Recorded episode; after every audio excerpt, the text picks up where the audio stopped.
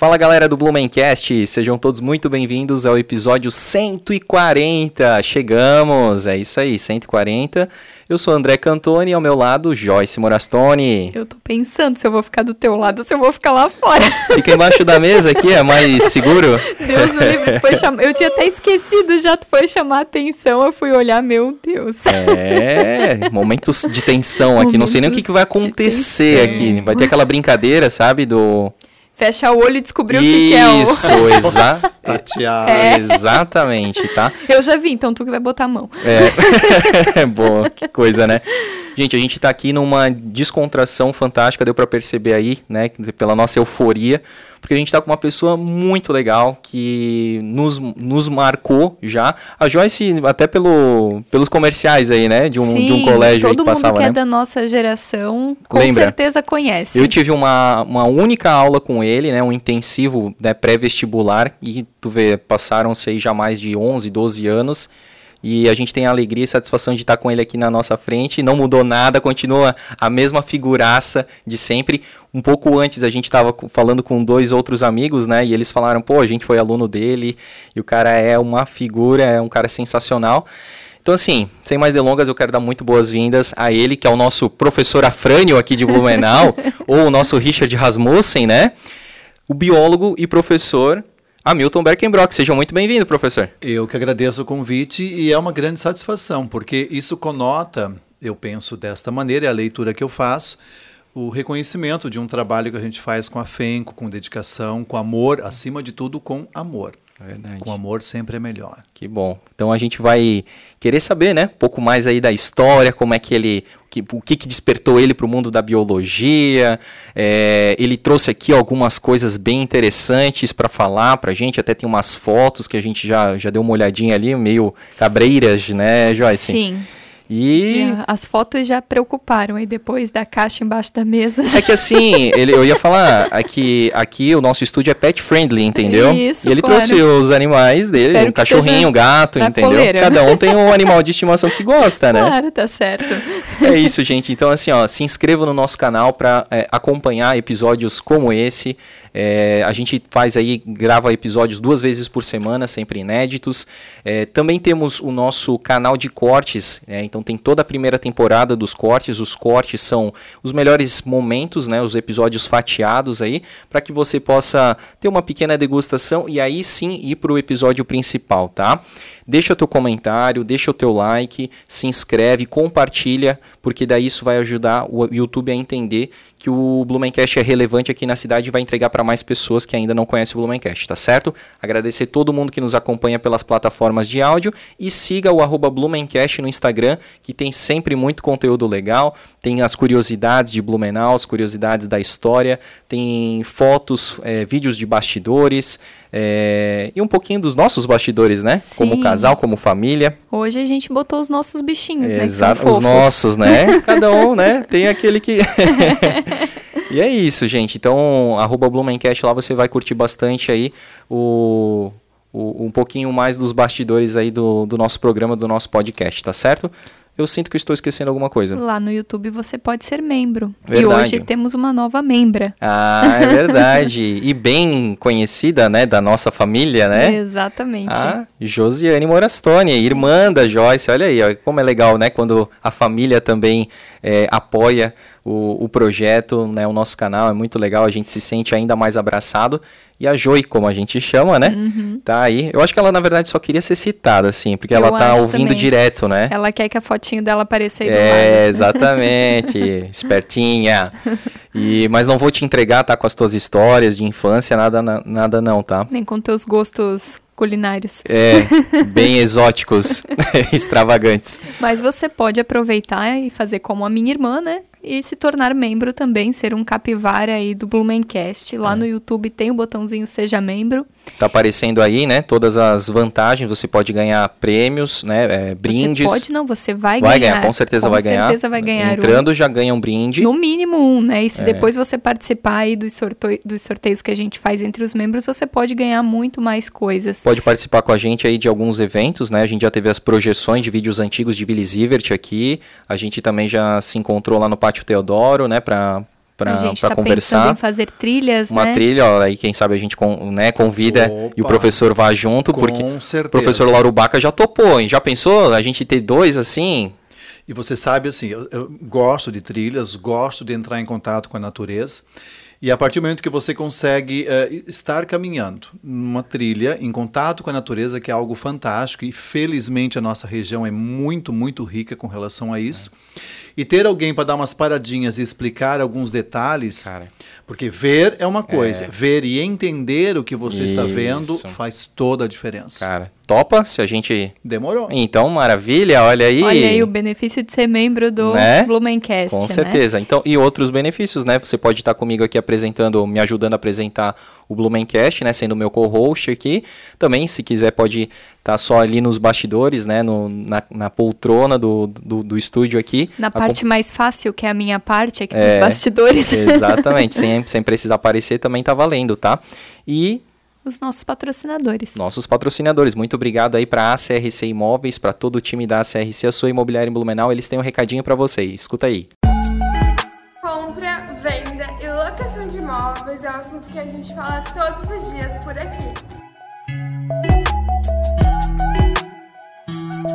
São mais de 50 profissionais envolvidos nas negociações imobiliárias, do início ao fim do processo, entregando agilidade e segurança para os nossos clientes.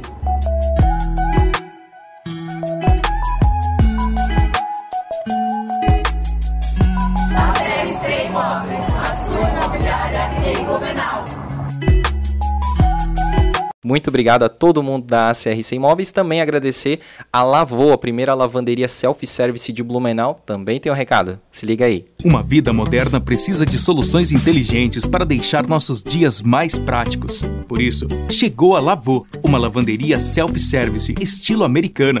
Você chega, coloca suas roupas, paga e pronto. Enquanto suas roupas estão lavando, você pode ir treinar, fazer compras ou aproveitar nossa estrutura com tranquilidade e segurança. O ciclo completo é feito em aproximadamente uma hora e 90% das roupas não precisam ser passadas. Incrível, né? A Lavô, além de conveniente, lhe proporciona melhor qualidade na lavagem, maior economia e muito menos impacto ao meio ambiente. Praticidade assim, só na Lavô. Show de bola. Lembrando que a Lavô, é, unidade Blumenau, eles, têm, eles estão em dois endereços. Primeiro na Avenida Martin Luther, anexo ao posto Meta, da- com horário das 6 à meia-noite. Fantástico esse horário. E lá na República Argentina, na Ponta Aguda, anexo ao posto GG, lá o horário é das 6 às 10 da noite, certo, Joyce? É isso aí. né? Temos também aí a Premier Soft, que é a segunda eh, melhor empresa para se trabalhar do segmento de tecnologia do Brasil, gente. E é, ela fica aqui pertinho, né, da gente ali na rua Namideke. Você que quiser, que você tem uma empresa e quiser está precisando desenvolver algum aplicativo mobile, fala com a Premier Soft. Se você precisa de um, de um profissional específico de TI para sua empresa, eles alocam equipe também. E se você é um profissional de TI e está querendo crescer, está querendo ir para uma empresa, né, como a Premier Soft aí, que é GPTW, entra lá no site, se cadastra, que muito provavelmente você será chamado porque tem muitas oportunidades, né, Joyce? Sim, várias tecnologias, muita oportunidade de crescimento lá. Exatamente. E hoje a gente tem um novo patrocinador, né? Temos um novo patrocinador, que a é York. Yorti, exatamente. Yorti é uma empresa é, de camisetas é, personalizadas a partir de 30 peças, então isso que é legal, é um, um pedido pequeno, né? Que você pode aí fazer para sua equipe, para sua turma, para sua galera. Blumenauense não gosta Quase de não tem grupo, né? Existe grupos e associações de tudo quanto é coisa, né? Então, né, é, você pode confe é, confeccionar, né? Pedir lá que eles vão fazer ah, no tamanho. Eles têm três tipos de tamanho de modelagem, todos, todas as cores de tecido, enfim. Eles entregam em até 10 dias com frete grátis. Então é só vantagem e é uma, uma empresa de confiança porque é do grupo Zest, né? Então muita gente aí, né? Quase todo blumenauense conhece as lojas Ze- Zest e a Yorti é do grupo Zest. E é muito fácil de solicitar o orçamento, né? Entrou no site, manda lá o- as informações por WhatsApp, você vai ser super bem atendido e vai ter um produto de qualidade. Top, é isso aí. Então não se esquece, faça sua camiseta personalizada com a Yorti. Vamos que vamos? Vamos lá. Ah, agora sim, vai pegar fogo. Medo. Ah, então, pô, a gente já tava recebendo alguns spoilers aí que o professor Hamilton já foi tímido, né? A gente não sabia disso, né? Mas antes de chegar nessa parte, eu queria te perguntar, você- tu nasceu em Blumenau, professor? Nativo, Ah, olha. blumenauense. Eh, a minha vida toda eu morei no bairro Garcia, bem próximo da extinta empresa Souza Cruz. Né, era uma transversal ali da Rua Goiás. E todo o meu ensino fundamental foi na Escola Básica Integrada Comendador Arno Zadrozny, Uhum. Conhecido por muitos como GOT. Ah, é verdade. é. Isso, saindo do GOT, terminando o meu ensino fundamental, eu fui fazer o ensino médio no Conjunto Educacional Governador Celso Ramos. Celso Ramos. Primeiro, segundo e terceiro ano do médio. Aham. Uma vez concluindo, entrei logo na faculdade de biologia e quase eh, um ano depois, cursando biologia, eu já lecionava biologia como ACT, Ah. onde no Conjunto Educacional Governador Celso Ramos. Veio a ser professor. No mesmo local Que em que legal. eu estudei, eu lecionei. Que legal. E quando, me diz aí, então, quando que houve é, esse despertar? Teve alguma coisa? Ou sempre, desde criança, desde que se conhece por gente, né? Já gosta de, de bichos e. Sempre. É? Desde que eu me entendo assim, que eu comecei a, a mexer em algumas coisas, que eu comecei a me movimentar, eu já tinha. Porque tem pessoas que existem, que têm dons, eu Aham, acredito nisso. E acredito que um dom que eu tive foi justamente essa questão envolvendo a natureza, envolvendo principalmente a área de animais. Só que eu era assim, meio matutinho, eh, tímido. E quando eu fiz o meu ensino fundamental, eu tive uma professora que muito me marcou, mas muito mesmo. E talvez essa tenha sido, essa professora, a chavinha, pum, é isso que eu quero na minha vida. Nívia Mateusi, Ah, minha professora de ciências. Nívia Matheus. Nívia Mateusi. Ela que. Tu, já tinha, digamos, toda uma carga ali, mas ela que acendeu o pavio. É, mas por que motivo? Ah. Porque é, existiam na época as feiras de ciências que ocorriam em Blumenau, primeiro de forma muito intimista dentro da própria escola, depois a escola é, que- que- cujo trabalho tenha se destacado apresentava para o município. E depois tinha uma coisa um pouco maior, de rede estadual também, as escolas de rede estadual eh, faziam todo um concurso e os melhores trabalhos eram selecionados, enfim, tinha uma premiação e tal. E na ocasião em que eu fiz um trabalho para a escola, eu fiz um trabalho envolvendo as serpentes, que já era uma paixão que eu tinha. Desde criança. Nossa, desde É. criança para o desespero da dona Marli, que é minha mãe. Meu Imagino. Não, Deus desespero total, assim. E fiz esse trabalho e o trabalho foi aceito, porque assim, tinha muita gente. porque como é que eles medem em feiras de ciência os trabalhos que são mais aceitos? Onde tem mais pessoas para ver o que está acontecendo ali. ah. Isso. E aí nós ganhamos esse trabalho. Hum. E aí a professora Nívia Matheus resolveu escrever esse trabalho para a feira municipal. E Hum. ganhamos também. Olha. E eu me lembro que na época foi feito onde hoje são executados os trabalhos na Oktoberfest, na Vila Germânica. Aham. Não Na época era Proeb. Na Proeb, Uhum. na extinta Proeb. E ganhamos também. A escola foi premiada com troféu e tal, né?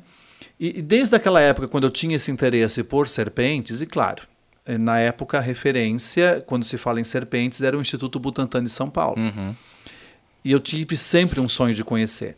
Tanto é que, eh, incentivado pela professora Anívia Mateusi, professora de ciências, eu comecei a escrever cartas. Na época se escrevia cartas. Ah. Talvez pe- algumas pessoas não saibam o que é isso. Aham. Tá? Hoje nós chamamos Gmail, na época eram cartas, você redigia. Eu redigi com o meu próprio punho. Tem gente que não sabe nem mais o que é e-mail, Não, professor. e nem como cola um selo, talvez não saiba nem o que é um selo.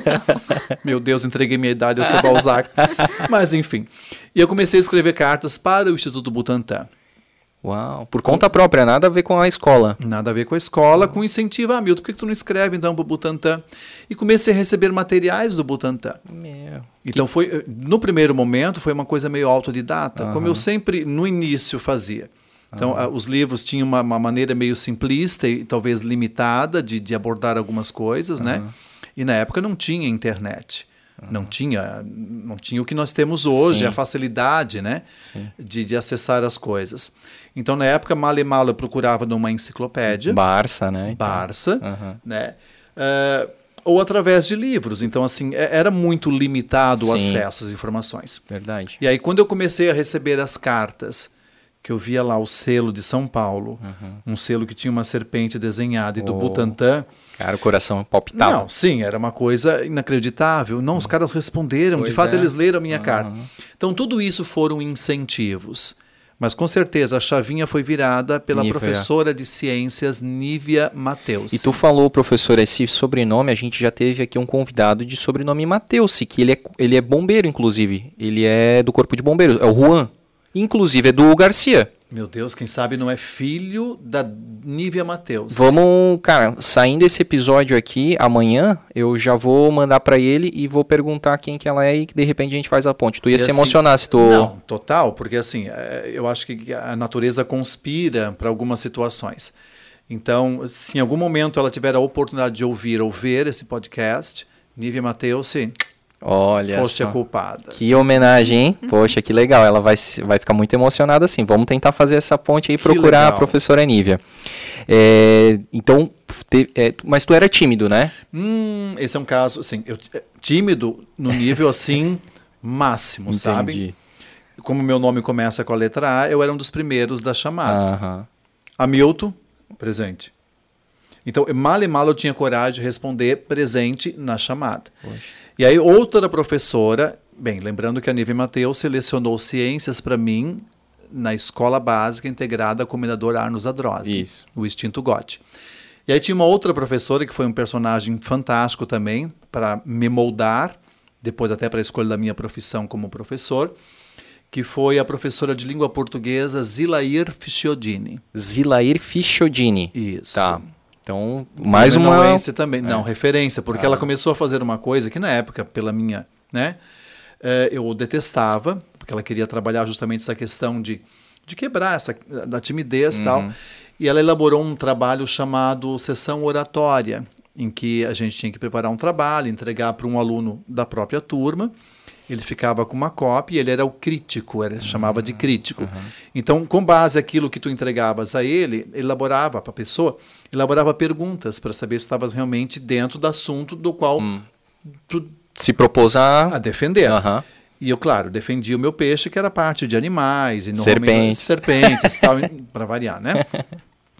E era fantástico nessa questão, mas horrível quando eu tinha que enfrentar primeiro a minha turma e depois a escola, porque os melhores trabalhos apresentados na turma, depois tinha uma sessão oratória com púlpito e tudo para um público maior. Mas foi esta professora que, vendo talvez que por trás daquele carvão todo tivesse um diamante, foi lapidando e tentando descobrir o porquê desses meus bloqueios de se falar em público. Pá. Então ela deu uma martelada em cima e quebrou o carvão e, enfim. Cara, Ela foi uma grande responsável também para eu encarar hoje, às vezes, públicos que ultrapassam mais de mil pessoas. Eu depois, eu, eu lecionei em várias instituições, que eu vou comentar aqui, mas quando a gente fazia aulões para pré-vestibular, eram aulões gigantescos. Não, e quem te vê, não, não dá pra dizer que tu já foi tímido alguma, alguma vez, sabe? Já fui, sim. Então todos os teus alunos que gostam de ti, que passaram por ti, tem que agradecer a professora Zilair, então. Porque a foi, Zilair Fisciodini. né? Porque foi a é responsável. responsável para Foi, ter. foi, eu foi. falei pra ele, cara, ele é um verdadeiro showman, cara. As, as aulas dele assim são fantásticas. A gente tipo não quer piscar, a gente quer, meu, sério, isso, isso, isso. Falei, falei para ele quando a gente tava conversando ali pelo pelo WhatsApp, que uma coisa que me marcou muito foi que ele disse, né, que é, Cara, vocês têm um aracnídeo no nariz de vocês. Aquilo me marcou. Eu, eu traumatizei esse menino. eu sou o culpado disso. Cara, não, engraçado porque teve uma convidada nossa aqui que ela. Eu, eu acho que ela não fez biologia, mas ela, ela, ela fez alguma coisa nesse sentido, né? Era alguma coisa de. E eu perguntei, porque ela falou assim: não, eu ainda. Eu estudei mais aprofundadamente a fungos e ácaros e tudo mais. Eu falei assim: é, tu sabia que é, o, Cravo. o cravo é um aracnídeo e tal? Ela, ela não sabia. E tu vê, cara, a pessoa estudou, não sabia, e eu, tipo, tinha aquela informação aqui. Mas olha que interessante. Quando eu abordava isso para os alunos, e abordei na ocasião onde tu estavas e acabou te marcando, eh, depende de quem está analisando. Porque a palavra cravo ela tem múltiplas identificações. Cravo pode ser uma flor, É. cravo para Pode ser um prego, né? Pode, exatamente. Então, na época em que eh, Jesus, por exemplo, É. ele não foi pregado, porque não haviam pregos, ele foi cravado na Isso. cruz. Porque era uma coisa mais rústica, feita, feita ali, não com uma máquina como os pregos hoje são feitos, Isso. né? E na realidade existe, eh, se você conversar com um dermatologista, quando você, qualquer pessoa, né, que esteja a partir da puberdade, que espremer, por exemplo, o nariz, sai um, um sebinho branco. Aquilo também é chamado de cravo, mas aquilo branquinho não é um animal. Existe um aracnídeo, é, um bicho mesmo, um aracnídeo. Para quem está me vendo, assim, a palavra aracnídeo nos conota normalmente a aranhas. Aranha, é. Não. Escorpiões são aracnídeos, carrapatos são aracnídeos. Para quem tem renite, o exoesqueleto que os ácaros liberam. Então, o ácaro em si não é o problema. Mas, como todo artrópode, eles têm que trocar o exoesqueleto para poder crescer. E tratando-se de um ácaro, que é um ser muito pequeno, um aracnídeo muito pequeno, quando ele faz essa troca, e isso é feito de forma frequente, e tem centenas e zilhões de ácaros em tapetes, em carpetes, em cobertores, Travesseiros, enfim, é. tudo, né? Aham. Ele se alimenta, inclusive, de células mortas que a gente libera todo dia da pele. E, e- acaba causando. E, e o, a- o cravo do rosto é um aracnídeo. Ele tem oito patas. Isso é o que define um aracnídeo. Tem que ter oito patas, Aham. cefalotórax e abdômen. E o mais bizarro, eu vou falar, tá? Fala. Eu não tenho papa na língua. Não. Os cravos que vivem na face das pessoas, existe macho e fêmea, eles fazem amor na nossa cara. Nesse momento, alguns estão em orgias, talvez, na nossa face. Ai, cara, é por isso que eu gosto desse cara, bicho. Que legal. E é assim, ó, tipo, são coisas que a gente não vai. Por quê? Porque é aprender brincando, sabe? E, e é muito legal, assim. E, e aí, então, aí você sai do ensino médio, se forma lá, e aí já imediatamente vai pra faculdade, faz na De FURB. biologia, De biologia. Hum. é. Mas deixa eu te perguntar, tu falou assim que tu era ah, a dor de cabeça da tua mãe, porque desde lá tu, tu caçava cobra? Sabe como é que era esse coisa? negócio O- de... Meu interesse por serpentes É, como é que é isso? começou através de uma coral. Tu achou uma coral em um, Sim, um na minha terreno? cabeça eu devia ter o quê? Uns 3, 4, talvez 5 anos, não sei. E nas minhas férias escolares, o meu prazer era ir para o interior, passar férias nas casa, na casa dos avós. Aham. E Que lá cidade? eu estava livre. A, a gente ia para o sul do estado, na região de Armazém, Aham. sabe, naquela região. Os meus Sim. avós, por parte de mãe, Os pais da Joyce são de lá, lá de é da região sul. uma cidade que nem existe mais, Pedra alguma Grande. coisa. Pedra Grande? Ah, eu acho que mudou, não é, É, mais não, Pedra não Grande. existe mais, A é. minha mãe é de lá, o pai. Então, não. assim, Isso. ó, São Martinho, Armazém, sabe? Toda aquela região, a minha infância, as minhas férias escolares eram lá. Eu lembro que o meu avô, pai da minha mãe, ele cuidava de uma granja de abate de frangos. Nossa, e aí é, eram ranchos enormes, eu pegava ratos. Eu, eu tive uma infância do tipo assim, que eu ouvia tanto da minha, mãe, da minha mãe como da minha avó. Volta antes de escurecer. Ah, eu também tive, graças a Deus eu tive essa oportunidade. Então, eu voltava assim que o pescoço, tu passava a mão, saía rolos de sujeira. De craca. Não, sim, a camisa não. Podia colocar hoje, nem o Vênus daria Não ia dar. jeito. Não, não ia dar jeito. Então, essa foi a minha infância. Eu brincava de guerra de bosta de vaca com os meus primos. Poderia só a bosta seca, mas eu sempre queria romper os paradigmas. As barreiras. A vaca acabou de fazer, eu pegava quentinha e pau, jogava. Nossa. Era melhor, sabe? Estilo Hamilton Berkenbrock. E uma, uma certa feita eu encontrei um barbante colorido que se mexia. Eu achei aquele barbante bem legal. Meu Deus. E eu peguei aquele barbante na mão, Rubro negro. Lindo, fantástico, e com branco também. Essa é uma questão que depois Uhum. Bem eu vou citar. importante, né? Sim. Tem que ser Porque citado. se fosse uma serpente apenas rubro e negra, Aí não. não seria uma coral. É o que as pessoas Falsa chamam coral. empiricamente de falsa coral. Que não é uma coral e as pessoas cometem o bullying com essa serpente, chamando ela de falsa, coitadinha dela. Ainda bem que as serpentes não têm audição, então ela não fica chateada. Ainda- Mas ela- talvez ela tenha leitura labial. Então.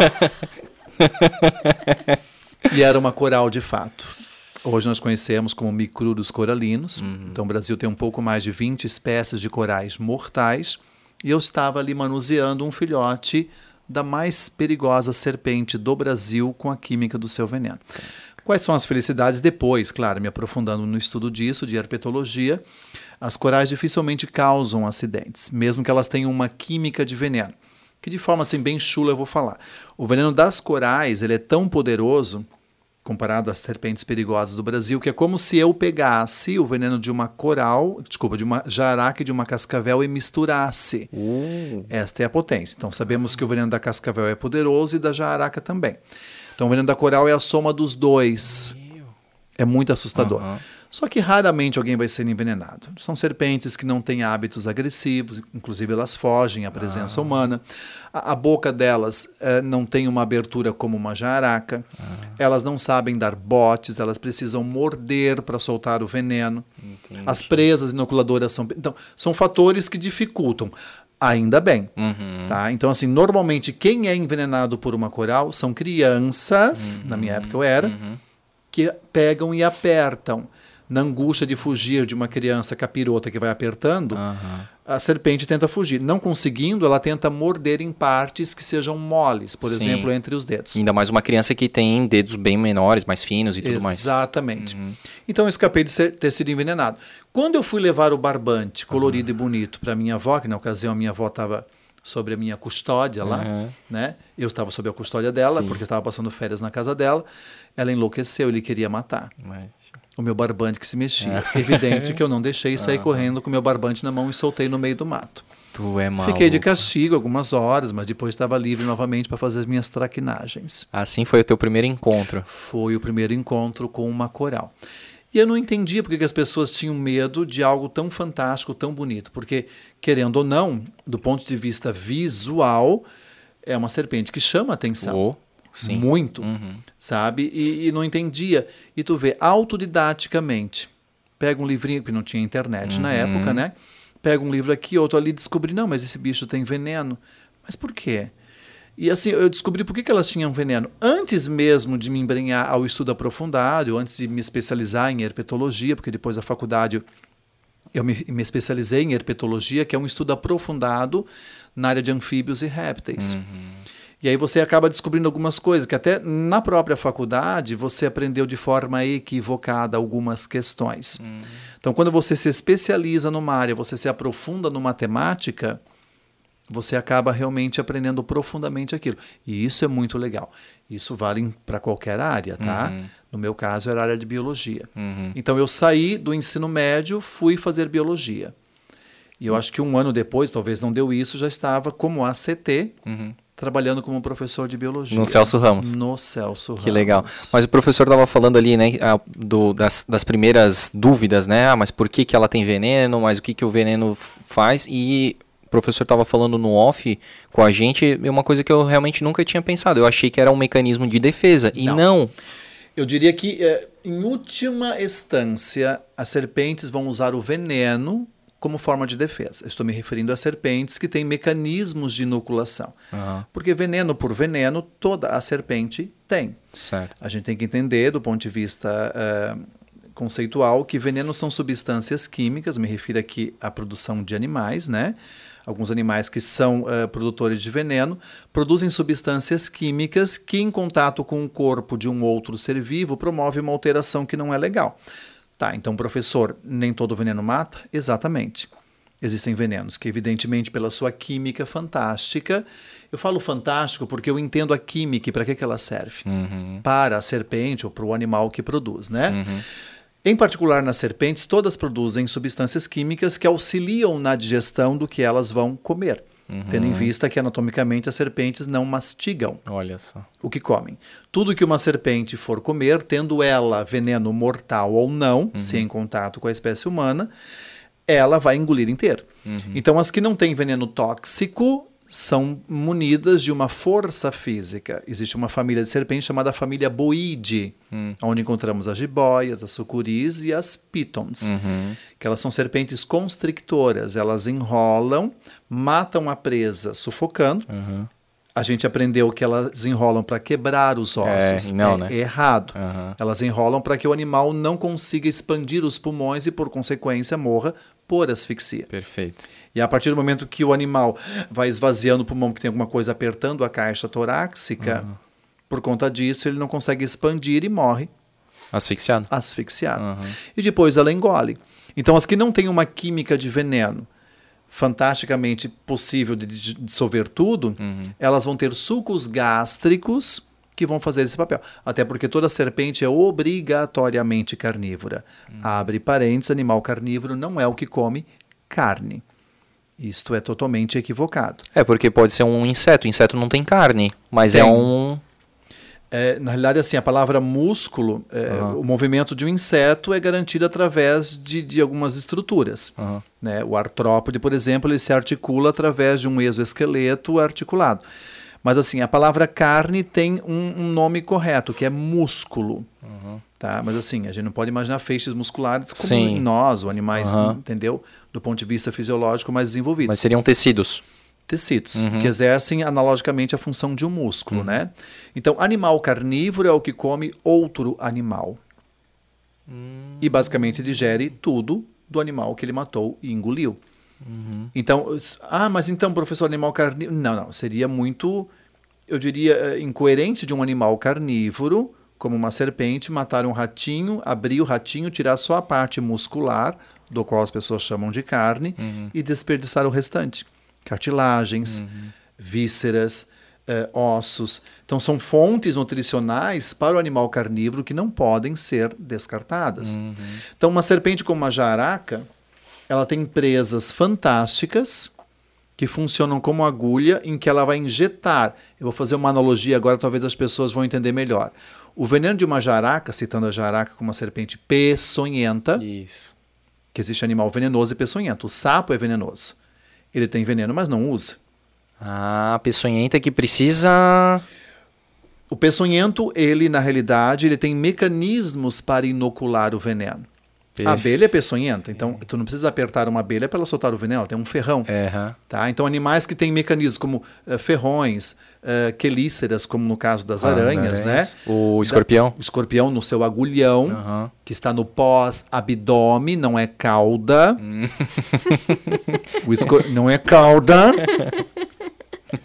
Aracnídeos não têm cauda. Eles têm, os escorpiões, um pós-abdômen. Só que, do ponto de vista visual, lembra uma cauda e as pessoas empiricamente Sim. falam de cauda. Então, na ponta do pós-abdômen de um escorpião, tem um agulhão do qual ele crava e Isso. injeta o veneno. Isso é peçonhento. Entendi. E tem serpentes que têm presas, como a jararaca, que são fantasticamente sulcadas, são vazadas no meio.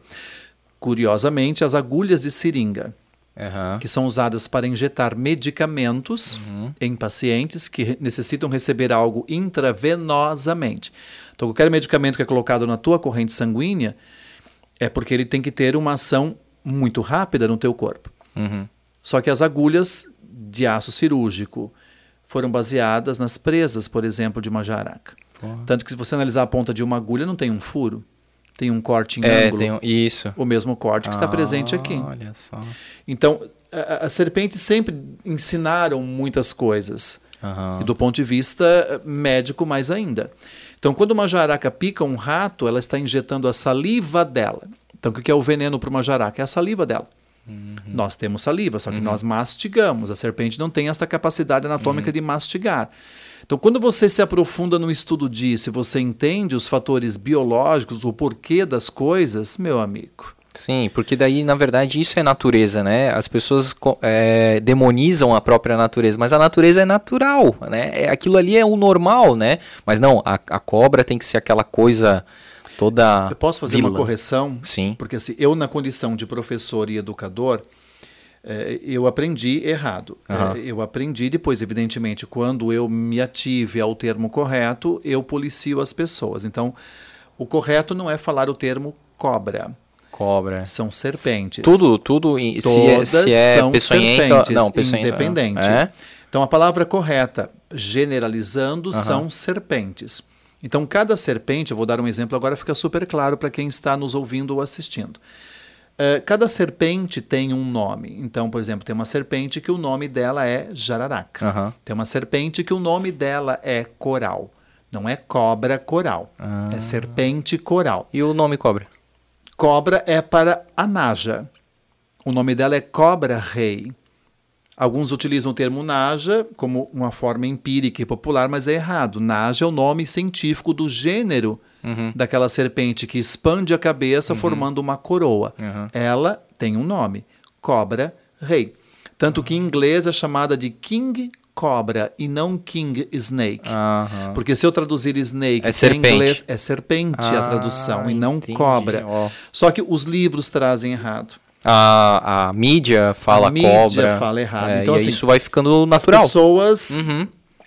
têm Meu. a palavra cobra como sendo o correto, mas não. Cobra é o nome para um tipo de serpente. Ah, e, e, pra, e pra gente que é leigo é pr- praticamente o contrário. Tudo é cobra, só que serpente é a venenosa. Não. Não, tudo é serpente, só que cobra é a Sabe naja. que para alguns países eles utilizam o termo víbora ou las víboras que para até- as que têm condições de inocular o veneno. Aham. E Que é até bíblico, né? Sim. Aham. Bando de víboras e tal. E por essa questão também bíblica, a gente eh, tem que tomar um cuidado, porque para quem segue fielmente a Bíblia, e a gente tem que respeitar, né?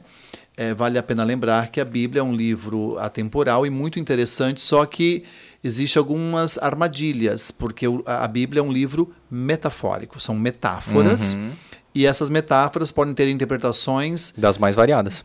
Se 10 pessoas, por exemplo, lerem o mesmo versículo bíblico, elas poderão ter 10 interpretações distintas de uma mesma coisa. Total.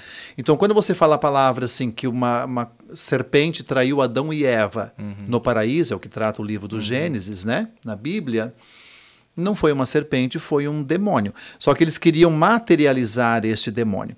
E a serpente sempre, historicamente, foi um animal mítico. Rodeado de lendas, de superstições, às vezes para o bem, às vezes para o mal. Se nós analisarmos o hinduísmo, o próprio budismo, tem várias culturas e filosofias que tratam desse animal como um animal sagrado. O egípcio também, né? Muito.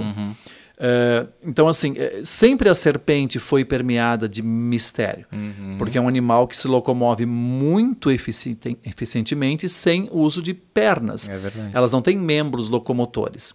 Elas usam escamas largas ventrais com movimentos independentes, é como se fosse uma sanfona abrindo e fechando, e se locomove da maneira que se locomove. Imagina um animal que dorme com os olhos abertos. Meu. Uma serpente morta ou dormindo não fecha os olhos. Então tudo isso gera estranheza. E como o cérebro humano borbulha um monte de coisa. Tudo tem que ter uma razão, né? Sim. E tudo que extrapola. E aí automaticamente as pessoas acabam acreditando em coisas. Essas informações vão sendo passadas e algumas acabam, infelizmente, sendo tidas como regra. E não é. Então, quando você estuda profundamente, por isso que a leitura é fundamental. Por isso que pesquisar.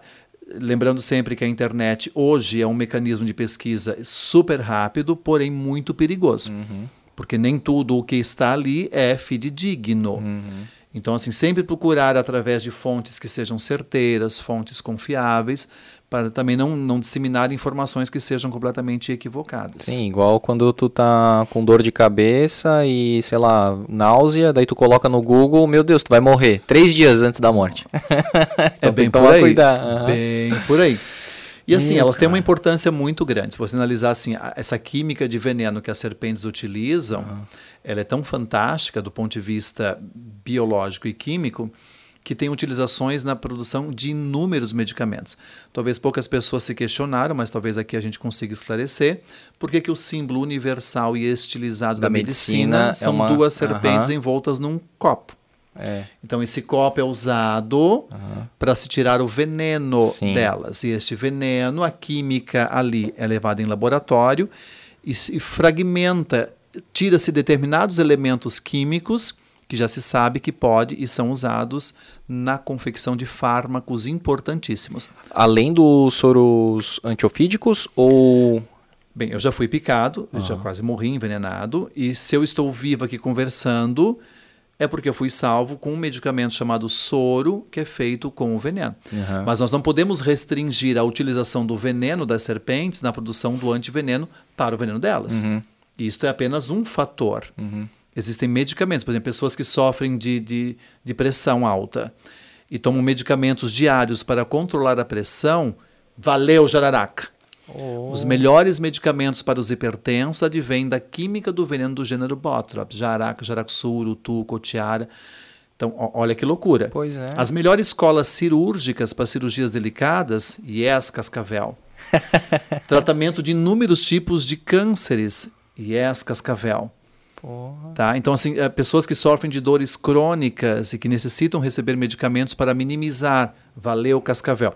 Eu poderia citar listas de medicamentos Entendi. que dependem do veneno das serpentes para que sejam feitos. E, e essa é, foi uma única vez que tu foi picado? Eu já fui duas. Duas? E curiosamente, as duas vezes em que eu fui envenenado não foi na natureza. Aham. Até porque para as pessoas que, como eu, gostam de estar em contato com a natureza, é sempre muito importante as pessoas irem eh, com a consciência de que eu estou indo no lar de alguns bichos. Aham. Tu é o invasor. Eu sou um invasor. Aham. Então, assim, é, como a maioria das serpentes de interesse médico, como as jaracas, ela usa como principal defesa para os seres humanos a camuflagem. Elas não querem ser vistas, né? Então, a camuflagem ela funciona para quem usa o animal ficando estático. Então, quando um militar usa uma farda camuflada e pinta o próprio rosto para se camuflar entre a vegetação em que ele está escondido, ele não pode se mexer. Porque não tem sentido. A camuflagem, é, a pessoa não pode ser vista. Não pode chamar atenção. Não pode, o animal não pode ser visto. Diferente de algumas serpentes que têm cores que querem ser observadas. A coral, ela quer ser vista. E a- o recado dos anéis vermelhos na coral são: não se meta comigo. Porque é vermelho, né? Um negócio perigo, né? Cores quentes em animais, não que seja uma regra, mas via de regra, cores quentes em animais, vermelho, amarelo e laranja, sinal de alerta. Então é uma dica importante. Então, para quem gosta de fazer trilhas, e graças a Deus aqui na região do Vale tem locais fantásticos, aqui no centro de Blumenau mesmo, Né? O Parque São Francisco? no lado aqui. Aham. Então nós estamos num local, eh, são poucas as cidades, talvez, no Brasil, eh, do porte da cidade de Blumenau, que tenham numa cidade do porte de Blumenau um uma área verde em que você possa caminhar e ter contato com coisas fantásticas. Exato. Então, quando você está caminhando, a sugestão é não ir de chinelo de dedo. Não ir descalço. Se for para caminhar descalço, seja um local em que tu tenhas a possibilidade de ver onde estás pisando. Uhum. E nem sempre fazendo uma trilha você tem essa possibilidade, porque assim, a cor da jaraca se confunde com folhas secas. Estás pisando sobre folhas secas. Mas nem aquilo que eu estou vendo é exatamente uma folha. Pode ser uma jaraca enrolada e você pisou na cral. Ah, Ela não quis gastar. Aliás, ela se odiou por ter gastado a saliva dela. Ela não vai te comer. Amigos, uma jaraca não come um ser humano. sim. Então, ela não quer gastar aquilo que ela usa para digerir o alimento dela, como eu falei anteriormente, num animal que ela não come. Pô, realmente, claro, meu, super sentido. Então, é um assim, recurso que ela tem. Muitas serpentes, inclusive, dão um bote chamado bote seco. É um bote de advertência. Então, ela pum, dá o bote. Ah, que Só que ela não inoculou o veneno. Aham. Então, assim, é, Se persistir daí, provavelmente ela vai inocular, ah, né? evidente, ela não vai, é, sabe, é, se esquivar, porque ela... É o instinto, né? Vamos, vamos colocar na pauta de que ela entenda a Aham. potência da saliva dela. Sim. Então, mesmo um animal do nosso porte, se for envenenado, por mínimo que seja o veneno, não receberem atendimento prévio, a soroterapia adequada para aquele tipo de química de veneno, a pessoa pode entrar em óbito. Uhum, Então, meio que ela tem noção do, do poder que ela tem em termos de defesa. Sim. Mas assim, ela não quer se estressar Ela com o ser humano. desperdiçar. Né? Ela quer lá se camuflar, ai, ser Aham. humano passa, vai, vai, vai. Entendeu? Então, assim, os acidentes que acontecem, nós sabemos. A culpa é do ser humano. Perfeito. Nunca da serpente. E como é que foi a tua culpa daí? Que não foi minha. Ah, é? Como é que eu quero Olha saber? que interessante. Ah. O primeiro acidente que eu tive, que não se nota, mas deixou meu dedo um pouco torto. tá pegando bem, Joyce? Muito obrigado, você me ajudou muito psicologicamente com essa gargalhada. Então, assim, ó, não dá para notar que o meu dedão esquerdo ficou ligeiramente curvado. Não. Tá? Não. Então, um, um acadêmico de biologia estava num laboratório em que eu prestava serviços e foi fazer um trabalho com jaracas. Ah. Ele tinha pânico de serpente.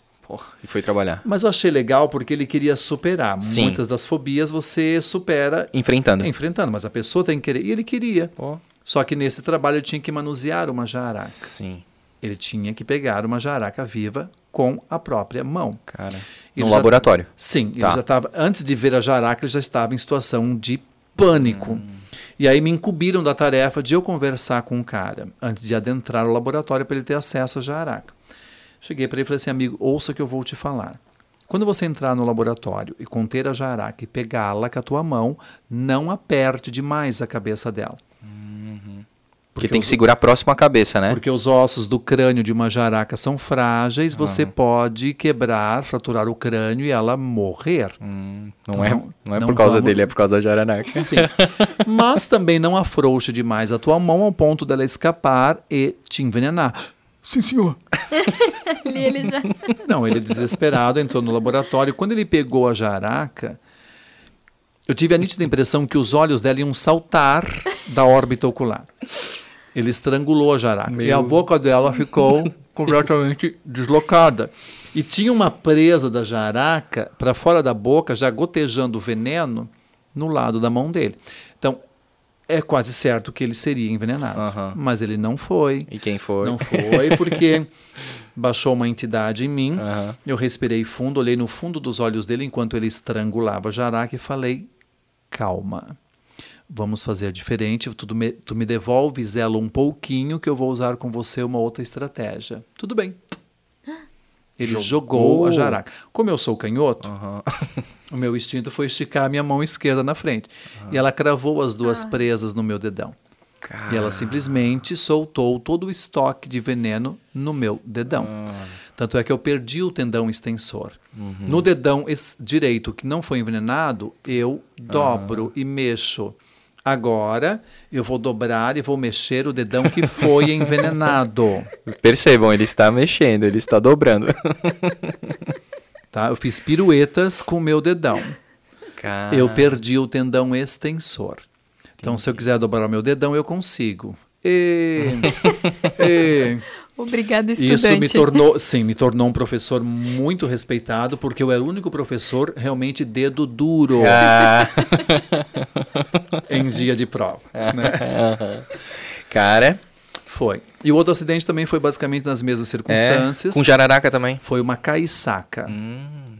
Essa foi bem complicado. Eu, eu, eu tive uma, uma parada renal, os meus rins pararam de funcionar. Foi uma coisa bem complicada. E tipo, em pouco tempo, assim. Assim, em 45, no máximo uma hora, eu já estava hospitalizado recebendo o soro antibotrópico. Porra, cara. Tá? Ho- Hoje, felizmente, nós temos um, um trabalho que é feito nos bastidores que é fantástico. Então, por exemplo, em Santa Catarina, vou citar aqui o estado, mas todo o estado tem o seu CIATOX, que é o Centro de Informações Toxológicas.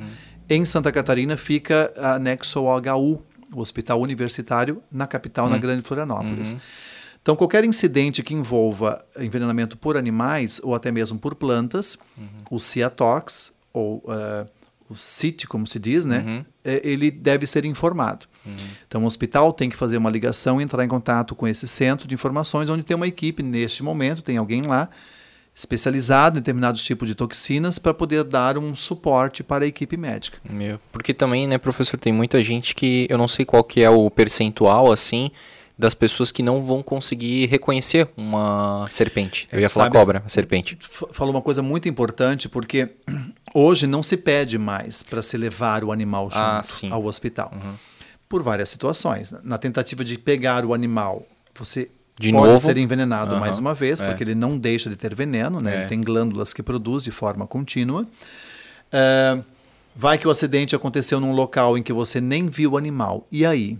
Exato. Eu sempre fico pensando nessa situação, É, tá? Tu então, assim, e- e- então, além de você poder ser envenenado, e há o outro risco, pensando no animal, Hum. da pessoa ter que matar o bicho e levar. Não se mata, Uhum. Sim. entendeu? Então, ah, é envenenado, coloca a, a- a vítima num- numa viatura, num carro e leva. Uhum. Então, é uma corrida contra o tempo, porque assim, depende do local da picada e depende do que é feito após a picada, eh, o agravante ele é considerável, Uhum. tá?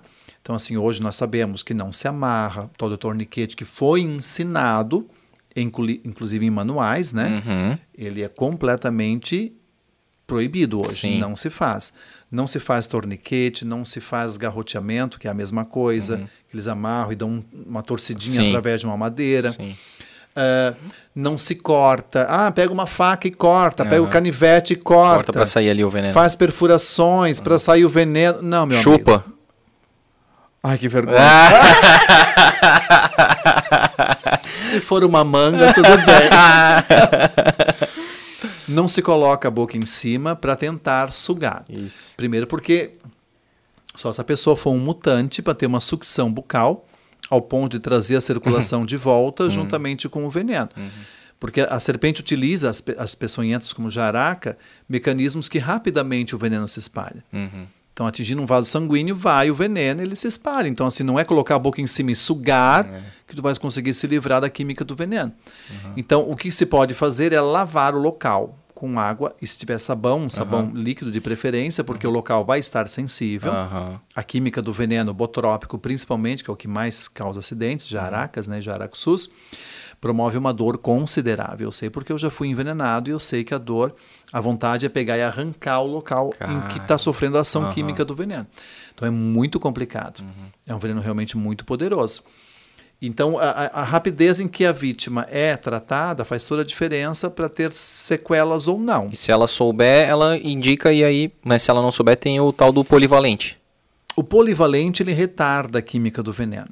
Então a gente Ah. até evita de falar muito nele porque tem pessoas que acham que só recebendo o polivalente, Tipo, ponto. Universal, não, é Não. assim. Aham. Ele, ele retarda realmente. Então ele vai servir para que a, a vítima em questão, que estiver muito estressada, ela chegue, eh, retarda a química do veneno e chegue com mais tranquilidade ao hospital. Mas Não é o ideal? Não.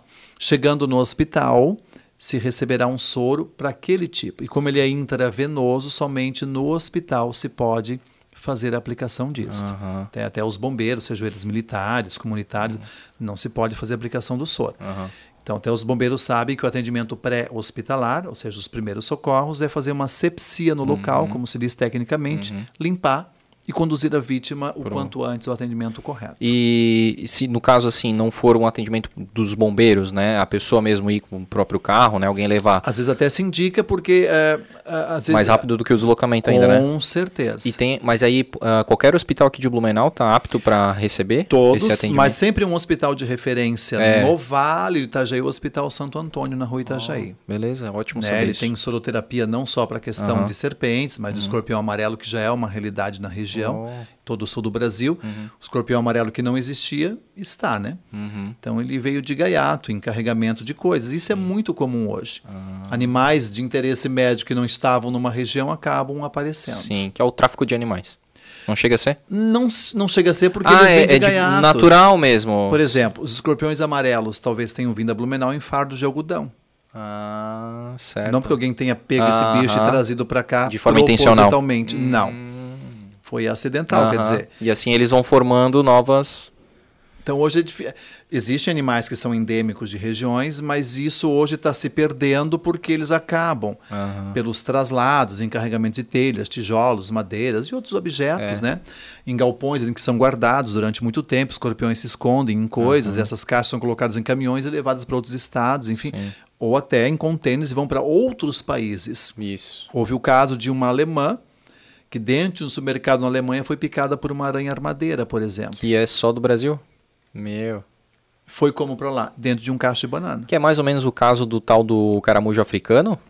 Ali foi proposital, porque Ali o cara trouxe pro escargot, Brasil né? pensando que era o escargot. Meu. Aí ele, quando descobriu que não era, soltou a galera e, Aham. enfim, né, a desgraça tá aí.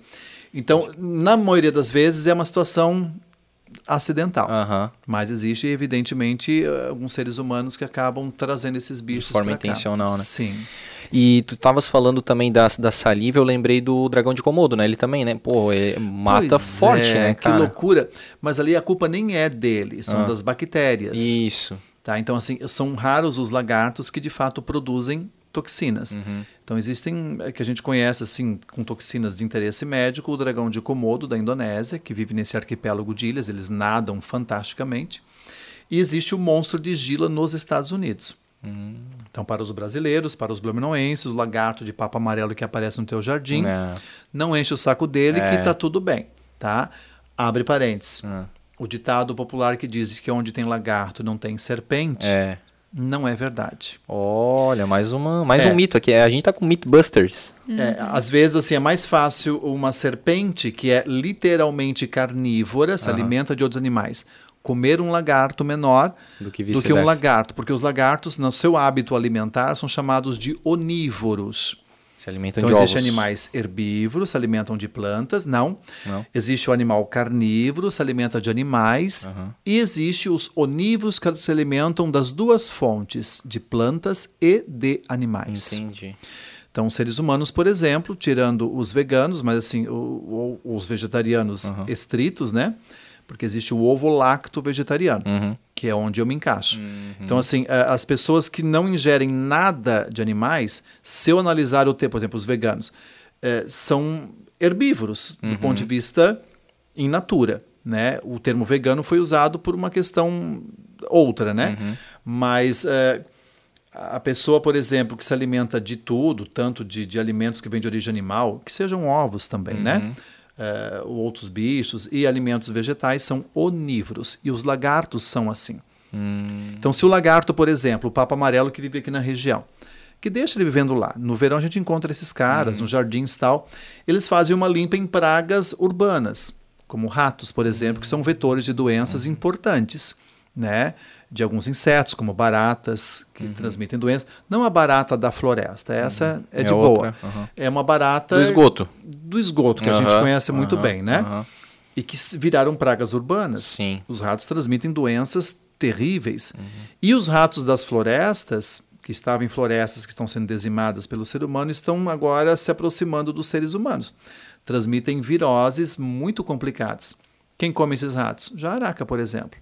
Que as pessoas acham que são malditas, mas nos ajudam a eliminar animais que são vetores importantes. Né? Então, os lagartos são importantes não exatamente para comer serpentes. É uma lenda urbana isto. Pois é. Eles estão ali para funções outras. Ele está ali como um certo lixeiro, porque assim, um animal que morre e está em um processo de decomposição, nós temos que entender. Aí, voltando à questão do dragão de Komodo. O dragão de Komodo, Komodo come muitos animais em decomposição. E quem promove a decomposição de animais são bactérias de cunho muito perigoso, tóxico. Então, por exemplo, um lagarto, papo amarelo, comeu um rato que estava morto, apodrecendo.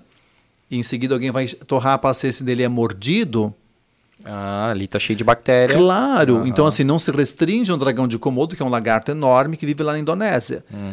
Então, Pode acontecer. Em que momento um lagarto de papo amarelo, ou teiu, que é o mesmo bicho, vai morder alguém? Se você merecer, né? Se tu Ah. encher o saco do bicho, ele vem em cima. E é verdade que a. A cauda é excelente mecanismo É um de chicote? defesa. Ah, sim. Ah, e as escamas são ser- mais ásperas. Então, inclusive, alguns lagartos tentam usar o impressionismo como forma de defesa. Ah. Para quem já levou um corridão de lagarto, eles se levantam. É, aham, vai só com as duas patas de. Sim, ele se estufa todo para parecer mais assustador e maior. E ele já vem de lado com o chibata dele, né? Schlaft! Caramba. E se pegar de jeito, dá um guasquaço É bonito. mesmo? Sim. Entendi, entendi. É um bicho muito esperto. Cara, e. Eu fiquei com duas dúvidas. Pois Habla. não. Tem. A gente até ouviu hoje, né? Que Ah. tem gente que pega lagarto assim, quer matar pra comer a carne, Ah, né? Sacanagem.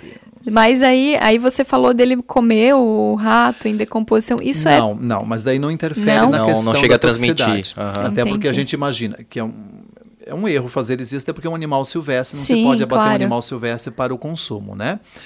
Ah, mas vamos supor que alguém faça isso por uma necessidade de sobrevivência, vamos supor.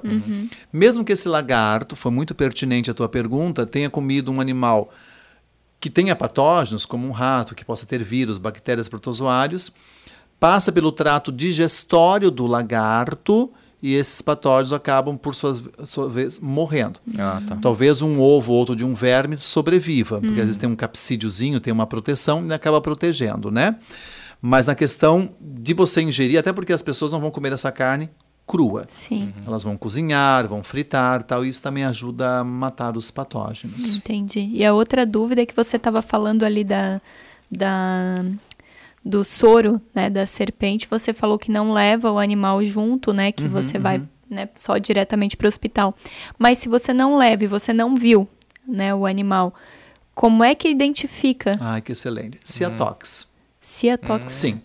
Eh, Como as químicas são diferentes, as pessoas que trabalham com isso, que estudam profundamente, já sabem que os sintomas que a vítima do envenenamento está sentindo já indicam o tipo de toxina que está ali. Entendi. E muitas vezes até o hospital necessita ligar para o Ciatox e falar: ó, o paciente chegou aqui, está apresentando esse esse sintoma. O que pode ser? Não, não pode ser. É, tal bicho. Porque ele já sabe através. E hoje tem a tecnologia do WhatsApp. O próprio hospital fotografa o acidentado no local em que foi. Então, se observa alguma alteração na cor, dois pontos, sangramento, bolha se formando, acidente botrópico. Tá. Então existe hoje todo um aparato que facilita. Há anos atrás, não.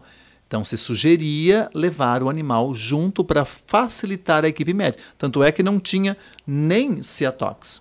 Hoje tem um grupo de pessoas que estão lá 24 horas para dar suporte à equipe médica. Ah, legal. Eu acho que agora poderia rolar aquelas imagens ali que o professor Tu trouxe. dizes que Ai, sim? por favor, por favor. Estamos aguardando este momento. O pessoal de casa também vai ver algumas imagens bem legais. Pois é, é, é, elas são um pouco chocantes para indicar o quê? O que não se deve fazer, tá? Isso. Então nós temos aqui, por exemplo, a imagem de uma jararaca. Perfeito. Então a, a gente consegue perceber que Ela este- olhou pra ela, fez pose, né? Pra bater Sim. a foto. Aham, tirar. pegou bem. Tiraram uma selfie quase. a camuflagem deste bicho é fantástica. Aham. Então vejam que ela tem eh, tons de marrom diferentes. Uhum. Então esses tons de marrom sobre folhas secas realmente a confundirá. Uhum. Então a pessoa vai pisar. Se porventura a pessoa tiver contato com este bicho e fizer o que não se deve, ou seja, o que se deve é simplesmente lavar. Uhum. Ah, mas eu vi que tem que amarrar. Então vamos ver o que acontece, tá? Esta pessoa fez um torniquete. Caralho. Então, eh, o acidente foi agravado pela inserção de uma cordinha, um barbante, um cadarço, pano. não sei, um pano. Amarrado, né? Eles rasgam um pedaço da Aham. blusa, sei lá, e amarram naquela ingenuidade que foi durante muito tempo passada para nós. Filmes mostram isso. Uhum, que é pra Tá. não deixar o, o- o sangue é- ir até o coração e matar. É, que isso também é tudo ledo engano, Aham. tá? Porque quanto mais dissolvido, melhor, né? Na corrente sanguínea, né? Porque nós temos litros de sangue. Sim, E quando uma serpente ela pica, ela não vai colocar litros de veneno, ela vai Uhum. colocar gotas. sim. Eu entendo que essas gotas têm uma concentração interessante. Aham. Não se esqueça do dito popular que nos menores frascos. Os piores venenos. Exatamente. Não só os melhores perfumes. Não, os piores venenos É. também. Tá? Outra questão também de torniquete foi aqui, só que aqui foi bem mais grave. Caramba. Senhor cara, amado. Olha só. Então, a, a questão do torniquete aqui prejudicou muito o tratamento. Sim. E provavelmente, não sei se ela, ela parece que botou aqui no braço, né? Porque Sim, o braço lá em cima. lá em cima, né? Aí Lá em acabou atingindo pensava, todo- vou trancar aqui. Essa pessoa perdeu o braço. Aí tem aquela outra questão, né? Essa pessoa ela foi arrancar alguma coisa do chão, não tinha proteção na mão e puxou uma jaraquinha junto. Então, antes de mostrar a foto, eu vou falar o que aconteceu no acidente. A jaraquinha picou o dedo indicador da pessoa. Tá. A pessoa desesperada foi correndo para casa, pegou um facão. Como o facão estava meio cego, ela amolou o facão. Hum. Ela se amputou. Meu, cara, olha o desespero. A pessoa cortou o dedo que tinha sido picado. Quero lembrar, ela foi picada e o veneno já se espalhou. O O veneno tava ali. Não, não, não- Ela né? O veneno perdeu- continuou no Não, corpo dela. isso. Sim, a pessoa continuou sem o E- e- dedo e sem o dedo. e E com, com o veneno. veneno. Meu Deus do céu. Gente, é o desespero Quando dizem hora, que a né? ignorância é uma benção, não Pois é, é. sempre uma Não, benção, não, entendeu? Não, não, não. Neste caso também foi picado no pé, que a pessoa estava andando no meio do mato descalça. Houve um processo de necrose complicado, então não é só a química do veneno, que teve ação bacteriana junto. Aham. Tentou-se fazer uma facetomia, que é um termo técnico, quando se faz uma incisão no local que tem ação bacteriana, né, bactérias anaeróbias, Uhum. que morrem na presença do oxigênio, para tentar de alguma maneira oxigenar o ferimento. Aqui já estava muito tomado por Uhum. Eles essas bactérias. fazem um corte, então, Fazem ali. um corte para abrir realmente o oxigênio entrar ali, né, no local. Ah. Existem hospitais que dispõem da, da, da, da câmara hiperbárica ou trabalho hiperbárico, que é onde é usado a inserção de oxigênio puro no local. Uhum. Ou a pessoa se enfia dentro de uma câmara hiperbárica, Blumenau inclusive tem esse tipo de tecnologia, tá? Que é fantástico. Ou se utiliza uma espécie de um balão em que se coloca um membro, Uhum. né, que está no processo de necrose para tentar reverter Sim. a necrose. Entendi. E uma das maneiras é oxigenar. Quando não se tem, daí precisa fazer esse tipo de procedimento. Ah, sim, é importante, tá? E aqui mostrando que o chinelo de dedo também não ajuda muita coisa. Nossa, A cara. pessoa foi picada por uma jaraca entre as tiras do chinelo de dedo. Porra. Esse branco, ele não é o osso. São tendões. Os tendões, tá. Então houve uma necrose, foi um veneno botrópico também, uma jaraca, Aham. mas também ação de, de, sabe, De de, coisas bactérias, erradas, ah. bactérias e o torniquete também que prejudicou tudo. Aham. Então, Lamento quem está agora desmaiando. Pronto, pode voltar a ter a, a tela, né? Não vejam no pode, jantar. pode ligar a tela de novo agora, pessoal. e eu eu queria fazer só um- uma, uma dúvida ali minha, um parênteses bem, bem curtinho, que o professor estava falando ali do vegetarianismo, veganismo e tudo mais, né? Certo. É, tem pessoas que dizem que o vegano não, não pode comer nem mel de abelha, porque também é... Não, o vegano, eu, sabe que em 2020 eu, comecei a pesquisar e meio que me enveredei eh, na questão do veganismo. Certo. Lembrando, não estou aqui levantando bandeiras e a gente tem que respeitar todos os pontos de vista. E o respeitar implica eu também pôr meu ponto de vista Claro. e ser respeitado pelo meu ponto de vista. E aí eu percebi que, eh, enfim, é, é, é muito difícil hoje, no mundo em que nós vivemos, você viver apenas de alimentos de origem vegetal. É possível? É. Mas assim, os valores que são cobrados por alimentos veganos são bem agregados. Nossa. Tá? Então, eh, existem classes sociais que não teriam como se tornar veganas. E existem elementos químicos presentes em animais que têm uma importância muito grande do ponto de vista nutricional, favorecem o crescimento, o sistema imunológico e tal. Né? Então, assim, eh, eu respeito as pessoas, conheço vários veganos, eu entendo o ponto de vista deles e respeito bastante e temos que respeitar também. E é um modo de vida interessante, tá? Por questão de respeito aos animais, enfim, pela questão. Então, o veganismo ele não vai utilizar nem vestimentas que advenham do abate de animais, É tipo assim, sapato de couro, nada. Então, subprodutos de animais. Então, não envolve apenas o sacrifício do animal em si. Ele vai além. Então, assim, como comentaste do mel É. ou subprodutos, né, o próprio, geleia real, tal, que a gente sabe que tem fatores extremamente interessantes para o ponto de vista do sistema imunológico. Então, determinadas doenças, eh, você ingerindo mel ou ingerindo geleia real ou própolis, te ajudam muito. E tu não tá matando a abelha, né? Não está. Mas o veganismo diz ali no caso que o subproduto, no caso, não é só o animal, Até é os tu- ovos. É, pois é. A gente entende assim que as galinhas que são criadas para a produção de ovos, elas, enfim, são elas recebem uma restrição de vida muito grande. Sim. Tá? A gente entende também que o ponto de vista nutricional, porque o ovo sempre, às vezes foi vilão, às vezes É. não foi. Hoje nós sabemos pela medicina ortomolecular que os ovos contêm elementos químicos, inclusive proteicos, fantásticos, Uhum. tá? Nós sabemos também pela medicina ortomolecular que as proteínas animais elas são muito mais rapidamente absorvidas pelo corpo humano do que as proteínas Vegetais. Uhum. Tá? Poderia viver só de coisas que advenham de plantas? Sim. Uhum. Né? Mas eh, hoje a demanda no planeta ela requer, infelizmente, ainda algumas questões em que se envolva o consumo de animais. Uhum. Existem erros que são cometidos? Sim. Mas hoje tem um controle no abate desses bichos, existe toda uma indústria que envolve, existe a questão emprecatícia. Se nós analisarmos o próprio estado de Santa Catarina, a produção de suínos, de Nossa, aves. Lá no que- oeste, tudo. Sim, né? é. Fortíssimo. Então, ah, hoje, ah, digamos assim, ah, o controle de qualidade Uhum. para quem vai consumir isso é muito grande. Existem falhas? Muitas. Muitas coisas têm que ser corrigidas? Sim. Mas tu- tudo que eu vejo que é radical é perigoso. Dos dois lados, né? Sim. Tem o radical que exagera no consumo de carne, tem o radical que é zero, mas também é radical, né? E aí Exato. eles são, são opostos, mas eles se equivalem, né? Eles se igualam porque são é, extremos. São extremos. E aí não é legal. O importante é o equilíbrio, né? É o equilíbrio. Eu, por exemplo, hoje não tomo mais café com inserção de leite. Aham. Quem gosta de um leite no café, beleza. Sim. E quando eu insiro leite no café, eu insiro um leite vegetal que é possível fazer e que tem Uhum. um valor nutricional fantástico, talvez maior do que o leite que se compra por aí. Aham. tá? Até porque se nós analisarmos do ponto de vista biológico, O leite de hoje não é aquele leite de antigamente, Não, né? né? Aham. a, pessoa que, por exemplo, está me vendo e que, que tem o prazer ainda de ordenhar uma vaca e tomar um leite tirado da vaca Aham. E tomar um leite de caixinha, Vai ela vai saber que não é a mesma caixinha. coisa, Aham, sabe? aham. Então a gente entende que existe uma série de aditivos que são colocados porque o leite é um alimento facilmente perecível. Exato. As pessoas no interior sabem disso. É. Você tem que fazer uma limpeza fantástica na mão, no teto da vaca, Uhum. que vai ser estira- tra- tirado- seja por uma ordenhadeira ou pela mão. Aham. Então, que seja pelo modo mais rústico, pela mão. Tua mão tem que ser lavada. O recipiente em que o leite vai ficar. Extremamente esterilizado. Não, se caiu uma coisinha, puf, azeda. Uhum. No interior, eles não vão jogar fora.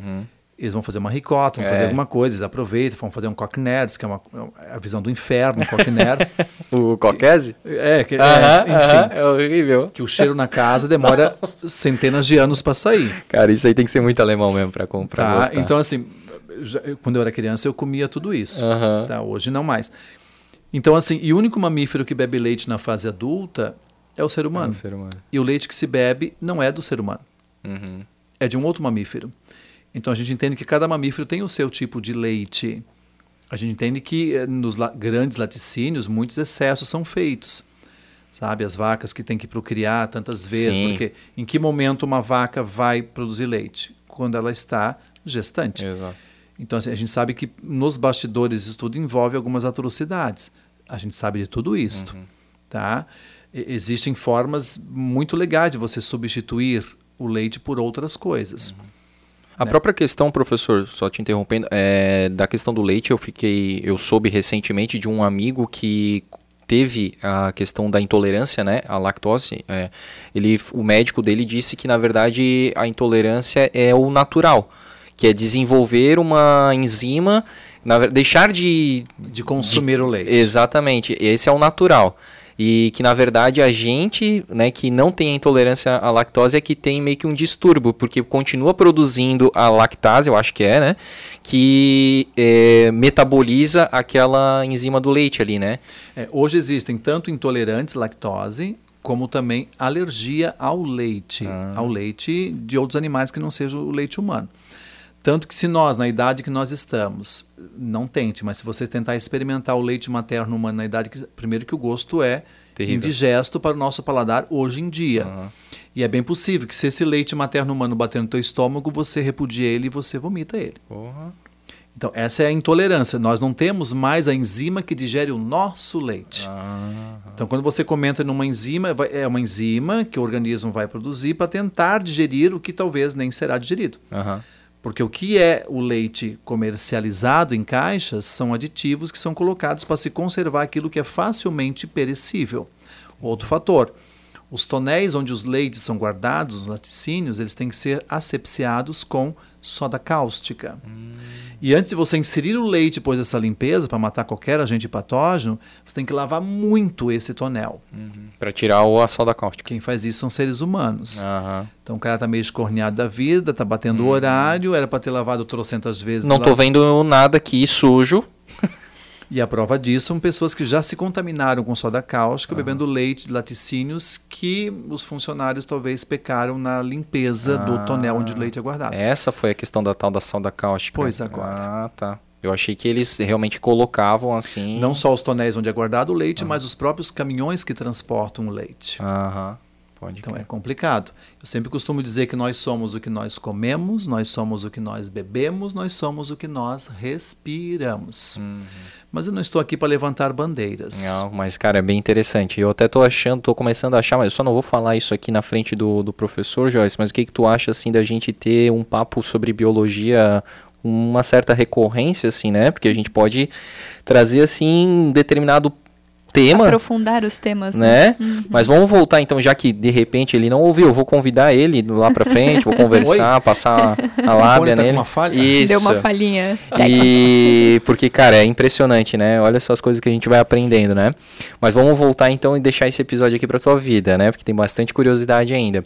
Tu se forma então em biologia na FURB, já logo, né? No, ali saindo do, do, do ensino médio já entrou. Sim. Quatro anos foram de, de faculdade. Quatro anos de faculdade na Folha. E aí, depois ali, o, o que, tu vai, vai trabalhar no Celso Ramos como professor. Como professor, sim. Lá tu fica quanto tempo? Eu fiquei, não vou lembrar agora Sim. em anos, mas eu fiquei Mais ou menos assim.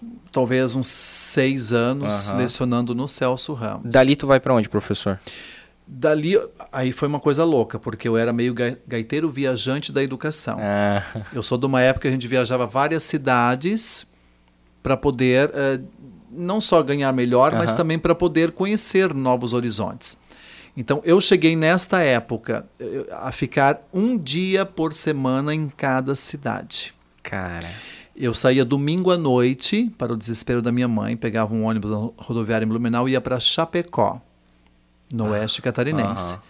De Chapecó, eu ia para Joaçaba. Tá. De Joaçaba, eu ia para Lages. De Lages, eu ia para Balneário Camboriú. Uhum. De Balneário Camboriú, eu voltava e lecionava em Blumenau. Então, literalmente, estava... Tu se jogava lá pro oeste Sim. e ia voltando daí. E a minha casa, durante a semana, era um ônibus. Ah, E isso foi uma escola muito legal para mim também. Hum. Porque olha as regiões das quais eu tive a oportunidade de lecionar. sim. Porque eu não conhecia o Oeste. É, oeste, planalto, litoral, Tudo. Então, assim, diferente. são nichos diferentes, É. inclusive de públicos diferentes. Total. Então, o aluno do litoral não tem nada a ver com o aluno do Oeste. É. Sabe? Termos que são usados. Então, olha a escola que eu fiz também. Uhum. Olha o curso paralelo que eu fiz, com trejeitos, com falas. Tudo isso me ajudou também na moldagem de enquanto professor. Uhum, uhum. Sabe? Isso que eu ia te perguntar. Foi fantástico. Tu sempre. Porque assim, a gente falou ali das tuas duas professoras, né? A de ciências e depois aquela que te ajudou a despertar, sair da timidez ali, né? Sim. Quebrar casca. Mas esse teu estilo, né? Que eu falei, showman, assim, né? de- Esse estilo gostoso de, de receber aula, no teu caso, de dar aula, né? Tu já, desde o começo, tu pensou, eu vou ser um professor assim? Ou isso tu foi desenvolvendo? Foi em doses homeopáticas. Ah. Porque assim, a, bi- a biologia te permite colocar muitas temáticas que você ensina para os alunos na prática. Então eu, eu me sentia muito deprimido em ter que apenas passar o conteúdo, e na época era giz mesmo, né, no quadro, aqueles quadros verdes assim, Uhum. Que tu enchia, eu escrevia demais, deixava os alunos com calo no dedo. Ah. E aquilo, de certa forma, me incomodava. Eu, eu achava assim que eu poderia fazer um diferencial. Uhum. Então foi tudo galgado em passos lentos. Né? Então, assim, é por isso que eu estava comentando nos bastidores para ti. Coisas que eu fazia quando eu comecei a lecionar, eu jamais me imaginaria fazendo hoje. Tipo. Algumas gafes. eh, do tipo sentar na mesa aham. do professor.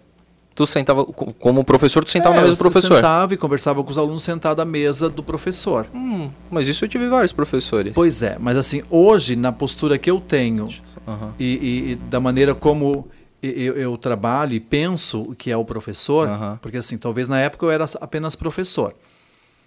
E depois eu me tornei professor e educador, Aham. que são coisas um pouco diferentes. A sociedade te impõe algumas questões, né?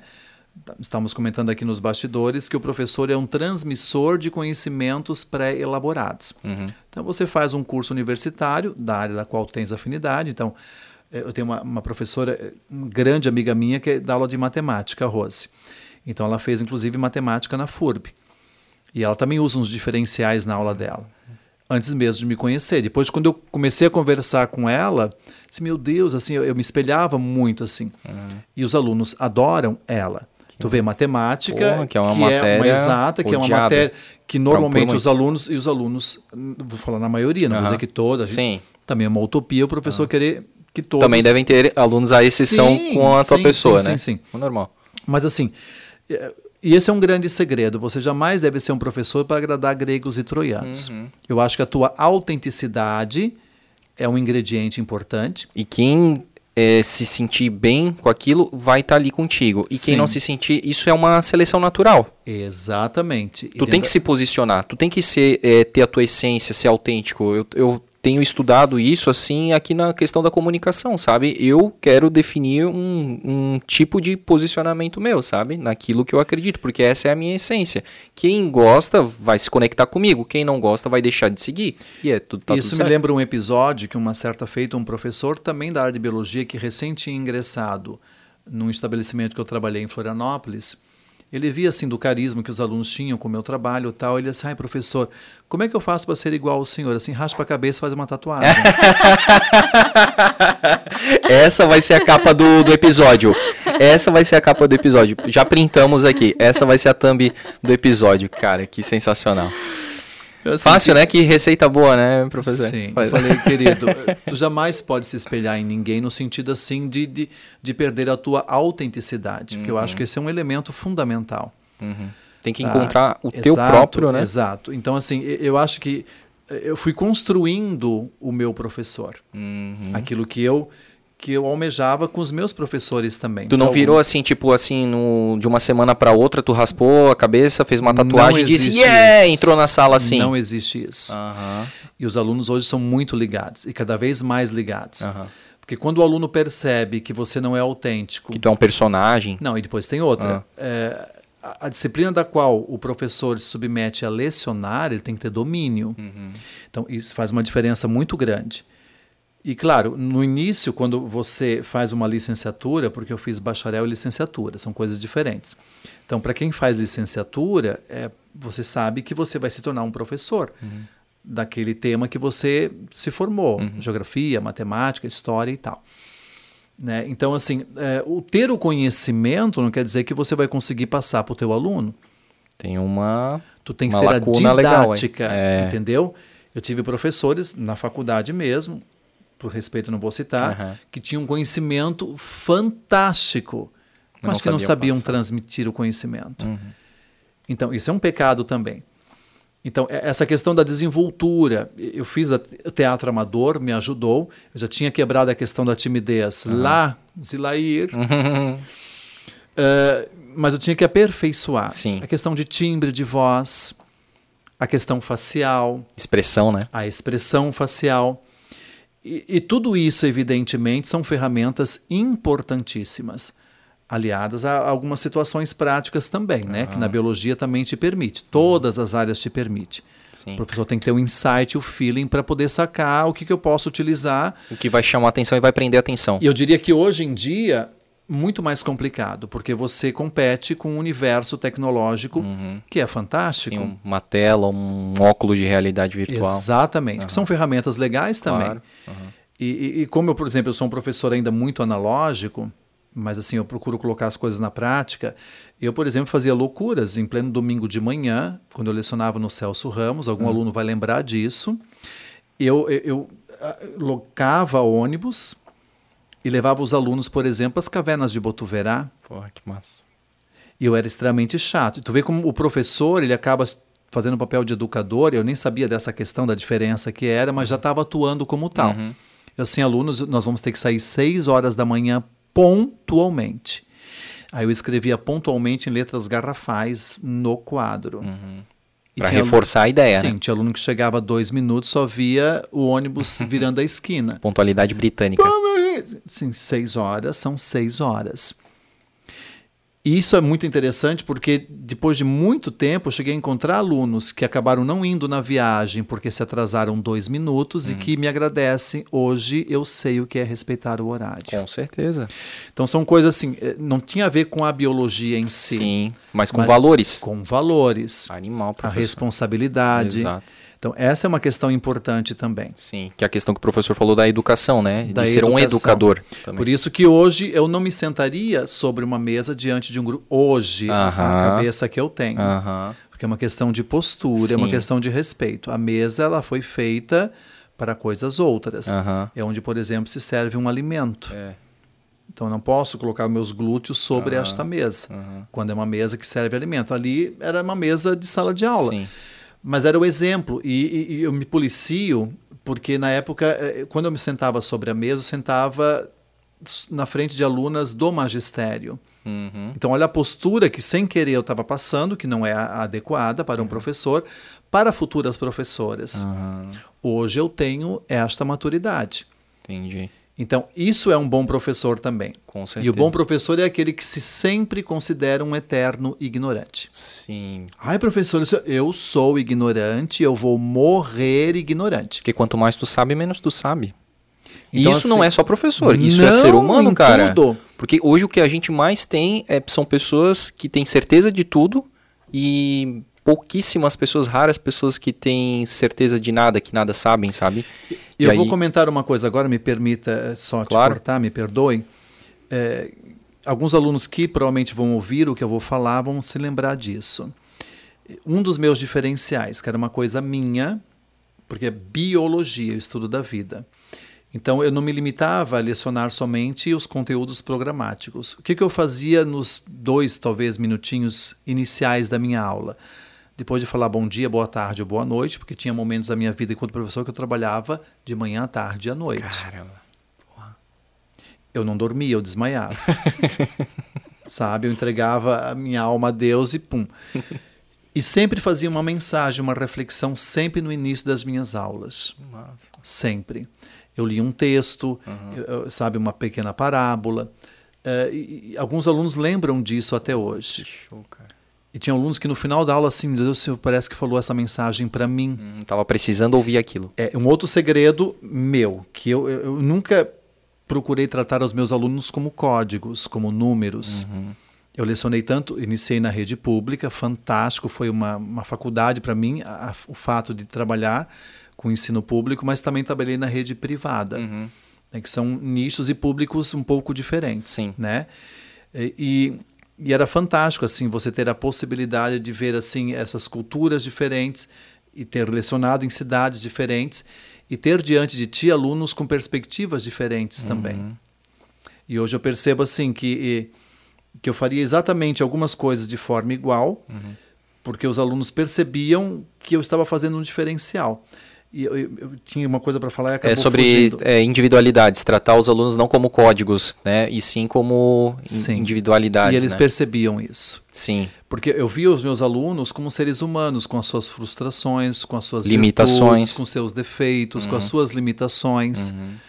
Sabe? E, e- na área da biologia, o professor de biologia às vezes é um conselheiro para algumas temáticas que são difíceis de o filho, na condição de filho, tratar com pai e mãe. Algumas questões de sexualidade, Sim. algumas questões, por exemplo, das mudanças que o próprio corpo, Corpo. sofriam, porque eu trabalhei com ensino médio Claro. né, durante muito tempo. Então, uma fase assim que o corpo sofre as modificações Sim. e eles acabam não entendendo algumas questões E tem o tabu em casa. muito grande, Uhum. muito grande. E, e sempre a autenticidade e, e sempre deixar bem claro para o aluno o teu ponto de vista, independente assim. E como tu comentou, haviam alunos que gostavam do meu jeito de ser, do Hamilton Pessoa, e tem alunos que não gostavam. E com todo o direito não gostar.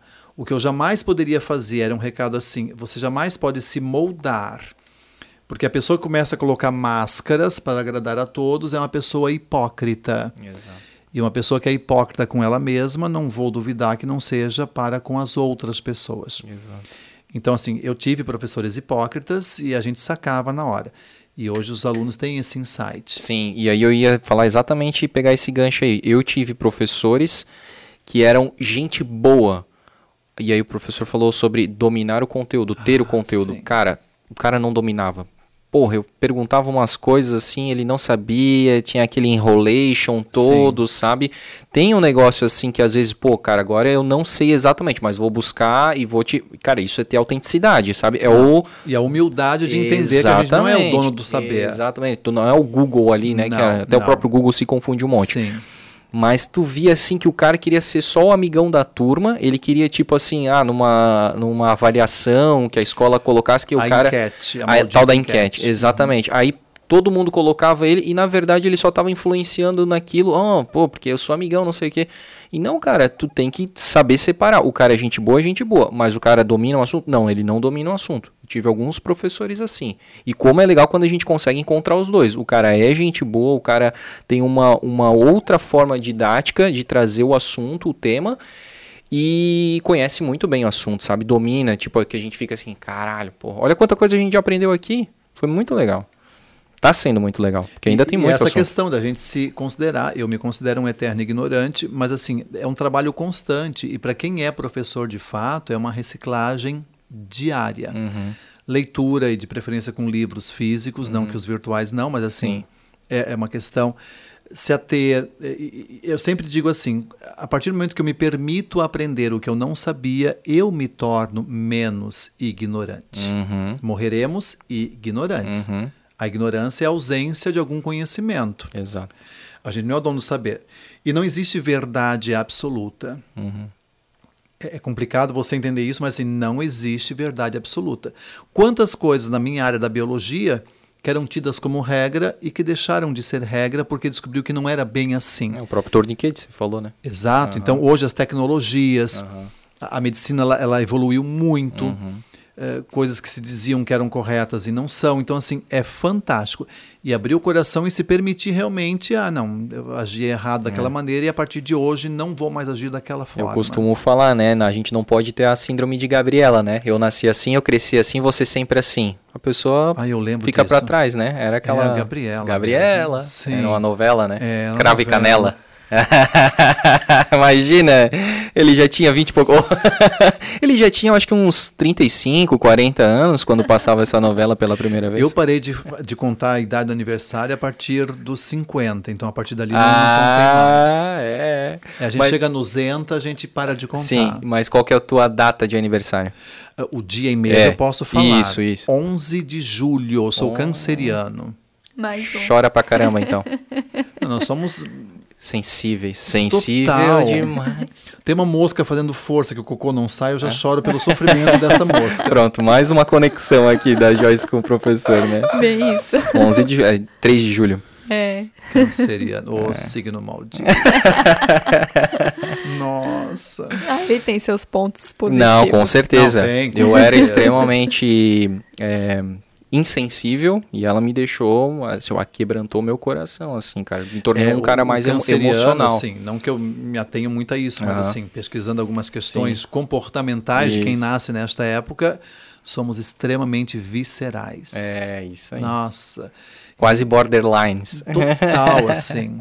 Sabe, de uma tempestade fazemos um copo d'água, quer dizer, de um copo d'água fazemos uma Isso. tempestade, um tsunami e por aí vai. É, É. fantástico. E a gente se apaixona, né? professor, professor também tinha falado assim, né? Deu esse exemplo do sentar na mesa, né? Tem alguma outra coisa que o professor fazia que, tipo, putz, isso eu já não faria mais? Vou tentar puxar na minha memória coisas que de repente eu fiz e que hoje eu não faria mais. Talvez encher o quadro com muito conteúdo teórico. Aham. É.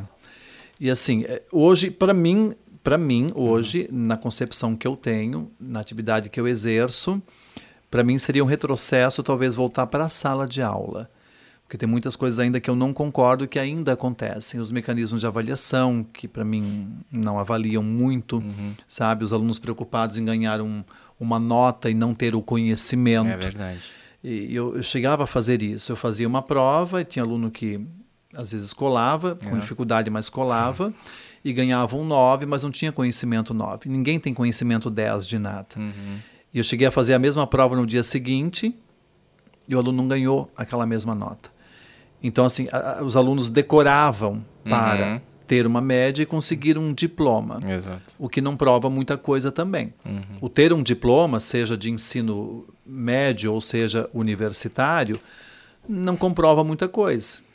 Até porque a gente sabe, infelizmente, que existem pessoas que compram os seus diplomas, né? Então, comprou o conhecimento no sentido assim da forma mais patética possível. Uhum. Não foi atrás, não colheu, não questionou.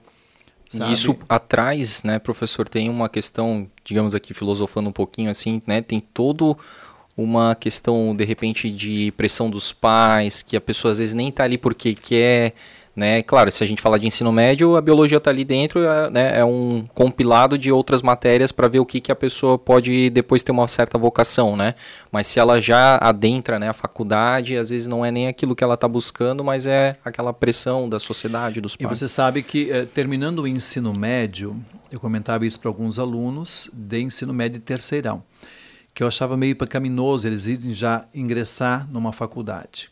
Uhum. Que às vezes não tinham maturidade. Alguns tinham, alguns não tinham, e que ingressavam numa, numa faculdade ou faziam um vestibular, ah, porque o pai, sendo médico, também quero me tornar médico, dando um exemplo, né? Uhum. Ou advogado, advogado. Aí eu perguntar, mas tu gostas disso? Não, não é bem o que eu gostaria. Tá, tu querias fazer o quê? Não, eu queria vender eh, coisas na praia. É, são áreas bem diferentes, mas assim, o teu prazer profissional estaria o quê? Em vender coisas na praia. Estou citando exemplos Sim, assim, sim. né?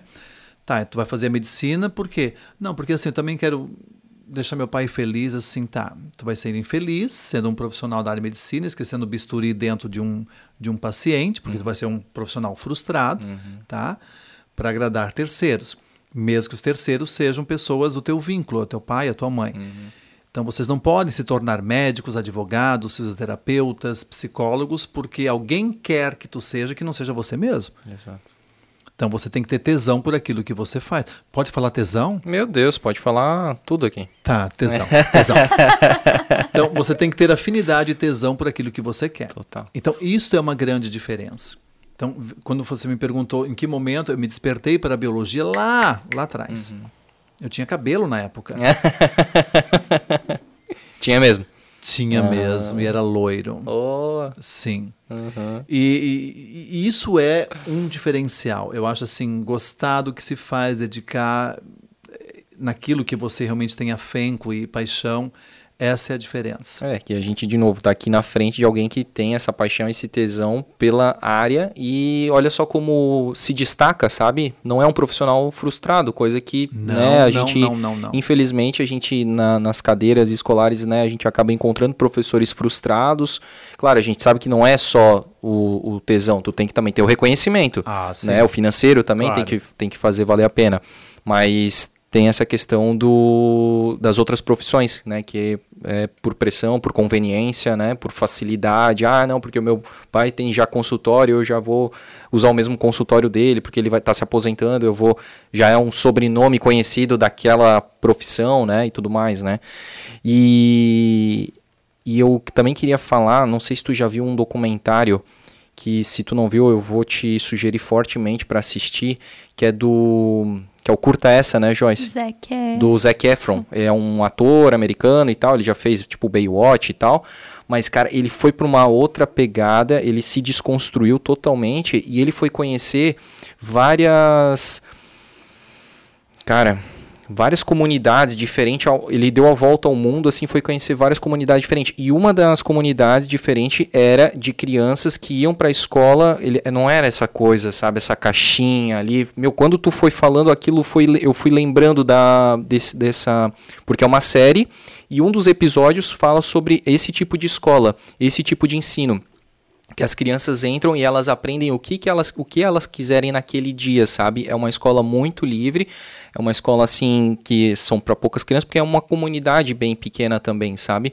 Cara, é muito interessante conhecer. Eu vou, te, vou te passar certinho o um episódio lá, tá? Por favor, eu gostaria Indi muito. Inclusive indicando aí para quem está nos assistindo, a série é fantástica, porque ali fala sobre é, energias renováveis, é, tipo gastronomia, é, por exemplo, assim, ele pega, faz uma, o cara lá faz uma massa de pão, coloca num, numa terra vulcânica, daí passa no outro dia e pega o pão tá tá assado, né, e tudo mais. Então, sim, formas que tu usa a natureza sem extrair dela, sabe? Tu só usa aquilo que ela já oferece, que é Para é gratuito. A subsistência. É.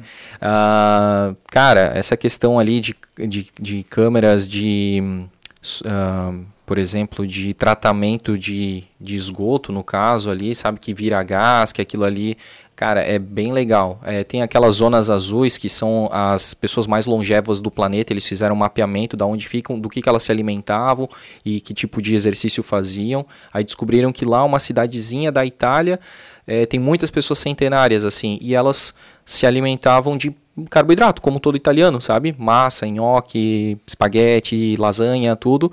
Então, tipo, e as pessoas, meu Deus, mas, né, o carboidrato, né? Tem pessoas carbofóbicas e tudo mais. E aí, não, mas eu não faço exercício, sim, porque também lá tem várias ladeiras, né? Então tu vai se deslocando, mas tu vai fazendo exercício aeróbico bem, bem legal ali, né? Então, cara, é muito legal. E tu vai assim criando umas disrupções assim, cara, isso, isso é que poderia ser o nosso padrão e não esse negócio, essa escola que tu entra lá numa sala, tu recebe o conteúdo, aí tu tem que fazer uma prova. Um método engessado. É, faz muito sentido com isso que tu tá falando. Meu, vai muito ao encontro assim. Eu fico assustado quando às vezes é, algumas pessoas me encontram e começam a dizer: "O professor deu aula para minha avó". Eu assim, você suma da minha frente nesse momento. Aí quando eu descubro que a avó era uma avó jovial. Ah, com certeza. Sim. E, e, é legal, sempre, eu tinha uma fala com os meus alunos, isso é uma coisa que, que sempre fiz e, enfim, que você nunca deve ser apenas mais um na uhum. sociedade, de tantos mais uns, né? Então, ah, você quer realmente fazer medicina, não seja mais um médico, seja o médico. Seja o advogado, seja o dentista.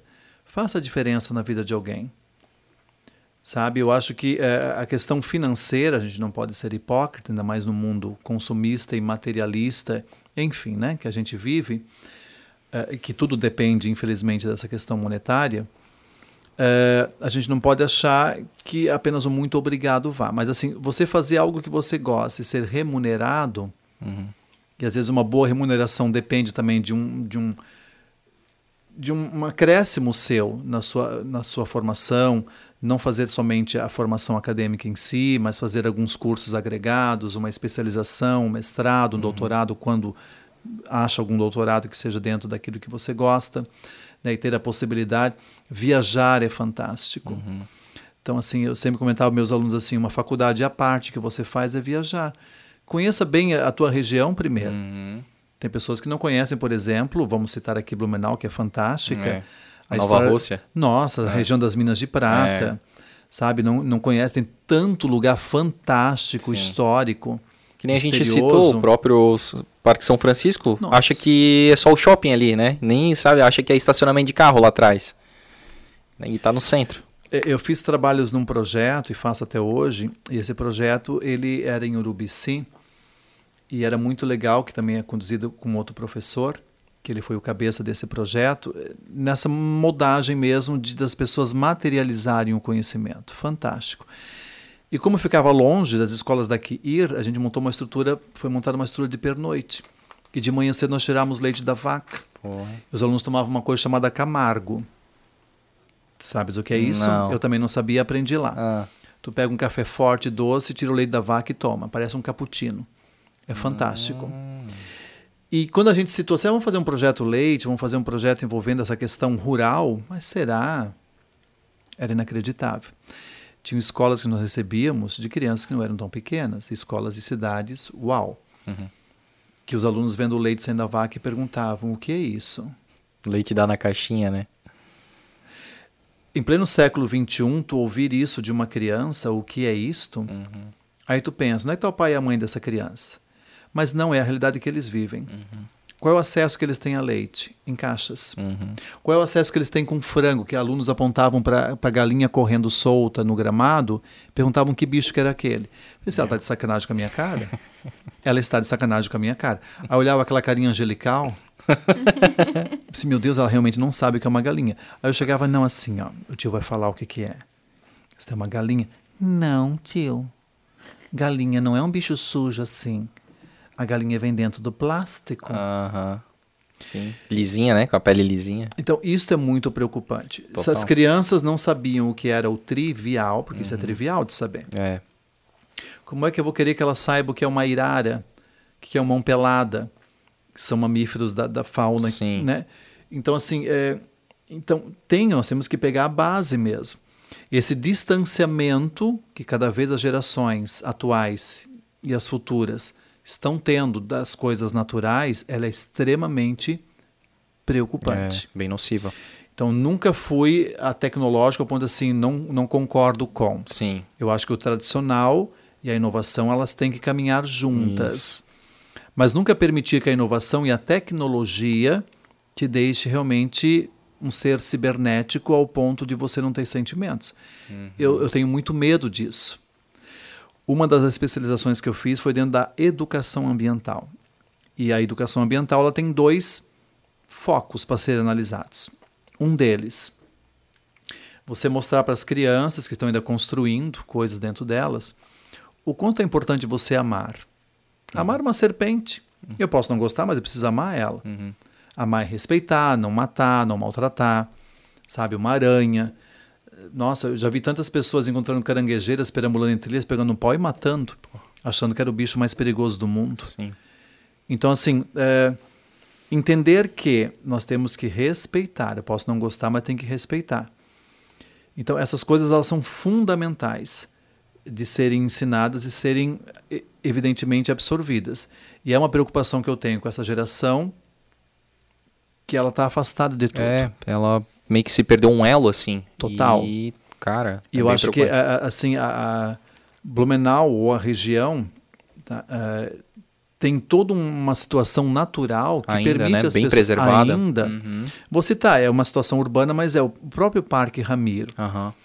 Naquelas lagoas fantásticas, uhum. a, toda a parte urbanística, que, que, é lindo demais, uhum, sabe? Uhum. E, e quantas aves migratórias vão lá e que as crianças estão lá e não sabem que ave que é aquela? Então é fantástico. Que seja dentro de um parque, que seja para quem mora em condomínios, que tem jardim, coloca a criança andar com o pé em cima de uma grama para sentir. Bem isso aí. No barro, né? Afunda o pé no barro, cara. Então tem crianças que vêm lagartixa diz que é para matar lagartixa porque tem veneno, assim que ele nem, nem dente tem, o bicho é banguelo. Aham. Tem criança que bota Rodox na lagartixa, cara. Então, isto é uma preocupação que eu tenho. Eu acho que as coisas têm caminhado de forma homeopática, sabe? Eu acho que tem vários projetos muito interessantes. Timbó, por exemplo, tem o Eco da Vencal, que é um projeto fantástico, que recebe não somente escolares, mas famílias também, que as pessoas têm contato com várias, tudo na prática. Que legal. Tem contato assim com, com coisas que as pessoas, meu Deus, como é que eu vou ter contato com isso? Sabe, com a própria serpente mesmo, né? As pessoas acham que a serpente é algo gosmento, molhado, nojento. Ah, para com isso. Elas não têm nem glândulas na pele. A pele de uma serpente é completamente seca. Ah, é? Eu não sei. Nunca. Não peguei. sabe, mas tu vai aprender hoje. Ai, ai, ai, ai, ai. na prática. Eu acho que eu vou ser igual tem aquele teu aluno lá. não, não, eu tenho respeito, cara. Eu tenho esse medo, né, normal, porque é, é uma coisa que é cultural, né? Tu vai recebendo essa carga de informação que ela é malvada, que ela é perigosa e tudo mais, e a gente acaba simplesmente aceitando que ela é assim, e quando tem uma situação, a gente, opa, não, cara, ela vem todo aquele arquétipo já in- instalado na gente, aquele software rodando na gente, assim, do, cara, isso aí é perigo, isso representa perigo. A gente tem que tomar cuidado, né? Isso que eu, eu venho tentando me é, ressignificar. Tem que ter cuidado, mas ela não pode, ela não é assim um bicho de sete cabeças, né? Você dá como exemplo o sapo. Pô, isso eu tenho um, cara, um O André medo. adora. Cara, eu não sei se é medo ou nojo, eu não sei, cara. nojo, é porra, nojo. É terrível, cara, pra mim. Sapo ou perereca rã. Pois é, Anfíbio. eles são anfíbios anuros, eles têm diferenças anatômicas, por exemplo, a musculosa, forte, bombadona é a rã. É. Tem pessoas que matam rãs para comer a, a carne É, delas, é, né? aham. A, a perereca ela tem discos de aderência na ponta dos dedos e ela Hum, escala, então ela é uhum. uma alpinista. Entendi. Quem salta longe é a rã, Uhum. musculosa, forte. Quem anda e que não consegue grudar, mas tem veneno, é o sapo. Mas nem todos os sapos têm veneno. Se o bicho é um anuro sapo, ele tem veneno. Ah, é? Inclusive, um dos bichos mais perigosos do mundo, pela química do seu veneno, É o cambô. É um sapo que adulto não é maior do que a unha do meu dedão. É o sapo flecha de veneno, que existe em florestas da Costa Rica, da Venezuela e até mesmo na floresta amazônica. Eles são fantasticamente coloridos e essas cores vibrantes, na maioria que eles têm, quer dizer não se meta. Ah, com certeza. Eu achei até que era o cambô, que é usado né, em alguns rituais indígenas, né? Eles têm até tem veneno com, com cunho alucinógeno, né? Isso, é. É, mas assim, o próprio sapo cururu tem um veneno considerável, mas eles são venenosos, não são peçonhentos. Sim, eles não vão te E esses, o inocular. gênero, o gênero Dendrobater, que são sapinhos flecha de veneno, ele tem um veneno que, que é de interesse, mas assim, a soma dos insetos venenosos que ele come e ele evoluiu para deixar o veneno acumulado na pele é que é o agravante. Então o veneno sozinho dele perigoso, somado com toda a evolução que o bicho teve para não morrer com os insetos venenosos que ele come, é levar este veneno para a parte mais externa do corpo. Hum, que é a Isso- pele. Isso. Por isso que tem muitos índios que utilizam ah, o dorso desses sapinhos, esfregando Isso. dadinhos e caçando pf, com zarabatanas, utilizando como veneno o veneno de outros bichos que estão na região dorsal desses sapinhos coloridos. O sapo ele tem veneno em bolsas chamadas glândulas paratoides, Uhum. que estão localizadas atrás dos olhos. Vamos tornar isso mais didático. Ah, cara, mas eu acho. Cara, eu tento ter respeito, mas eu acho muito feio. E, cara, se eles vêm se aproximando, pulando. Lá em casa tem perereca e eu, né? é, já. Pelo. Ai, cara, não Ah. dá, velho. Para com isso. Então, isso aqui são as glândulas paratóides e está cheio de poros, de furos aqui. Ele não consegue apertar esta glândula e lançar o veneno. É, mas professora, minha avó diz que ele solta leite. Fala para tua avó que ele não é uma vaca. Eu ouvi lembro muito disso isso. de Ah, criança. Cara, todo mundo lembra disso. então, se a gente pressionar esta bolsa de veneno, de fato sai um veneno de cor esbranquiçada, parece leite coalhado. Não é leite, mas é um veneno branco, de Sim, fato. mas tem que apertar, ele não, ele não atira. Ele, ele não consegue Ah. fazer uso disso. Uhum. Então, por exemplo, quando um cachorro ah, que vê um sapo dentro do pote de água e não gosta da situação vai morder o sapo, o cachorro se dá mal e pode morrer. Sim. Tá? Então, uma das estratégias do sapo, uma vez quer dizer, do cachorro, Ah. uma vez que ele mordeu e o veneno do sapo atingiu a mucosa do cachorro, o cachorro não sabe cuspir. Tu nunca verá um cachorro cuspindo. É. Então ele vai ter que se livrar daquilo que está queimando a boca dele. Ele vai produzir muita saliva, ele vai fazer uma espumação salivar. Então, quando alguém vê, por exemplo, um cachorro espumando pela boca, há um forte indício de que ele tenha mordido um sapo. Entendi. Então, se ele engoliu o veneno, é bem possível que esse cachorro não vai resistir. Embora que as pessoas tenham duas oportunidades de salvar este cachorro. Tu ia mostrar alguma coisa de relacionada a veneno de sapo ali? Não, É. não, não, não, não. É um outro veneno que depois eu vou falar. Ah, tá. é, porque daí tu vai me traumatizar. Você sabe, quando eu era uma criança, eu tinha uma coisa que morava dentro de mim, né? Ah. Uma coisa muito ruim, assim. Eu era uma criança muito difícil. Todos os cabelos brancos que a minha mãe tem hoje, eu sou o responsável. Putz. Todos. Cara, é muito massa. O, o teatro te fez muito bem. Sabe, Eu- uma das coisas talvez mais bizarras que eu fiz foi quase colocar fogo na casa quando eu tentei fazer um transplante de um coração de um gato num sapo. Ai, Tu meu não Deus. Eu, sim, eu devia ter o quê? Uns sete anos? Talvez nem tanto. Tanto que minha mãe sempre imaginou que eu fosse ser médico. Aham. Porque quando eu saía para alguma coisa e encontrava um bicho atropelado, um cachorro, eu levava esse bicho estraçalhado para casa. Eu roubava, na época meu pai tinha, meu falecido pai tinha uma gilete. Aham. Eu pegava a gilete do meu pai escondido e usava como bisturi. Tu devolvia depois porque era escondido. Ah, asepsia, né? Não, eu esterilizava. É, Ah, Tinha aquela maquininha lá. aquela- E eu cortava os órgãos do bicho e guardava em vidrinhos com álcool. Eu tinha uma estantezinha em casa com um monte de órgãos de bicho. E aí um dia eu tentei fazer uma coisa. Ah.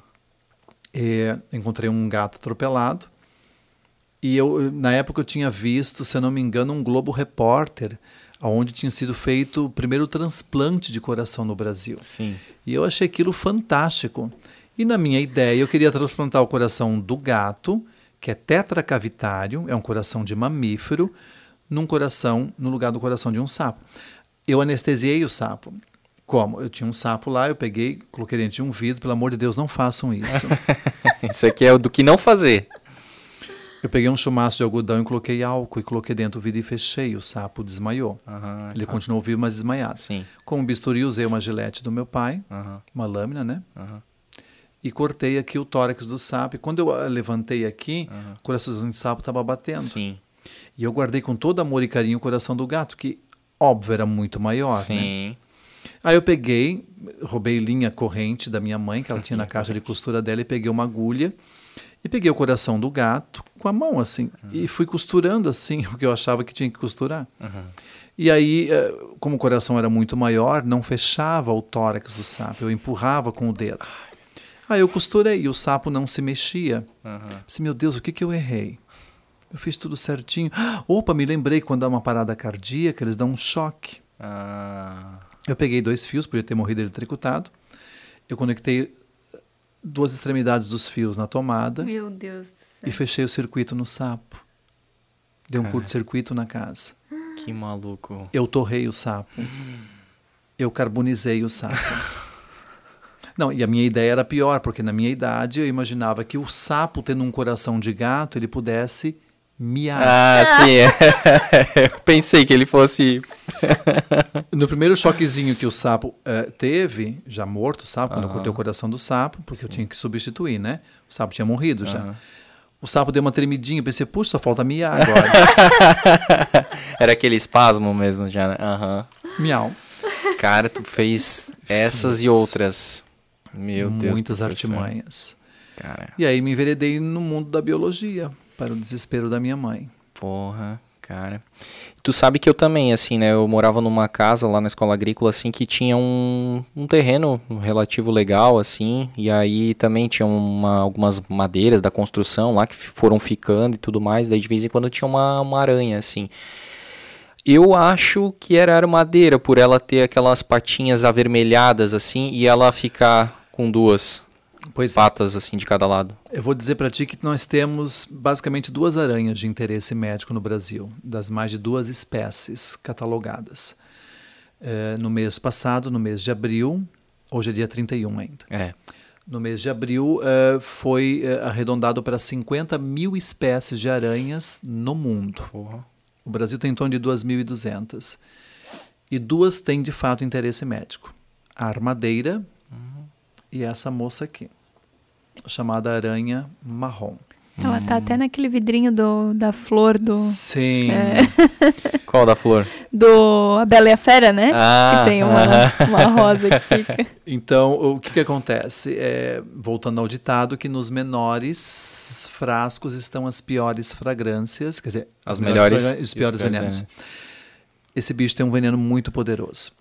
E o pior, nós estamos aqui com uma- as temperaturas baixando e os acidentes com essa aranha aumentam nos dias frios. Uhum.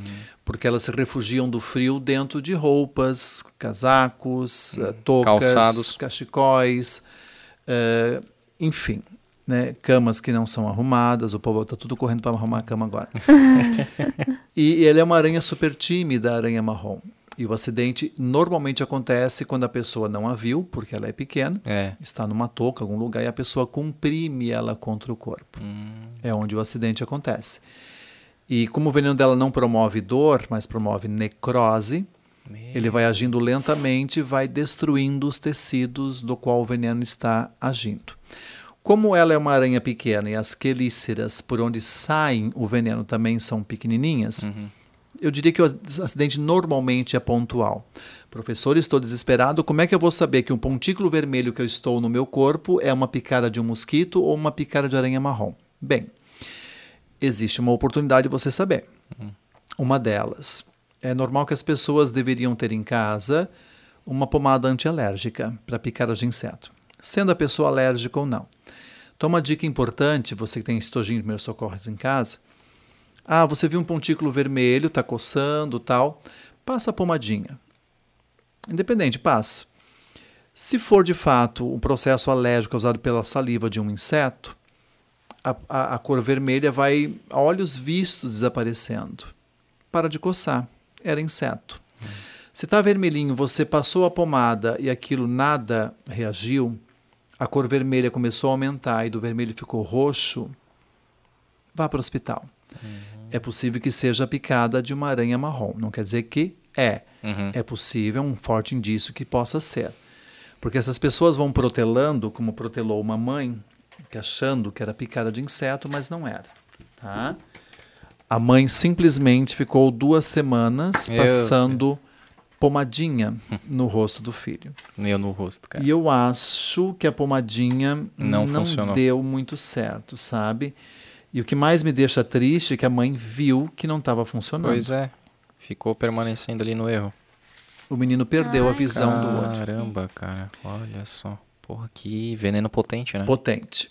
Se atingir a corrente sanguínea e este veneno for para os rins, pode ocorrer uma falência renal e a pessoa Virar óbito. vira óbito. Não é muito comum acontecer Sim. óbito, né? Aham. Mas assim, não sendo a aranha marrom, não sendo uma aranha armadeira, não é com a caranguejeira que eu vou me preocupar. Caranguejeira, ela não tem. Toda aranha tem veneno. Tem, toda tá? aranha tem veneno. Lembrando que o veneno é uma substância química que causa algum tipo de alteração. Aham. Quando a caranguejeira pica, no laboratório uma vez uma caranguejeira cravou as quelíceras em mim. Nossa. Alunos. Eu estava alimentando elas, Ah, né? tá. eh, dando insetozinhos com uma pinça e uma estava realmente muito varada da fome e saltou. Oxe. E ela cravou. E eu sabia que se eu puxasse, iria machucá-la, porque podia arrancar as quelíceras e ela morrer. Aham. Mas doía demais, assim, ai, solta, Meu solta. amor pelos animais, né, cara? Olha ela pegou, percebeu que não era o alimento que ela tinha pego, porque ela queria a barata, Uhum. que estava presa na pinça, que eu já tinha largado no chão e a barata já tinha vazado embora, né? Aham. Feliz da vida. Hum. Ela soltou. Desculpa, até me emociono quando eu Porra, lembro. cara. Porque quando ela percebeu que não era a barata que ela tinha pego e sim meu dedo, ela se virou para mim e fez assim: desculpa. É demais.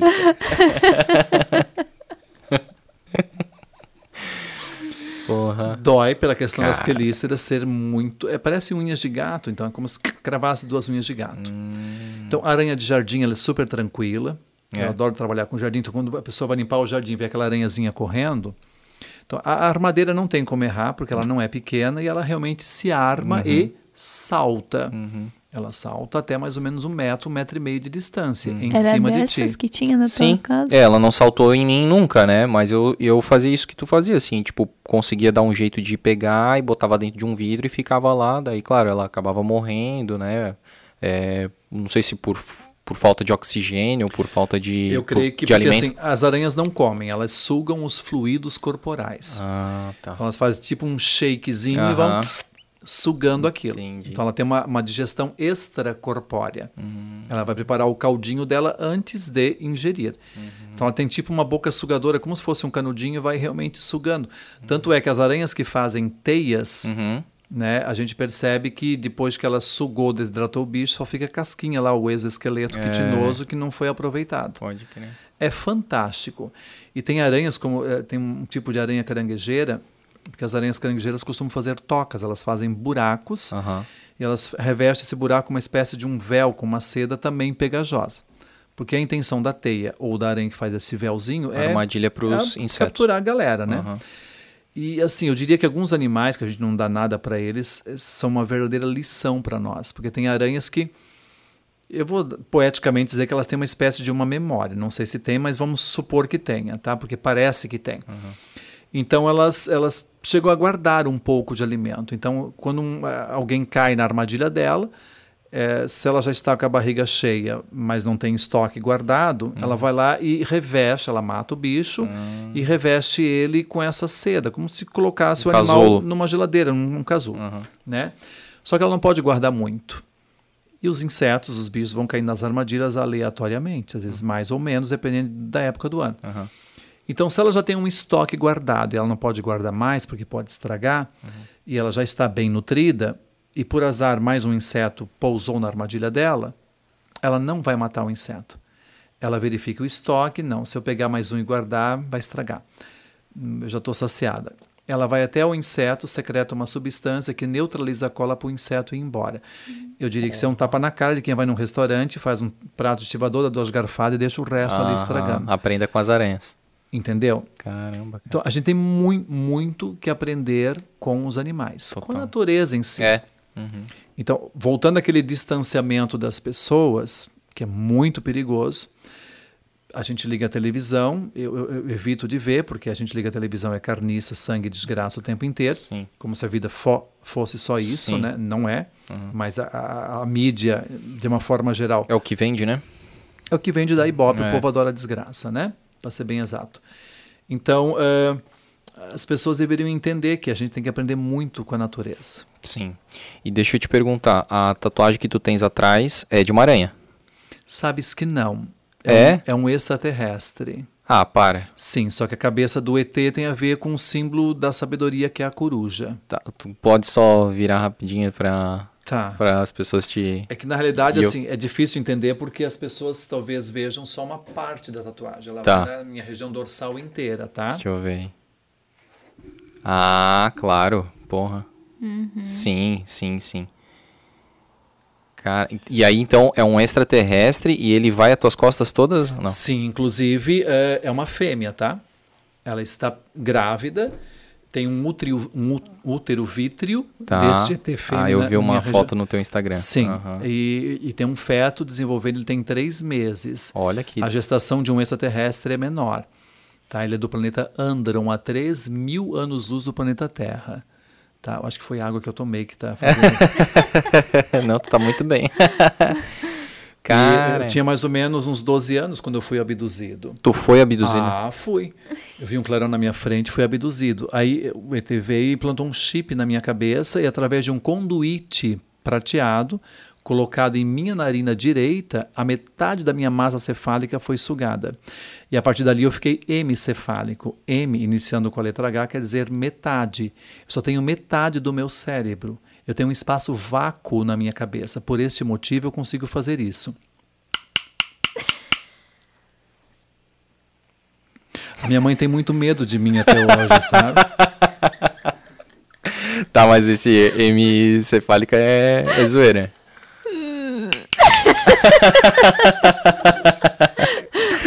Sonoricamente, não. Desde a parte da abdução é zoeira. Cara, eu, eu acredito em tudo, cara. Meu Deus do céu. Não, mas qual que é a tua. Eu tenho uma paixão muito grande pela ufologia. É mesmo. Muito Mas nunca grande. tivesse nenhuma experiência. Ai, isso não querem Ah. que eu fale.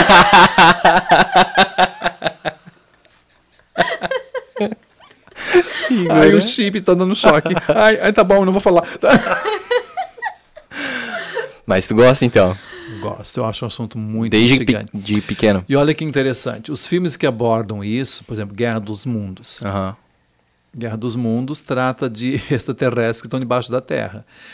E, e, via de regra, Guerra dos Mundos, eh, O Segredo do Abismo, são filmes que retratam extraterrestres como se vingando da espécie humana como sendo um parasita do planeta.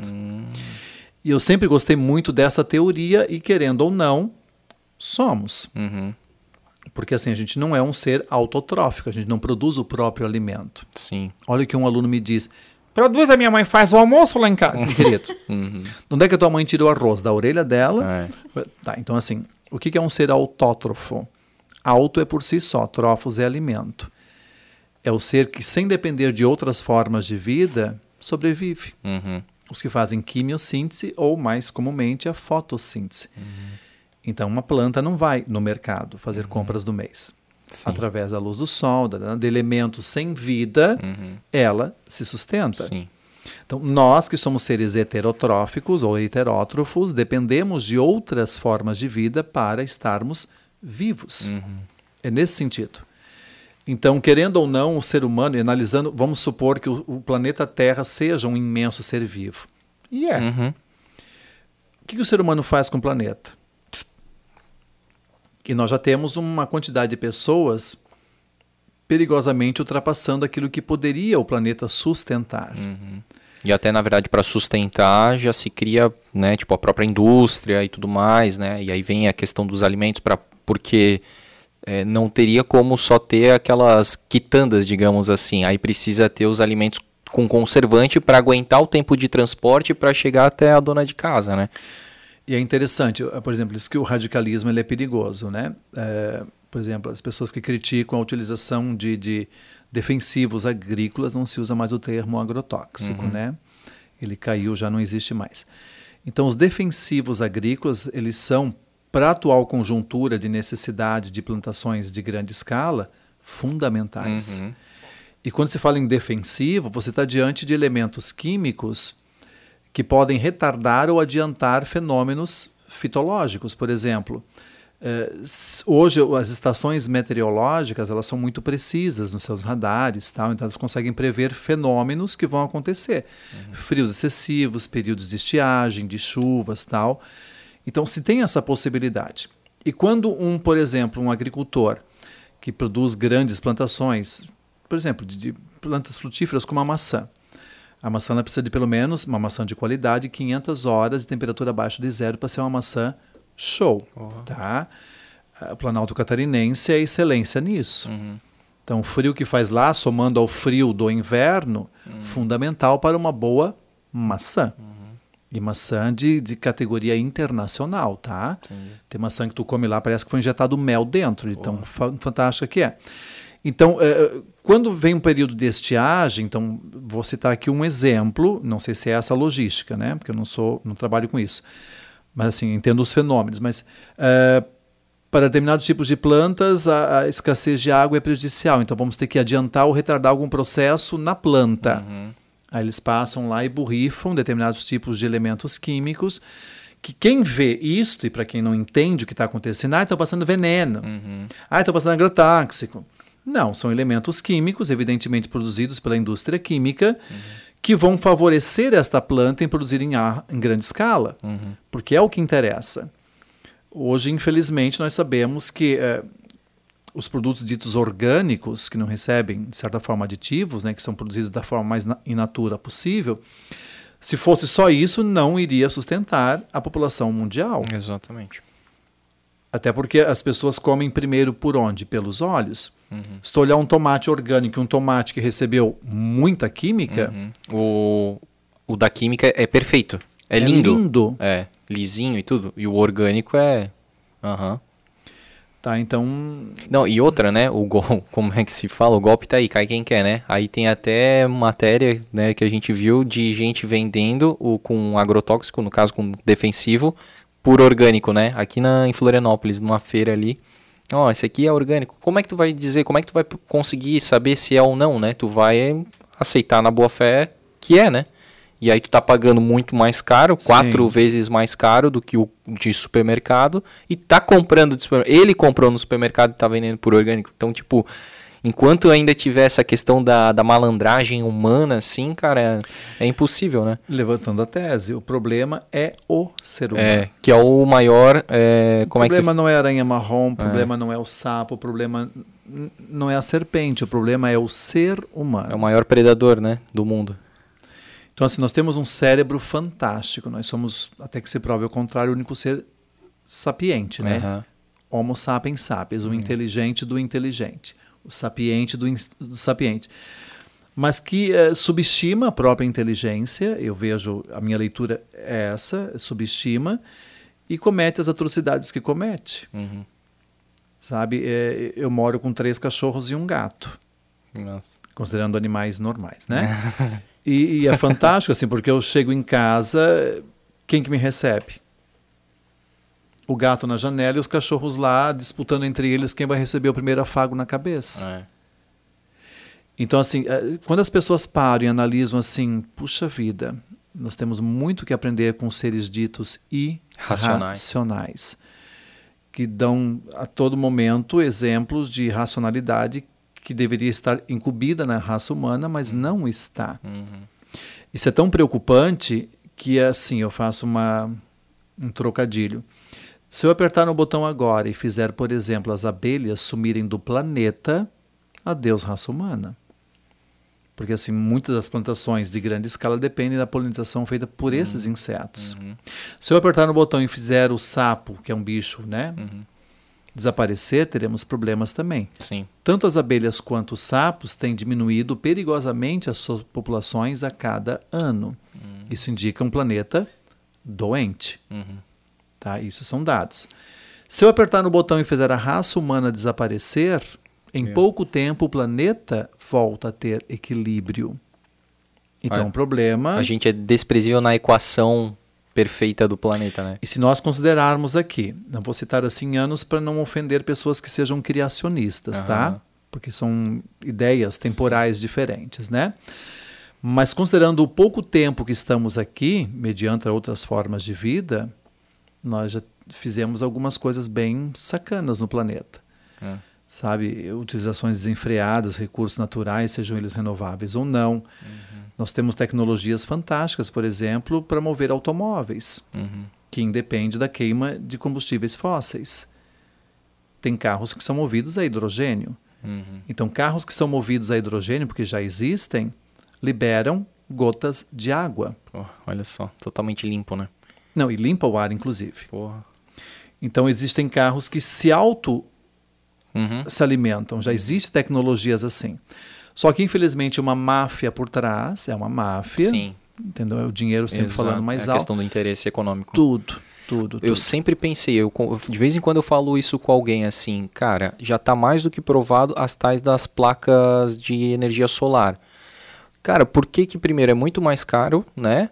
Tudo bem, é uma coisa mais recente, mais nova, mas por que que não se tem um tipo de um projeto, né, do governo federal de subsidiar, sabe? Não, vamos construir aqui, vamos, cara, para que todas as casas do Brasil tenham isso, sabe? Não, mas eles preferem ir lá para ah, Monte, como é que é lá para lá pro Pará, fazer Monte Belo, destruir toda a floresta lá para fazer hidrelétrica lá, sabe?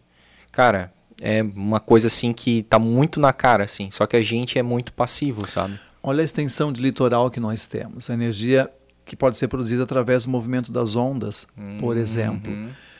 Pouco se fala porque Uhum. Sim. assim não há interesse, porque os interesses infelizmente estão por trás de grandes Exato. Uhum. potências que manipulam essas questões como se fossem marionetes, É, né? é. Uh, olha a quantidade de, de, ar, por exemplo, a energia eólica, que é uma energia super limpa, uhum. que não afeta em absolutamente nada. Uhum. E que é super legal quando você viaja para um local que tem as torres Osório eólicas. lá, cara, aí no Rio Grande do Sul. Porra, eu fui de noite, aí parecia OVNIs, cara. Pô, piscando lá assim, cara, é muito legal de ver é aquilo lindo. ali no céu. Uhum. É lindo. Então existe tudo isso, mas não se usa porque, infelizmente, não há interesse Exatamente. ainda. Aí a gente vai ter que né, pagar o preço, que a gente não sabe quando que vai ser, mas vai ser um preço alto, provavelmente não vai ter é, como reverter aquela situação, porque o ser humano sempre está, não, amanhã eu faço, amanhã eu penso, amanhã eu corrijo aquele erro, né? Mas eu, eu quero meu lucro hoje, né? Vai chegar um momento que a gente vai, puta, agora não dá mais. Tem uma frase que eu acho fantástica, né? Que só quando só existir é, quando não existir mais nenhum recurso na Terra para a sobrevivência do ser humano, o ser humano vai aprender que dinheiro não se come. Isso é uma frase indígena, se eu não me é. engano. É, dos Apaches americanos. Cara, quando eu li, eu. Porra, cara, que tapaço, sabe? Porque o ser humano tá sempre em busca de dinheiro, cara, mas. E quando acabar os recursos, entende? Porque né, tá destruindo a água, tá destruindo o, o ar, tá destruindo as matas. Os índios, que hoje, infelizmente, nas, na grande maioria vão citar os índios brasileiros, né? Sim. né? É, tirando algumas raras exceções, que foram completamente roubaram a cultura deles, sabe? A inserção do homem uhum. na cultura deles destruiu, porque você pode matar um grupo indígena de várias maneiras, fisicamente ou culturalmente, culturalmente, uhum. que é eu acho uma morte terrível também. Sim. Muitos índios prefeririam morrer de forma física do que ter a sua cultura destruída, Sim. né? Então, uh, tem umas frases indígenas que são fantásticas. Tem uma que diz assim: tem a ver com o índio Apache americano, que um repórter entrevistando um, um grande Apache, já com muita idade, que infelizmente viu as suas tribos sendo dizimadas, né, por questão de terras tal, é, perguntou para esse índio assim, que é uma frase que eu acho fantástica. Como é que o senhor se sente ter passado por toda essa questão, ver o seu povo sendo dizimado tal? Ele com a sua calma, né, com o seu contato que teve muitos anos com a natureza, que nos ensina muito, né, falou assim: Sabe que dentro de mim vivem dois cães. Um deles é amável, é carinhoso, é fiel. E outro é um cão odioso, raivoso, feroz. E esses dois cães que vivem dentro de mim estão sempre brigando um com o outro. Aí o repórter, com a sua mania de perguntar, falou assim: tá, e nessa briga. Quem vence? Quem vence? Vence o cão que eu alimentar. Uhum. É a história do yin yang. Aham, perfeito. Do equilíbrio. Nem todo mundo é bom o tempo inteiro uhum. ou ruim o tempo inteiro. O médico e o monstro. De todo mundo tem um pouco. Então, é, é, essas questões eu abordava muito com os meus alunos. Porra, que legal, cara sabe? Não tinha uma aula que no início, no final, em algum momento, eu não dava uma cutucada. E é legal, às vezes, quando a gente encontra alguns desses alunos e, de fato, eles abordam eles essas te falam, questões. Né? E, porque marcou? Com certeza. E, com, e, assim, com certeza, aquilo ali mudou. E tu nem sabe que aquilo ali mudou. Porque aquilo vai reverberando, sabe? É, e aí eu, me veio uma coisa muito importante. É, essas mudanças... Ou, é, essas marcas que nós deixamos, essas tatuagens é. impressas né, no sentimento de, de muitos alunos, elas podem ter duas conotações, para o lado bom e para o lado ruim. Uhum. Então, aí a responsabilidade do professor, né? Uhum. De ser um grande professor. Sim. Eu vou dar um exemplo. Hoje, quando é, uma amiga me mostrou umas imagens de uma professora fazendo coisas que não são condizentes para uma professora e colocou na rede social. Uhum sabe, se expondo assim de uma uhum. maneira.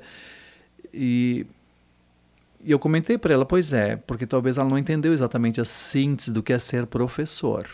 Uhum. Que é uma atividade super importante e complexa. Tem países, por exemplo, que o professor, eh, quando passa no local, ele é reverenciado, uhum. entendeu? Uhum. Porque, querendo ou não, todas as profissões, todas. Passaram pelas mãos de um professor. De alguém que ensinou algo para a pessoa se tornar um profissional. Exatamente.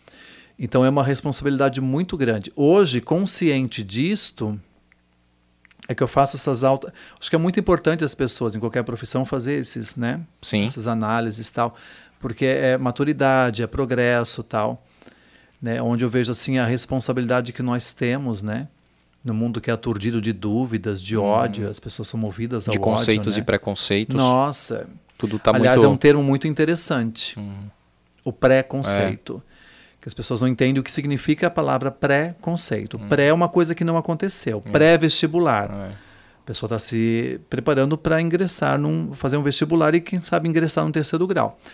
O conceito é uma coisa que foi estudada, testada, analisada, é uma coisa conceitual. Que ainda pode estar equivocada. Pode, evidente, não existe É. verdade absoluta. Só que a pessoa que é pré-conceituosa, independente Nem do buscou. quesito, ela não tem nem o conhecimento, quer dar um pitaco sobre aquilo que ela não sabe, ela não tem nem noção. Uhum. E isso é extremamente perigoso. Tu sofreu preconceito? Ah, isso é diário. É. Numa cidade hipócrita que nós vivemos, isso é constante. Pelas tatuagens Uhum. Pelas também. tatuagens. Nossa, eu, eu trabalhei, não vou citar a instituição, eu trabalhei numa instituição, acho que eu fiquei um ano nesse local, porque eu não me permiti continuar nesse local. Porque eu não me sentia bem. Uhum. E na época eu já podia escolher, não, não quero ficar. Uhum. Se o local não me faz bem, não era nem pelos alunos. Sim. É Foi pelo situação- corpo docente? Sim, Uhum. que uma pessoa chegou para mim assim, ó, teve um pai que reclamou pelo fato do senhor não ser um bom exemplo por ter tatuagens. Meu Deus.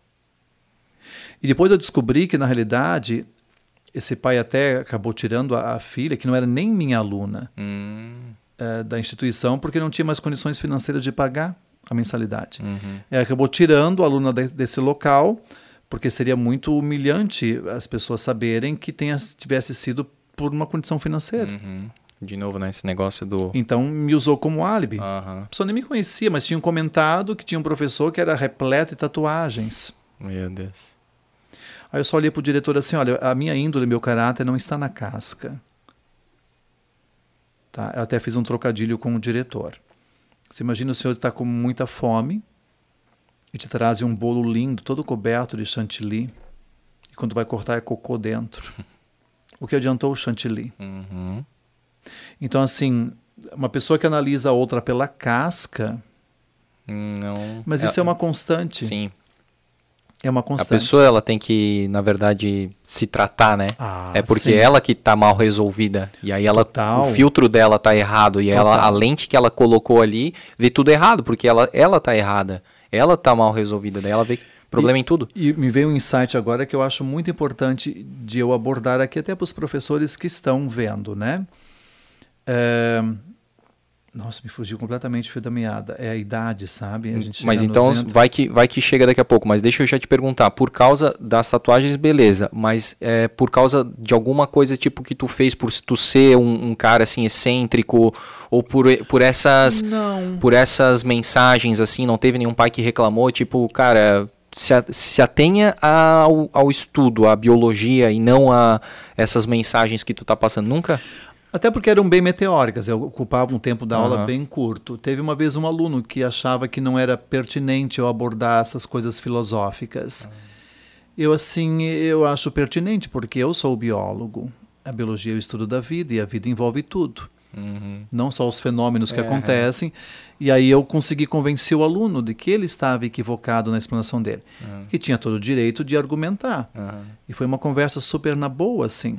Sim. Mas eh, teve uma ocasião eh, que uma professora, e não faz muito tempo, foi até recente, sobre uma questão assim de gênero neutro, essas coisas todas. Eu assim, olha, professora, eu não sei qual é a sua área de atuação, mas eu vou contar uma coisa para a senhora. Na biologia, na biologia, tá? Existem dois gêneros. E se referindo à questão humana, né? Existe o gênero masculino e feminino. Então, assim, eu vou analisar do ponto de vista biológico. Quem determina o sexo na espécie humana é o homem através do seu espermatozoide. Então, se na sua formação senhora não teve biologia ou faltou nessa aula de biologia, o ovócito secundário, que é o gameta feminino, que é a haploide, é uma célula com 23 cromossomos. Oi? Pois é, então deixa eu explicar biologicamente. O par 23 cromossômico, ele é o par sexual. Então, o gameta da mulher, vamos citar assim, de forma mais genérica, que as pessoas chamam de óvulo, mas não é mais óvulo, é o ovócito secundário o termo atual. Ele tem a metade do material genético. E- o óvulo da mulher, o gameta feminino, só pode ter o cromossomo sexual X, isso é biológico. O espermatozoide que fecundou este gameta feminino, ele pode conter um cromossomo sexual X, aí teremos a formação fisiológica de um genitor feminino. Gênero feminino. Se o espermatozoide que fecundou este gameta feminino tiver um cromossomo sexual Y, no par 23, na genética, nós temos um- uma formação de um genitor masculino. O que a pessoa, depois que nasceu e depois que se tornou entendedor da sua vida, fazer com seu genitor é uma questão dela. Mas na biologia existe um gênero masculino e feminino.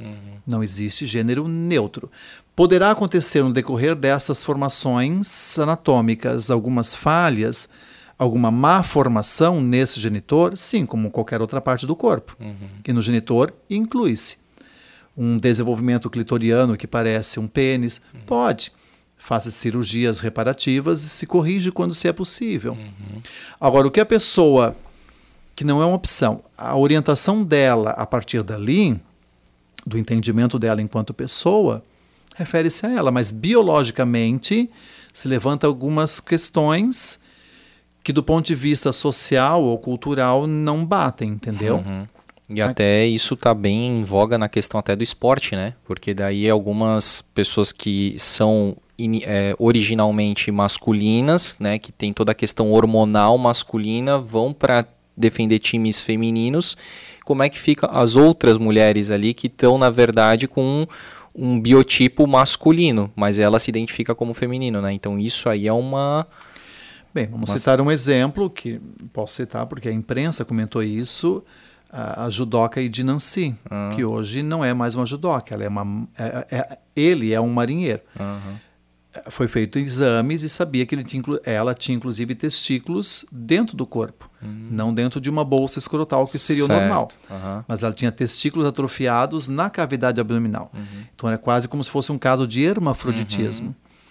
E tu olhava qualquer imagem da Edinanci, o nome já era ambíguo, né? É. Que Edinanci pode ser para uma mulher, como Alcione, enfim, É. né? É, era um homem, tu via o semblante de um homem. E desde a adolescência assumiu mais a questão masculina, não porque ele quis, é porque talvez o testosterona ali, entendeu? Tava influenciando. Enfim, né? E tanto que não podia mais competir porque ele tinha uma conotação. A Edinanci, na época, enquanto competia para a equipe feminina de judô, ela tinha uma força que era sobressaltava as mulheres, porque ela já tinha uma situação biologicamente natural que a favorecia. Uhum. A questão de força física e tal. Sim. Não entendo muito dessa questão de esporte, mas, assim, biologicamente eu entendo. Testosterona, né? Exato. Que é o que eles abordam hoje os transexuais, É. né? Enfim.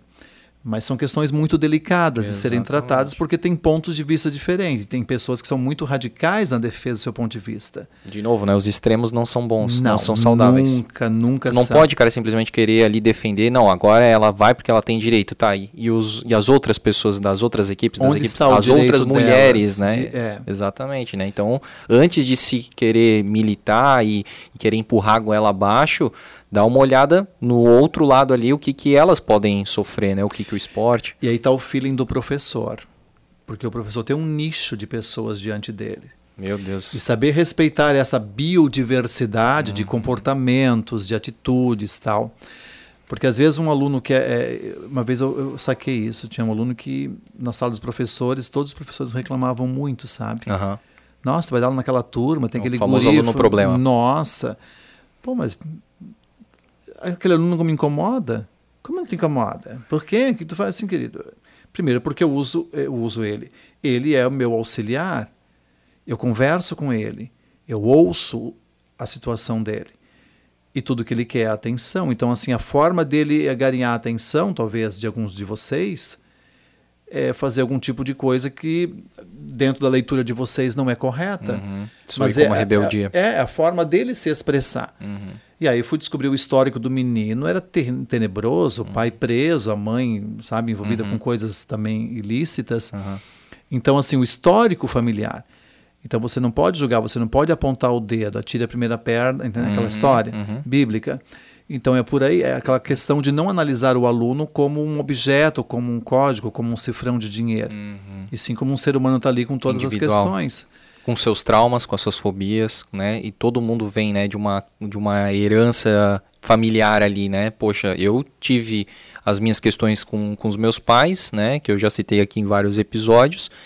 É, e eu sou, de certa forma, um produto da relação que eles é, né, tiveram e, e dessa desse atrito que teve, sabe, entre eles, o que, que eu presenciei, uhum. o que, que eles é, quiseram né, me colocar como, eu, né, eu falo, essa carga né, de, de informação, e assim todas as outras pessoas, né, tem, tipo, tu teve os teus pais, então tu é um produto, uma influência dele, claro que depois tu vai se conectando com outras pessoas, aquilo vai ficando um pouco mais atenuado, é, de repente outras coisas ainda fica muito intensificado, porque foi muito forte para ti, e, e, a gente acaba é, tendo é, reações automáticas conforme a gente também foi programado, sabe? Então esse, os alunos são isso.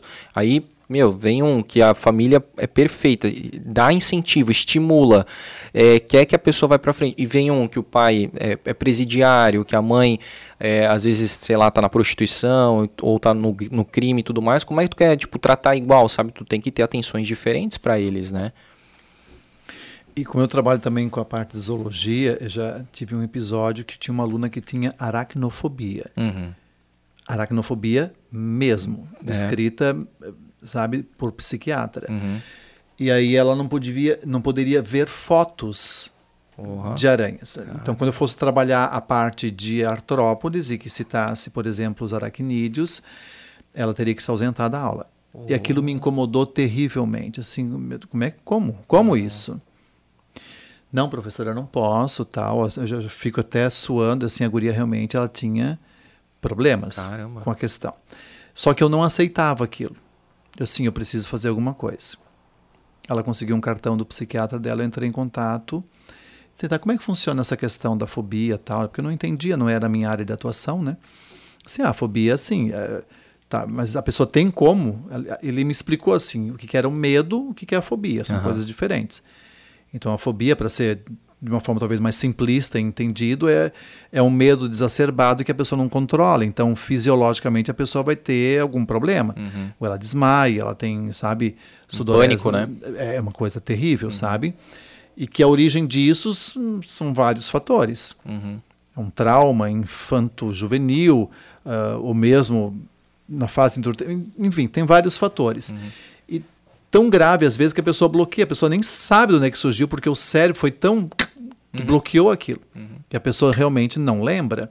Aí talvez só uma regressão, uhum. um trabalho desse sentido poderia. Aí ele me explicou: ó, se ela quiser, ela pode superar, mas ela tem que querer. Aí o que, que eu fui fazendo? Eu fui conversando primeiro com ela, assim, ó, aranha, tal, bê, bê, bê, tem oito patas, aí a pessoa já começa a. Ouça. E foi. Resumindo a ópera, depois de muito ter trabalhado com ela, ela conseguiu pegar uma caranguejeira viva com as mãos. Caramba, ela estava cara. curada. Pô. Não foi mérito meu. Sim. Mas se ah, nada a ver, frescura, e não tivesse uhum. dado uma atenção, talvez até hoje ela estaria com a situação Sim. de uma fobia que ela estivesse num ambiente e visse uma aranhazinha no jardim, ela desmaiava. Uhum. Ela estava em algum local, vendo um programa, desmaiava. Porra. Eu tive esse insight, assim, poxa, eu, eu, eu não me conformo com isso. Uhum. Que eu acho sempre. Bem, eu sou suspeito em falar, mas, né, mas assim, eu acho um animal tão fascinante por tudo que ele é capaz de fazer, uhum. sabe? E, e, eu não entendia, e eu não me conformava, assim, eu não vou ser feliz. Uhum. Eu não vou ser feliz se eu não conseguir fazer alguma coisa. Vou tentar, pelo menos. Conseguimos, certo. deu certo. Tu vê, né? Porque também tem aqueles professores que, ah, não, eu tenho aqui a minha sala de aula, eu dou aula, aí eu vou para casa, daí eu vivo a minha vida e tudo mais, né? E tu teve aquele, aquela sensibilidade a mais ali de pegar, pincelar ela ali para ter uma situação específica com ela, né? E ó, com certeza ela carrega isso para a vida, porque ela ah, pode ter se ah, acidentado N de N formas. A partir do momento ali que ela pode desmaiar perto de uma escada, de alguma coisa assim com altura e tudo mais, o contato ali visual com alguma com alguma aranha, né? Cara, que legal isso aí. Meu, faz toda a diferença. Faz. O que eu queria falar também para ti que acabou passando batido lá atrás quando tu falou dos botões de desligar a mosca, o ser humano e tudo mais. E, tu, e a gente já citou algumas situações aqui bíblicas, porque eu também leio nessa situação de entender, de interpretar, sabe? Não de receber ali mastigado uma coisa que alguém quis mastigar para mim, sabe? Eu, eu gosto de ser bem é, cético assim, né? Uh, tem um, até um, uma certa interpretação que se faz daquelas pragas do Egito. E é bem interessante que, é, cara, pode ser, eu acho que é, né? Muito natural, é a natureza. As 10 pragas do Egito, se tu for analisar ali, é porque eu não sou da biologia, né? Assim, mas assim, ah, uh, aconteceu, é que eu não sei a ordem assim agora também, mas sei lá, teve as moscas, não, teve sei lá os gafanhotos, daí eles com, comeram as plantações, aí com a falta de plantações, aquilo lá aumentou a, a, a reprodução das moscas, Aí, não, na verdade era dos sapos, porque os sapos ficaram sem o brejo ali e tal, aí aumentaram a, a reprodução dos sapos. Aí é, depois mataram-se os sapos nas águas, as águas ficaram vermelhas. Aí veio as moscas porque já não tinham mais o seu predador natural, que era um sapo, sabe? Então, tipo, uma sequência que quem entende de biologia vai conseguir Nossa. interpretar, cara. Aí tu tira aquele negócio de que Deus mandou a, a praga seguinte e depois, sabe? Tu pode perceber que tem uma coisa muito natural, cara. Então, tipo, e não é anular Deus. Deus existe, eu acredito em Deus é, mas não nesse tipo ali que é um cara que tá um velhinho sentado num trono, sabe, com um cajado que diz: "Não, tu vai sofrer, tu vai ser castigado", aquele negócio, sabe? Ele já criou as leis naturais, né, as leis que regem o universo tão perfeito, porque ele é perfeito que o, essas mesmas leis se encarregam. Então, se o ser humano naquele naquele lugar lá no Egito estava é, tendo ações predatórias, ações equivocadas, o, a, aquela região se encarregou e uma coisa foi é, é, tendo esse gatilho na outra, sabe? Então, cara, é muito legal. E eu acredito também a mesma coisa agora do vírus. Como tu falou ali dos filmes, que o, o ser humano ele acaba sendo um, um tipo de um câncer para o planeta, eu acredito que o Covid tenha sido isso também, sabe? Porque ele estava lá latente. A partir do momento que o ser humano chega num lugar e aquilo, aquele ecossistema ele acaba sendo influenciado, impactado, aquilo lá se sai do, da latência e aí onde aconteceu o que aconteceu, entende? Então, tipo, é o próprio, o próprio planeta tem o seu sistema de autodefesa que se encarrega de eliminar o. É tão prudente o que estás falando, porque isso a gente chama de seleção natural mesmo. É darwinismo puro.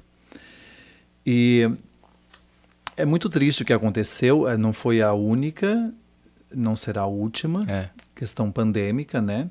Que fique bem claro que a palavra pandemia ela se refere ao antigo único continente chamado Pangeia. Pangeia. Então, quando uma doença ela atinge os atuais continentes, uhum. ela é classificada como pandemia. Uhum. Existe a endemia uhum. e existe a epidemia. São outros termos que as pessoas às vezes confundem um Sim. pouco toda doença endêmica ela é muito pontual, sabe? Ela uhum. ocorre num local específico. Quando essa doença que é endêmica, ela acaba se alastrando para situações territoriais das quais não eram comuns, mas ainda é possível controlar, a gente chama de epidemia. Uhum. Ah, está rolando uma epidemia de dengue. Uhum. Então é uma doença que, de certa forma, se alastrou um pouco além do que se previa, uhum. sonou uma doença epidêmica. Mas existe um trabalho que se pode controlar e reverter isto, né? uhum. né?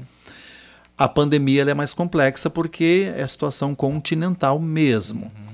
mas é um processo natural. Pois é. Então, assim, é, subestimar um vírus é uma coisa muito perigosa. Teve até uma pessoa que acabou levantando a tese de que o vírus não é um ser vivo. Uhum. O básico da biologia se aprende que o único ser vivo acelular é, é o, vírus. vírus. Eles são tão fantásticos naquilo que eles se predispõem a fazer, estou analisando do ponto de vista biológico. Uhum. Porque eles não são formados por células, mas eles parasitam células.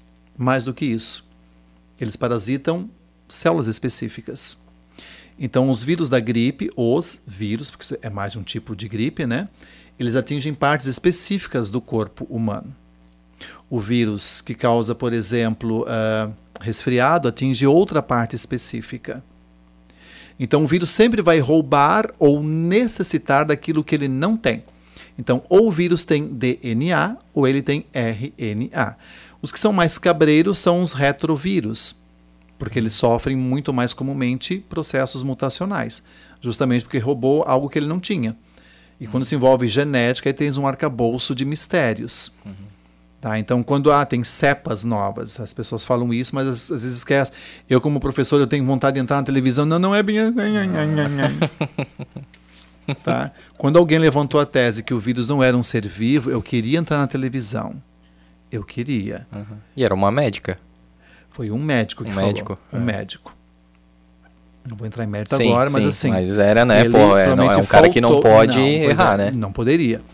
Então ele comentou e não. Assim, então, tudo isso que aconteceu e que felizmente salvou a vida de muitas pessoas, uhum. né? É o que? Um grão de areia? Pois é.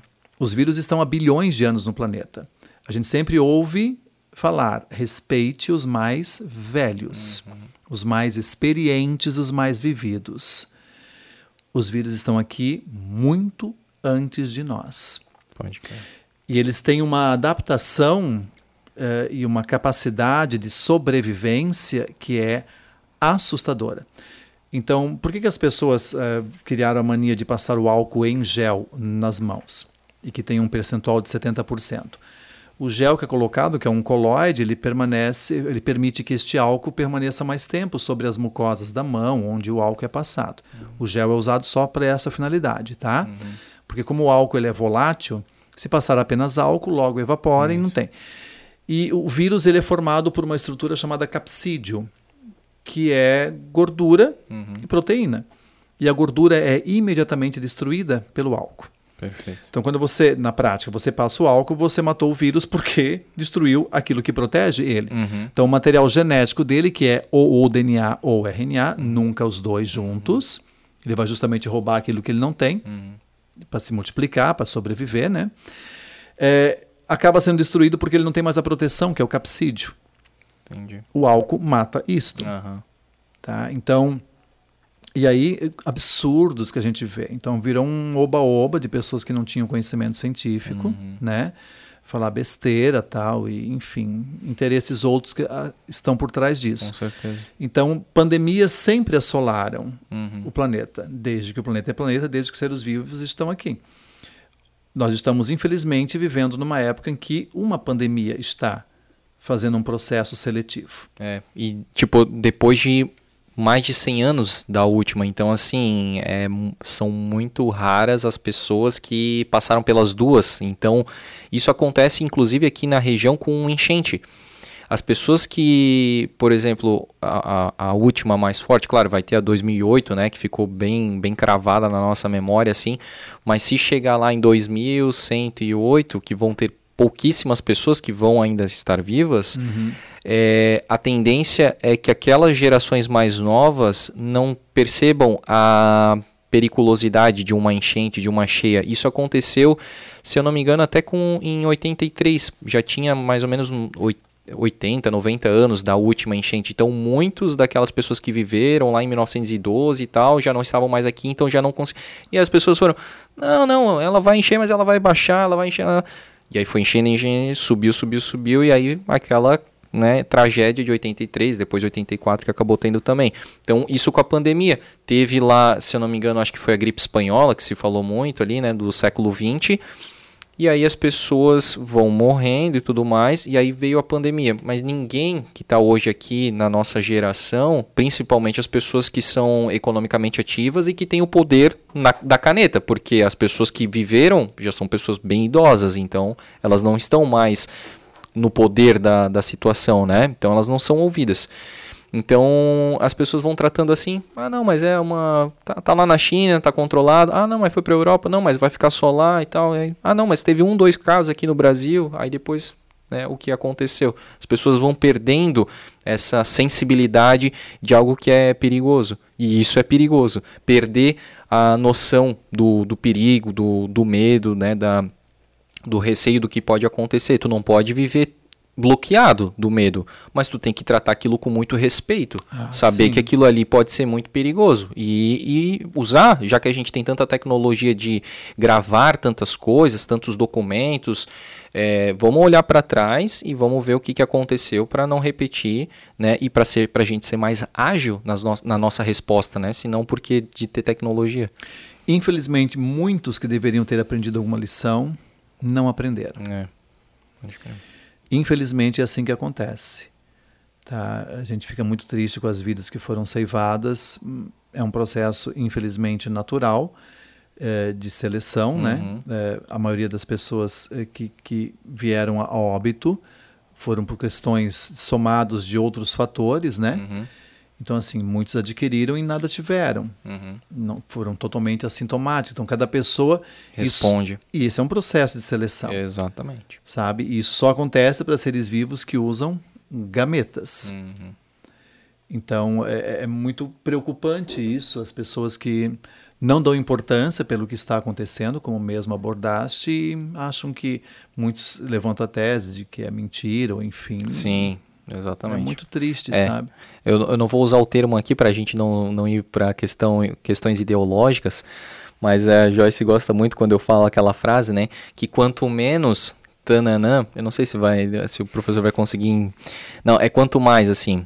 Quanto mais anti tantantan tem, menos anti tantantan tem. Ah, Seleção natural. Sim. É, então assim, eles só estão prejudicando eles mesmos, né? Porque quem é a favor vai lá, se vacina e tudo certo, agora ficar ali.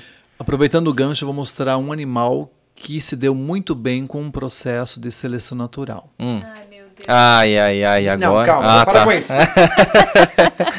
Eu não achei que fosse, quero ver. Ô Joyce, para de Ai, ser. não, ele não. Ele tá. Ai, meu Deus. Que isso? Essa daí tava escondida. Olha, eu vou dizer. Meu Deus do céu, tá molhada ali, eu quero só ver. Pois é, O- um lugar. O- uma pena pra você que tá só escutando pelas plataformas de áudio, tá? Tu tá perdendo. Cara, faz. o- Tu pode até ouvir, mas assim, depois vai pro YouTube e assiste, cara, porque esse, pro- esse episódio é muito visual. Ai, gente. Os animais desse grupo que não desenvolveram essa característica não estão mais entre nós. Ah, Eu ganhei isso aqui de presente do meu gato. Ai, meu Deus. Gatos e cães, quando gostam dos seus donos, e eu tenho tanto gato. A gente tem quatro cães. gatos. Ai, que fantástico. Cães não têm. Não. Não. Tá.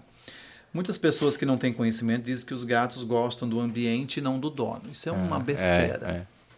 Os gatos têm um, um site diferente de mostrar como gostam. Então, por exemplo, eu sei que eu vou. Desculpa. Quando eu chegar em casa, são três cachorros me aguardando no portão, Sim. Enlouquecidos, brigando um com o outro para saber quem vai receber carinho primeiro. Sim. Tá? O meu gato está dormindo no meio dos meus cobertores. E ele vai te falar assim, ó, não, você de novo. Eu chego em casa, ele não está nem aí para mim. Não que ele não goste, ele tem uma outra maneira. É a von- personalidade. É quando ele quiser, Uhum. tá? Então ele quer, ele vem. Só que quando ele gosta, ele prova trazendo presentes. Sim. Porque ele te acha um ser humano incompetente. E aí ele assim, ai, meu Deus, ele não, não pega nada, Aham, entendeu? É, exato. Então meu gato me trouxe isto de presente. Ah, Ah. que massa, cara. Isto é uma mariposa. Vocês sabem que muitos insetos são comidos por aves. Uhum. Esta mariposa não será. Ah, mas ela é enorme. Não será. Porque existem corujas que comem pássaros.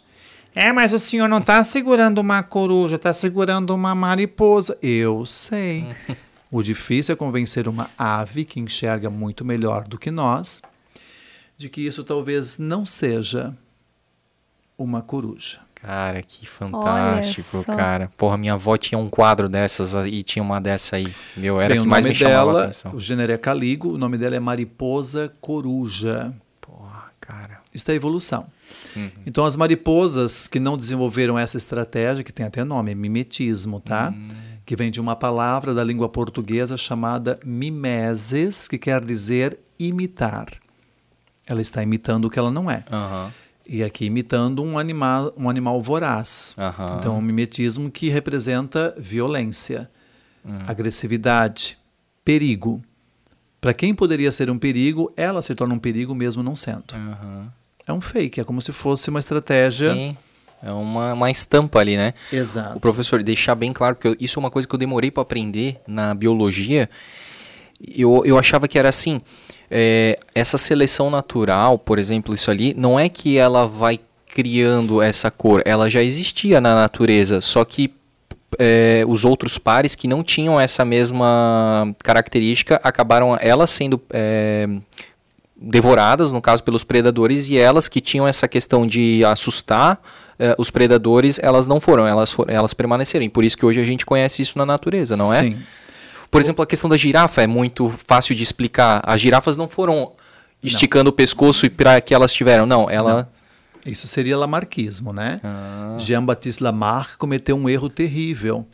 Ah, Ao é? dizer, sim, o Lamarck e o Darwin sempre brigavam nessa questão, nas suas ideias, né? Então, para o Lamarck, eh, o esforço repetitivo desenvolvia aquela estrutura. Isso. E esse desenvolvimento passava para os descendentes. Isso aí. Nada a ver. Então, Aham. quer dizer que se eu tiver um filho, meu filho vai nascer com o dedo torto? É, Uma pessoa que é fisiculturista boa. casa com uma fisiculturista, então o cara é- vai nascer um bebê levantando os. Entendeu? Exato, todo, todo trincado já. Não. É. A gente explica isso na biologia, porque o fenótipo alterado não altera o genótipo. Ah. Então, o material genético é alterado por fatores aleatórios. Uhum. E esse tipo de situação só acontece quando há gameta. Então, para os seres vivos que têm reprodução assexuada, bactéria. Então, existe uma vantagem para nós humanos as bactérias não usarem gametas, porque quando se descobre o tipo de bacteriose que está atingindo uma pessoa e se aplica um antibiótico específico para aquele tipo, todas vão morrer. São todas iguais. Então, o ser vivo que não usa gameta não tem variabilidade genética, não ocorre crossing over, é tudo igual. Então, se o antibiótico foi eficiente para matar uma bactéria, morrem todas, porque todas são iguais. Entendi. As bactérias podem criar resistência? Podem. Quando uma maldita desgraçada fizer conjugação. Tem lá uma bactéria meio triste. Olha que tá triste, irmã. Ai, tô aqui sozinha, sabe? Eu precisava de uma companhia. Então vem cá, vou te abraçar. Aí as bactérias se unem e as desgraçadas fazem uma permutação do material genético entre elas. Cara, que loucura, né? E essa pequena permutação pode, não quer dizer que vá, pode garantir uma pequena modificação elas se tornarem mais resistentes. Por isso, graças a Deus, não se vende mais antibiótico em farmácia como se vendia. Aham. Ah, eu quero. Não se vende. Uhum. Porque ao mesmo tempo que tem bactérias do bem, tem bactérias do mal. As bactérias do bem, por exemplo, os probióticos. Aham. Se tomar um, anti- um antibiótico para matar uma bactéria, tu vai Mata. matar, inclusive, as do bem. Sim. E aí tu vai ferrar o teu organismo inteiro. Então, quando se é possível descobrir a bactéria que está causando a doença e atingir diretamente aquele tipo específico, tu vai ferrar aquele tipo com aquele antibiótico. Então, seres vivos que usam gametas permitem essas questões.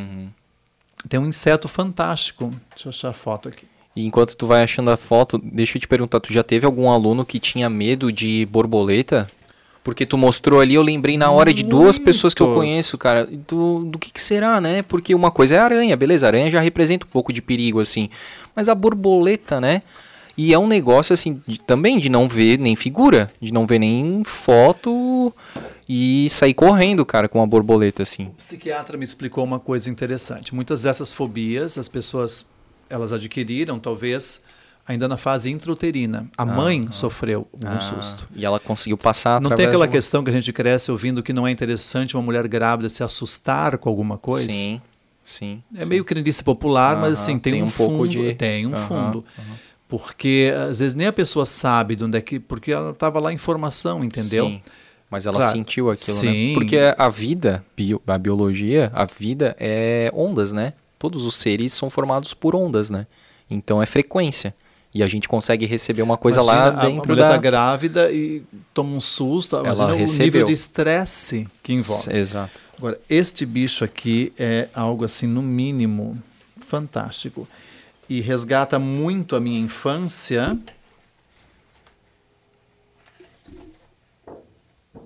Que é o bicho pau. Ah, sim.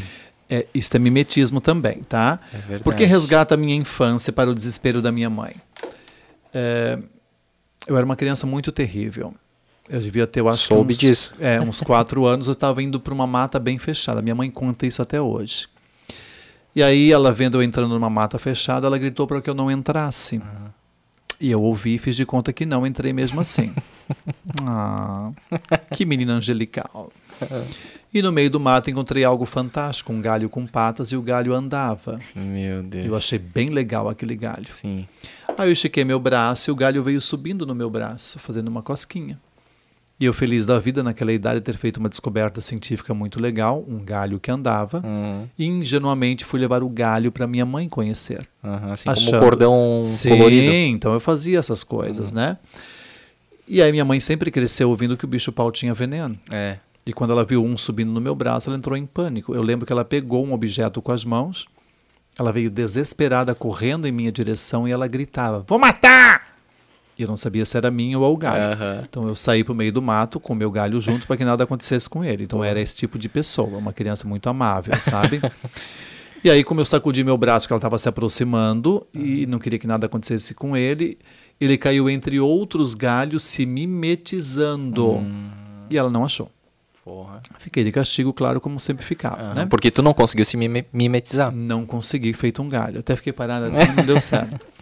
Aí as pessoas confundem, por exemplo, camuflagem com É, mimetismo. Sim. A camuflagem tem a ver com cor. Porque é o camaleão, no caso clássico, não, né? camaleão é Não? uma outra questão. Ah, é, ó. É mais bizarro ainda. O camaleão é fotocromia. Foto é luz, Luz. cromia é cor. Cor, uhum. Então, os camaleões, que, por exemplo, o camaleão de verdade é o Caliptratus, que vive na Arábia Saudita, principalmente, que o olho da esquerda nunca sabe o que da direita está vendo. Aham. Que ele tem movimentos independentes. É. um bicho, é um extraterrestre em forma de um camaleão, Cara, né? que louco. Então, é, é uma coisa tão bizarra aquilo, porque tem células fotossensíveis nas escamas. Então, vamos dar um exemplo prático. Se eu pôr um camaleão caliptrato sobre uma superfície branca, a luz bate e reflete a cor branca no bicho. Ele fica branco. Se eu pôr numa superfície vermelha, ele fica vermelho. Se eu pôr numa superfície que seja listrada, ele ficará listrado. É como se fosse uma fotocópia de onde ele está. Uhum. Então isso não chega a ser camuflagem porque ele vai mudando. Então se eu colocar em formas geométricas, ele fica geométrico. Caramba. É loucura. Então é fotocromia. Entendi. Existe fotocromia que é a mudança da cor. Tem vários cefalópodes, que são polvos que fazem isso. Ah. Aliás, o primeiro animal a ter cefalização e inteligência foram os moluscos, que surgiram no planeta antes dos humanos. Me perdoem criacionista, estou falando do, do evolucionismo, tá? Aham. Então, assim, esses são bichos tão fantásticos. Vou dar um exemplo que aconteceu num aquário dos Estados Unidos. Eles vendiam peixes exóticos, animais exóticos, enfim, né? Animais marinhos exóticos. E caríssimos, assim, coisas bem raras. E estava assumindo muitos exemplares. E acharam que era um funcionário do aquário que tinha sido contratado recentemente. E tinha um corredor imenso, assim, de uns 4 metros de largura, e tinham aquários dos dois lados, muitos aquários. E aí o dono, sem avisar ninguém, instalou uma câmera escondida para tentar pegar em flagra e, enfim, punir o, o tal do funcionário que ele achava que era o responsável por afanar os bichos que estavam desaparecendo. E aí ele descobriu o assaltante. Era um polvo. O polvo ele saía do aquário onde ele estava, abrindo o aquário, o cadeadozinho com o tentáculo. Ele saía e rastejava no chão fora da água, entrava nos outros aquários, comia os bichos e voltava para o aquário dele. E ainda fechava a portinha. Fechava. Caramba. e alguns, alguns cefalópodes, até sépias, né? Porque existem os polvos, lulas e as sépias. Eles criam formas físicas. Então, assim, eles veem, por exemplo, uma raia. Ele olha a raia, porque ele, inclusive, é o primeiro animal a enxergar colorido. Olha. As pessoas, ah, ser humano, sabe? É um bostinha ali. entendeu? Assim, é que eu dou exemplo os alunos, assim, o ser humano se acha assim, ó, sabe, a última bolacha suprassumo. do pacote, esquece que a última bolacha normalmente está quebrada, Quebrado, é né? verdade. Eu falo assim, não somos nós que melhor ouvimos. Os cães ouvem melhor do que nós. Muito mais. Não somos nós que temos o melhor olfato. Tu nunca irá ver em aeroportos pessoas farejando malas. Uhum.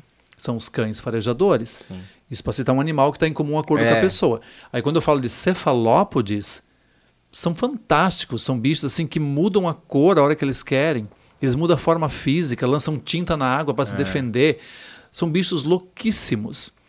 sabe? De uma inteligência inacreditável. Então, dizer que o ser humano ah, é mais evoluído. Ah, Hum. com isso, vai se catar, vai se olhar no espelho, entendeu? Hum. Tem seres, assim, que são designados por esses né, seres humanos inferiores e que são muito melhores do que o ser humano. Pode crer. É fantástico. Meu, cara. E aí, quando você começa a entender sobre essas biologias, você, meu Deus, ser humano, por que, que eu nasci dentro dessa configuração? Aham. É Ou- complicado. Ah, os, os animais, assim, são fantásticos, né? Porque tu vive muito mais isso, assim, aí tu vai se... Sim. Cara, que legal que é assim. Eles tudo. inventam muito sobre essa estrutura aqui, ó. Porra. Tal Deixa do guiso. no- Ó, é o guiso ou chocalho de uma cascavel. Então, o que eu ouvia de alunos que cada ano equivalesse a um ano de vida da ca- cada, cada anel é um ano de vida da cascavel, assim, querido, nunca foi isso. Ah. Cada anel que está aqui, Eles confundem com o anel da árvore? sim. Cada anel que está no chocalho de uma cascavel Tá. equivale a uma muda Ah, de pele. de pele que a Olha cascavel só. teve. Então vamos supor que uma cascavel mude de pele seis vezes em um ano. São seis anéis que vão crescer aqui. Outro problema é que a conta é completamente equivocada. Quando ela está mudando de pele, nada impeça que o chocalho possa engatar num galho, num, enfim, e cai. Ah, Fica um anel. Ela pode ter 20, 30 anos de idade e ter um anel, não quer dizer que tem um ano de vida. Sim. Ah, mas o senhor. Tudo bem, assim, mas o senhor sabe que tem umas pedrinhas dentro. Tem pedrinha coisa nenhuma. Tá, isso aqui é quitina. Quimicamente é queratina, que são polissacarídeos nitrogenados. Oi? Pois é, então estuda química. Então, esse material aqui que forma o chocalho, é o que forma as escamas, que forma a unha, que está na tua pele, que está no pelo. Cabelo. Uhum. Não é tu. que não tem mais assim, quem tem, sabe? Desculpa, até me emocionei.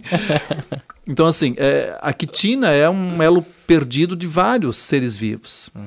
né? Então, isso aqui é quitina seca e é oco. Só é preso no centro, até que ele balança. É. Então, quando ela sacode a cauda, um anel bate no outro. A cascavel sempre teve isso? Claro que não. As cascavéis que não desenvolveram isso não existem mais. É. Como as cascavéis vivem em campos abertos, vamos citar lá no início, quando ela começou a evoluir com essa estrutura. E aí sobreviveram quem? As que desenvolveram isso. Sim. Tá? Isso é seleção natural. Elas eram pisoteadas por manadas de búfalos e animais que corriam ali nesses campos abertos. Só que ao mesmo tempo que esses animais pisoteavam as cascavéis, eles eram picados, alguns, né? E alguns morriam depois com o envenenamento da cascavel. Então, olha que coisa fantástica. As cascavéis não ouvem como qualquer serpente. Elas são completamente surdas, mas elas são sensíveis a vibrações. Tá? Elas têm uma percepção sensitiva nesse sentido. Então, quando elas sentiam manadas Uhum. se aproximando, as que, por um acaso aleatório, tiveram esta modificação na ponta da cauda, os animais com casco na pata, os ungulados, eles ouvem muito bem, melhor do que nós. Então, eles ouvindo este barulho associavam que, opa, e abriam o caminho sem Oh. pisar nas cascavéis. Eles não eram picados e não eram as cascavéis pisoteadas. Isso é evolução. Tudo tem uma explicação. E tudo tá conectado perfeitamente, né? É um elo perdido.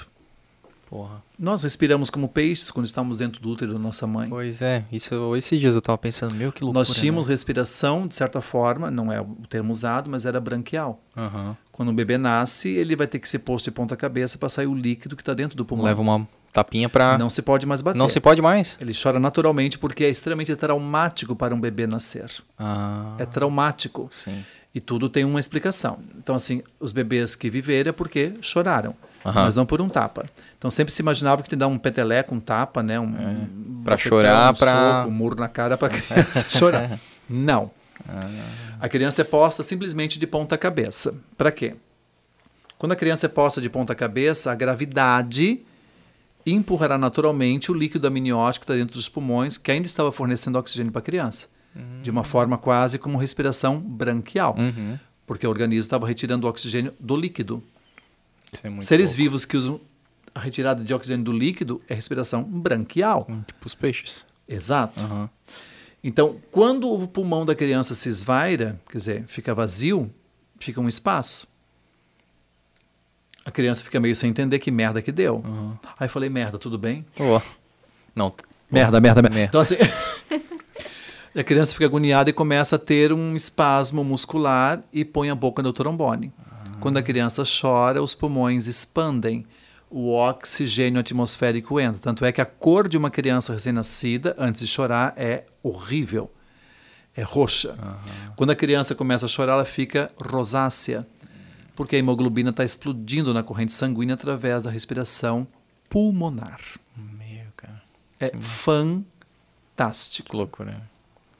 É fantástico. E outra coisa também específica do ser humano é que ele é o ser vivo que mais demora pra crescer, né? Ele é o mais assim, tipo, Você já viu um bezerro nascendo? ele Um já nasce ali nascendo? em pé, né? Ele cai e sai andando, É, correndo. Exato. A girafa, a mesma Mas eu coisa. te digo uma coisa, graças a Deus que com o ser humano não é assim. Ah, Imagina crianças correndo, bebês recém-nascidos por aí, fazendo merda. dentro da maternidade. Chuckzinhos correndo. Imagina o professor, se fosse assim. Já era uma peste com 5 anos, imagina já no. a mãe não ia aguentar. Entendeu como o ser humano tá. Sim, cara, é verdade. E a Muito gente realmente. E olha, e a gente faz estrago, né? Com pouco. A gente não é o que mais tem o, o faro, né? Não é a- o mais ouve ah, distante, né? E aí e faz estrago, né, cara? Com Faz. O poder da imaginação e o ego, né? Principalmente o ego, né? Me diga uma coisa, menino, seu problema está com serpentes, é isso? Meu Deus do céu. Vamos lá. Até porque a gente Eu já acho que se tu tivesse um sapo aí ia ser pior. É, mas, ele a não tem, ele não tem. serpente- Não, que bom, fechou, fechou, fechou, fechou. Tá. Então vamos lá. Caramba, hein? Chegou a hora, hein? Chegou a hora.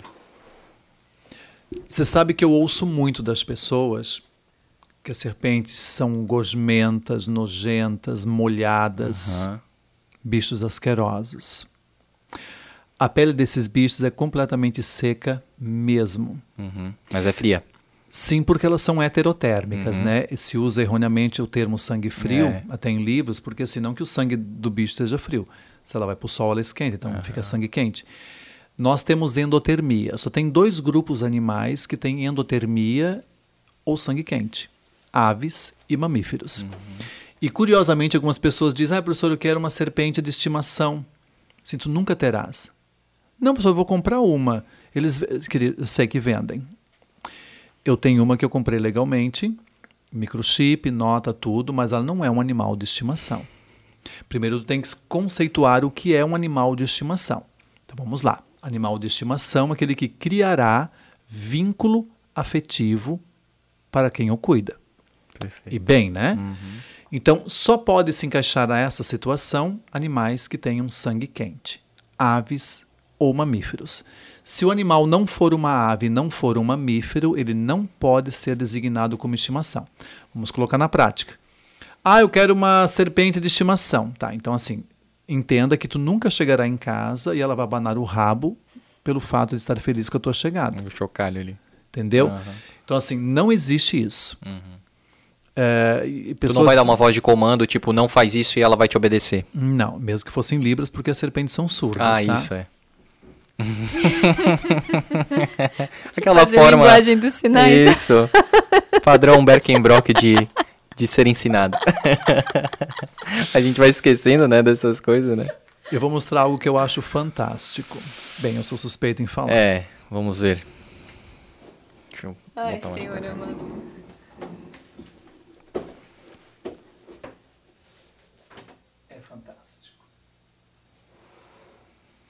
Eu nunca tive, caramba, cara. Eu nunca tive tão perto de uma. Ai, meu Deus, Jiboia. dela.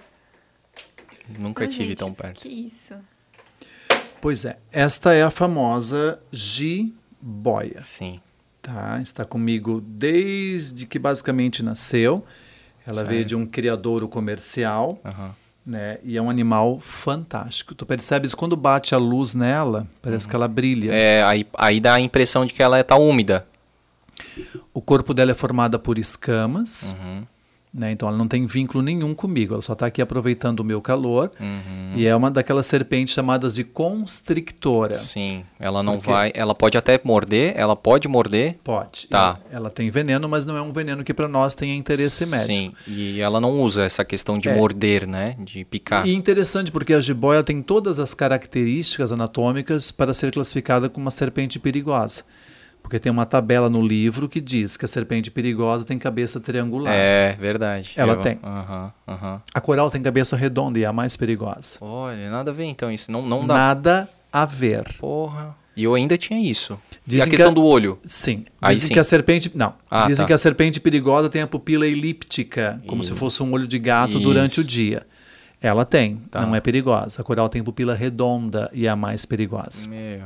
Estou Tá. citando dois extremos, tá? Certo. E a terceira é a questão da escama. Escama, que as escamas de uma serpente perigosa são pequenas sobre a cabeça. A jiboia é assim. Uhum. A coral, que é a mais perigosa do Brasil, tem escamas placoides, largas na cabeça.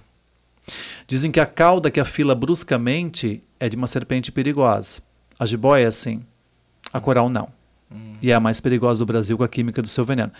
Então, infelizmente, se ensina de forma equivocada. Sim. É um animal que tem uma força considerável. Estima-se mais ou menos que cada metro de uma serpente dessa equivale à força de um homem adulto. Porra. Então, essa aqui está com quase 2 metros, bem esticada, ela tem força de 2 de mim. Meu. E olha que eu não sou fraco. Uhum. Tá? Então, Caramba. É, ela está apertando bem o meu braço. Ah, é? Mas para absorver calor, tá? Ah, tá. Não é com nenhuma. Inte... É porque ela. Ah, Atenção. agora a gente não, não é É porque ela não tá com fome, por exemplo. É, eu ia falar agora, ela tá, né, obviamente Ou por nada tá... a ver. É, mesmo que ela tivesse com fome, tá? É, claro, ela ficaria um pouco mais irritada, ela está. É. muito bem alimentada, a gente percebe que ela está bem gordinha, Aham. mas a questão assim que é, eu vou fazer uma experiência, eu vou sentir, vai perceber uma coisa agora. Tá, Eu vou sentir a fragrância do meu perfume que está no meu braço. tá. Ok. Por favor, jiboia, sinta o cheiro do meu perfume. Pode sentir. Uhum, de novo. Vai com a língua. Com a língua. Aham. A gente percebe que ela tem duas narinas. Sim. Nós temos duas narinas. As narinas nas serpentes e nos primos lagartos só têm uma função: respiração. Levar o oxigênio para os pulmões e eliminar o gás carbônico na expiração. As nossas narinas têm duas funções: respiração E olfato. e o olfato. Então, o olfato nas serpentes e nos lagartos é sentido pela língua. Ó. Ela quer falar? É, como ela é uma serpente arborícola, fala. Ah, sim, entendi. Que eu aprendi com Harry Potter o que ela está dizendo. ah, eu sei, não, ele vai, ele vai encostar e ela também. Então, assim, ah, Eu vou botar aqui. Tá. Só aqui, cara. Eu nunca toquei é não. porque ela prendeu aqui na cadeira. Nem quando tem aqueles negócios no shopping lá, né, da, da Piton. Cara, eu só- eu só vou encostar, eu só vou deixar. Eu não vou fazer nada, cara. Não vou pegar. Só porque, cara, é louco, tá? Ó, cara, Sim. fo- força realmente É força. Uhum. muscular, né? Assim, pô, parece. É fantástica a textura da pele. É verdade. Caramba. Ela é, tá, ela é fria. Ela é fria, mas ela não é úmida, né? Não, não é úmida. É. Dá essa falsa impressão É, de por causa umidade. da, do brilho, né? Ela está da aqui escama. desconectando o meu microfone. Cara. ela está tentando a todo momento absorver calor. Ó, ó, ó, ó. É, ela se encosta. Ali onde tu deixou ela, tava, é, tava quente pra ela, tava gostoso. Sim, ela aham. Tava bem paradinha. Aham, aham, ó. Ó, ela quer se. E olha o peristaltismo que ela faz para se locomover. Ó, ó, ó. Cara, é, O que, que é. ela- o que, que faz ela não te atacar ali? A fé em Deus, nosso Senhor, sabe?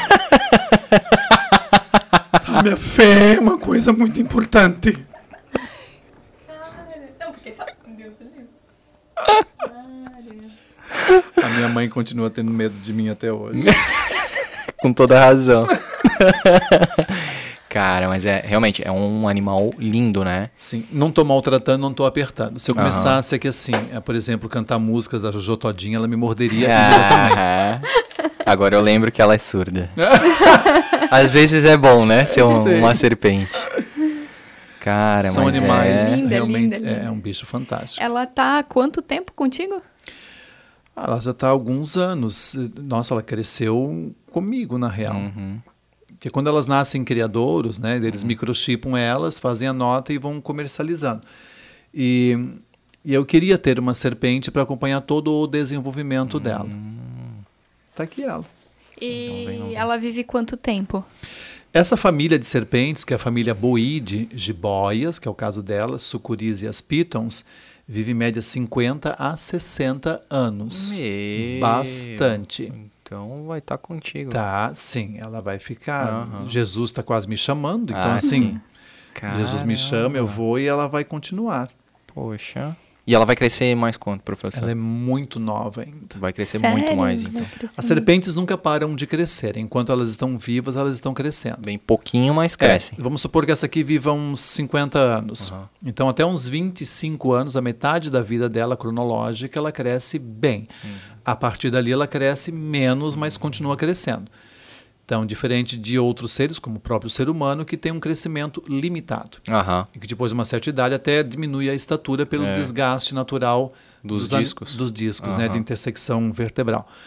Então, são bichos que nunca param de crescer. Ah. Você sabe que a- a- sempre é uma competição, os alunos me perguntavam muito isso. Qual foi de fato, na atualidade, a maior serpente encontrada, né? Aham. Bem, a maior foi a que viveu com os dinossauros, que foi a Titanomboa, com quase 30 metros de comprimento. Isso há 90 milhões de anos atrás. Uhum. Agora, na Atualmente, atualidade, é. é. prima, que é justamente uma boíria chamada de sucuri. Hum. Eu estou falando em massa e em comprimento. Sim. Sempre havia uma competição entre a sucuri e a piton reticulata da Indonésia. Tá, Qual, qual dessas que é a famosa anaconda? Anaconda é a sucuri. Sucuri. Tá. Anaconda é um termo indígena, quer dizer serpente que come jacaré. Nada a ver com aquele filme idiota chamado Anaconda. Sim, que... Que fui ver porque os alunos me obrigaram. Aham. Né? E aí, para quem tem um pouco de cultura, sabe que o filme é- foi filmado na Costa Rica, mas era como se fosse na floresta amazônica. E aquele exagero todo, né? Todo. E o filme começa mostrando um totem de índio americano Apache no meio da floresta amazônica. Meu Deus. Que nada a ver com os Sim. índios da floresta. Oh, papai, papai, tá aqui, ela tá reconhecendo o papai. Ou a, a irmã aqui que tá Sim, aí é, que estampada, tá, né? Tá estampada na blusa. Que massa, cara. Então, por conta disto, é, incoerências totais. Sucuris não comem pessoas. Não que elas não tivessem capacidade física para isso. Pff, A maior mediu mais de 15 metros, tá? Foi morta provavelmente na década de 40 para 50. Isso tudo é, é registrado e a pele dela está no Butantã, em São Paulo. Ó, A pele foi retirada na época Aham. e desidratada com sal grosso. Então eles deixaram no sol e no sal. E a pele encolheu. A pele encolhida hum. tem 15 metros e meio. Então era muito maior. Porque sempre se dizia que era piton reticulata. A piton reticulata ó, ó, ó, Ó, cara. chega a medir 12 mil. Tá destruindo. Filha rebelde. 12 metros. Sempre passo vergonha com ela. Sim, meu Deus, não respeita, fica gritando no restaurante. Então, a medalha de ouro está para sucuri. Sucuri. A medalha de prata para Piton reticulata da Indonésia, que chega a medir 12 metros e tem seres humanos no seu cardápio. Come pessoas. Tá. Ah, vou na internet pesquisar por imagens ou vídeos de serpentes gigantes que comeram pessoas. Se a imagem ou a foto forem reais, porque tem muito fake nisso também, Claro. montagem, a serpente é a Piton reticulata. Ela come. Tá. Vamos entender as etnias. Então, assim, para quem vive na Ásia, já tem uma estatura menor do que outras, né? Então, assim, já são pessoas menores, né? Mas, de qualquer forma, se fosse uma pessoa do meu tamanho, uma piton reticulata adulta, mas sem pestanejar, me engoliria. Medalha de ouro sucuri, medalha de prata para piton reticulata e medalha de bronze para piton molurus, ou piton indiana. Tá. Chega a medir uns 10 metros e pesar uns 200 quilos. Estima-se que essa sucuri, que media um pouco mais de 15 metros, tivesse mais do que 600 quilos. Nossa. Meu. Mais ela de não- meia e ela-. E ela não poderia comer, tipo, pessoas? Sim, mas Pode. assim, quem é o problema para ela? As pessoas. Então nós somos predadores de sucuris. Sim, sim, sim. Mesmo que na Indonésia eles predem a, a piton reticulata, ela é um bicho agressivo, coisa que sucuri não é. Então aquele menino que certa feita a imprensa comentou É, que foi o engolido. avô, não sei o quê. Não. o, o, o guri estava enchendo o saco da sucuri. Então, o avô estava cortando o capim à margem do rio e o guri estava no outro local, que devia estar ajudando o avô, mas estava lá enchendo o saco com galho a sucuri. Sabe? Então, ela não gostou e deu um bote no guri. E ela tem mais de 200 dentes, então, assim, curvos para trás. Ela mataria o menino? Sim, cada metro de comprimento, um guri franzino, magrinho, né? Um demôniozinho, que nem eu ia quando era. Então, assim, o guri seria morto por ela, mas não seria comido. Só que daí as pessoas fantasiam, queriam... ela está totalmente parada agora no meu Sim, colo, tá do jeito que ela quer. absorvendo o calor. Aham, Era o que ela Fantástico. queria, né? O tempo todo ela te procurando ali, né? Sim, ela está querendo calor porque lá fora está bem frio, né? Então, Uhum. E, e teus gatos, o teu gato e os cachorros, eles. Tu deixa ela, imagino que ela fique tipo num aquário, alguma ela coisa. fica num terrário enorme com galhos, porque é uma serpente, ó, ela quer o tempo todo tá subindo, né? Tu viu que ele foi bem cavalheiro contigo, né? Diferente do que é das respostas que ele já foi comigo, né? Ele falou, não, tu falou, é, ela fica num aquário. É, sim, ele tá num, te- num terrário e tal. Aquário, água, terra. Tá, então assim. Mas tudo bem. Ai, desculpe. Mas, e pessoas que, por exemplo, querem ter uma serpente têm que fazer uma noção de que ah, esses bichos não comem ração, tá? Elas são predadoras, então elas têm que comer animais. Sim. E não é um frango morto que eu vou dar para ela limpo. Então, assim, são animais carnívoros totais e aproveitam tudo que o bicho tem para ofertar. Sim. Nos Estados Unidos, onde há uma febre para ter esses bichos, e tem justificativas, porque há um índice muito grande de crianças e pessoas adultas com problemas respiratórios, como rinites. Então, ter um animal com pelo ou com pena não é uma boa ideia. Então, se criou um hábito de ter animais com escamas. Então, toda essa ideia de que hoje o brasileiro tem, ah, eu quero uma serpente, não sei, né? Surgiu dos Estados Unidos, principalmente. Na Europa também existe, mas menos do Sim. que nos Estados Unidos. É uma cultura que eles têm lá, né? Verdade, cara. É porque eles são exóticos mesmo, né? São. Eles acabam. Então, tanto que a Piton molurus virou uma praga na Flórida, nos Estados Unidos. É? Porque os caras vendem legalmente em pet shops lá, né? Eh, e vendem os filhotes com 30, 40 centímetros. E é uma serpente que chega a medir 10. Então eles criaram a serpente a vida inteira e moram num apartamento. Não tem como ter uma serpente de 10 metros solta num apartamento. Eles. Aí, para não matar, para não entregar. pra Soltam. não- eles soltam nos Everglades. Ah, Então, hoje virou uma espécie invasora. Porque elas estão comendo os aligatores, são jacarés de lá, né? Estão invadindo casas. É, é, tá um pipinão lá. Porra, tu vê, né? Tá, De novo, então, o dedo do Estão homem, meio né? que proibindo o comércio lá, que era legal, da Piton molurus. Certo. A Cory Snake, ou serpente do milho do milharal, é uma febre. Eles mexeram na genética dela, hoje são mais de 20 padrões de cores diferentes. E os caras fazem feiras, é uma loucura o que eles fazem. Então, assim, eles, ah, eu, eu não quero mais essa cor branca de Cory Snake, eu quero a, a vermelha. Então, eles vão lá e trocam, eles fazem permutas. Para ficar um tempo com uma cor que eles. Então, são essas piras, né? Sim, bem E pira lá eles mesmo. têm uma, uma cultura tão grande nisso que tem empresas que vendem ratos congelados, Uhum. como se fossem picolés. Aí eles ensinam através de instruções como descongelar para não perder proteína, tudo isso. Aí as pessoas vão para lá, viajam, vejam, ai que massa também, quero voltar para o Brasil e ter. Então assim, complicado, porque tu não vai encontrar rato para ser vendido por aí. Uhum. Mas tu encontra hamster. É a mesma coisa? Não é a mesma coisa. E daí tem outros riscos, a pessoa não sabe como fazer.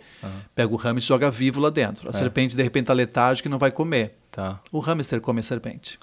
Ah, por é? estresse, sim. Quantas pessoas tiveram as suas serpentes que pagaram uma grana, porque não é barato, né? É, porque é, soltaram o ratinho e deixaram lá. E a serpente não estava com fome, estava letárgica, estava frio e tal. Outra coisa, tem que ter placa de aquecimento, ventral, dorsal, lâmpadas especiais, lâmpadas UV. Uhum. A logística disso é impressionante. Mas quer ter o bicho, tem que manter com qualidade de vida, com saúde, Com né? certeza. Então eu vim com o ar-condicionado ligado dentro do carro para manter o calorzinho dela. E agora ela está se aquecendo aqui, ó, tá super. Sentiu o calor, parou. Então as pessoas não têm essa noção. Uhum. Como é que tu faz pra alimentar ela, então? Eu tenho um biotério, onde eu crio os ratos para alimentá-las. Porra, cara. E daqui a um pouco ela vai comer o quê? Coelho. Ah, daí tu vai ter que criar ou tu já cria? Não, daí eu vou em locais, eles vendem coelhos e compro. É? É, tem locais que eh, vendem coelhos para bate para consumo Aham, humano. aham. Eu não como carne, mas Aham. ela. Eu já Olha. conversei com ela para comer rúcula, sabe? Vai que ela vira a primeira cobra. Ah, cobra não, serpente. Vegana. tu tens mais algum ser da É, tua mas família. deixa só eu Ah. concluir. Então ela fica num terrário e, tipo, ela não tem contato, ou eles não chegam a ver nada, Não. porque eles provavelmente ficariam agitados, né? O gato, o É, gato assim, até curioso. Ele vê, tá, o Gato gato, tem é medo, né? Não, o meu gato, ele Vai- encarnadaço, É assim. Que dizem que é aquela brincadeira do que fazem com o pepino, né? Que colocam atrás do gato, assim, que o gato dá um salto, assim, e dizem que ele se confunde com uma cobra. Não, não, não, não, não. São animais, claro. Eles sabem que as serpentes, por exemplo, a, mi- a minha cachorra, ela é maldita. Tem uma pretinha tomba-lata que ela. Cheguei em casa esses tempos, ela voltou com a. Voltou, ela estava deitada atrás de casa com a cabeça, parecia uma jaca. Uma jaraca tinha picado o focinho dela. Porque atrás onde eu moro tem uma mata nativa. E ela às vezes foge e vai lá. Putz. Eu pensei, ela vai morrer, porque pelo tamanho dela, pela distância que eu vi em que estava as picadas, imagina, eu trabalho com isso. Ela estava com midríase. A pupila dela estava dilatada num tamanho tal que parecia uma jabuticaba.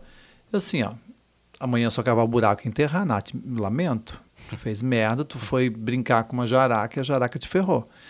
Como eu tinha antitóxico em casa, injetável, e eu tinha o soro específico pessoa, que é via oral, que é a base de ervas, é fitoteráptico, né? Eh, eu dei o soro inteiro para ela tomar. O gosto é horrível, mas eu segurei, ela tomou. Ela não estava muito com reação, porque estava com a cabeça muito inchada, né? Ela não conseguia manter a cabeça em pé, de tão pesada que estava a cabeça dela. Estava muito luxado, assim. E aí eu peguei e injetei, assim, mais ou menos eu calculei a massa dela e eu vou dar o triplo.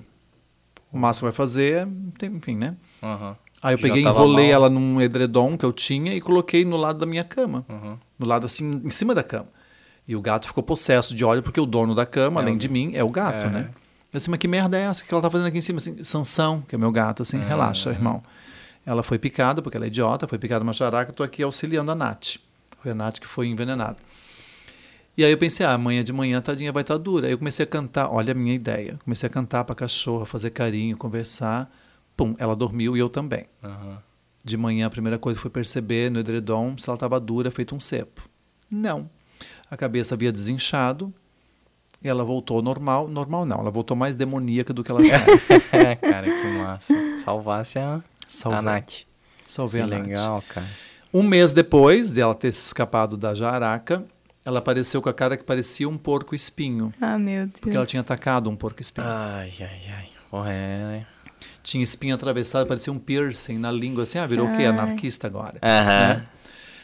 E aí eu descobri uma técnica fantástica, porque assim, como a ponta desses pelos espinhosos tem micro escamas no sentido contrário, se tu puxar o bicho, vai à Arrebenta. loucura. Isso até em ser humano, né, quando acontece.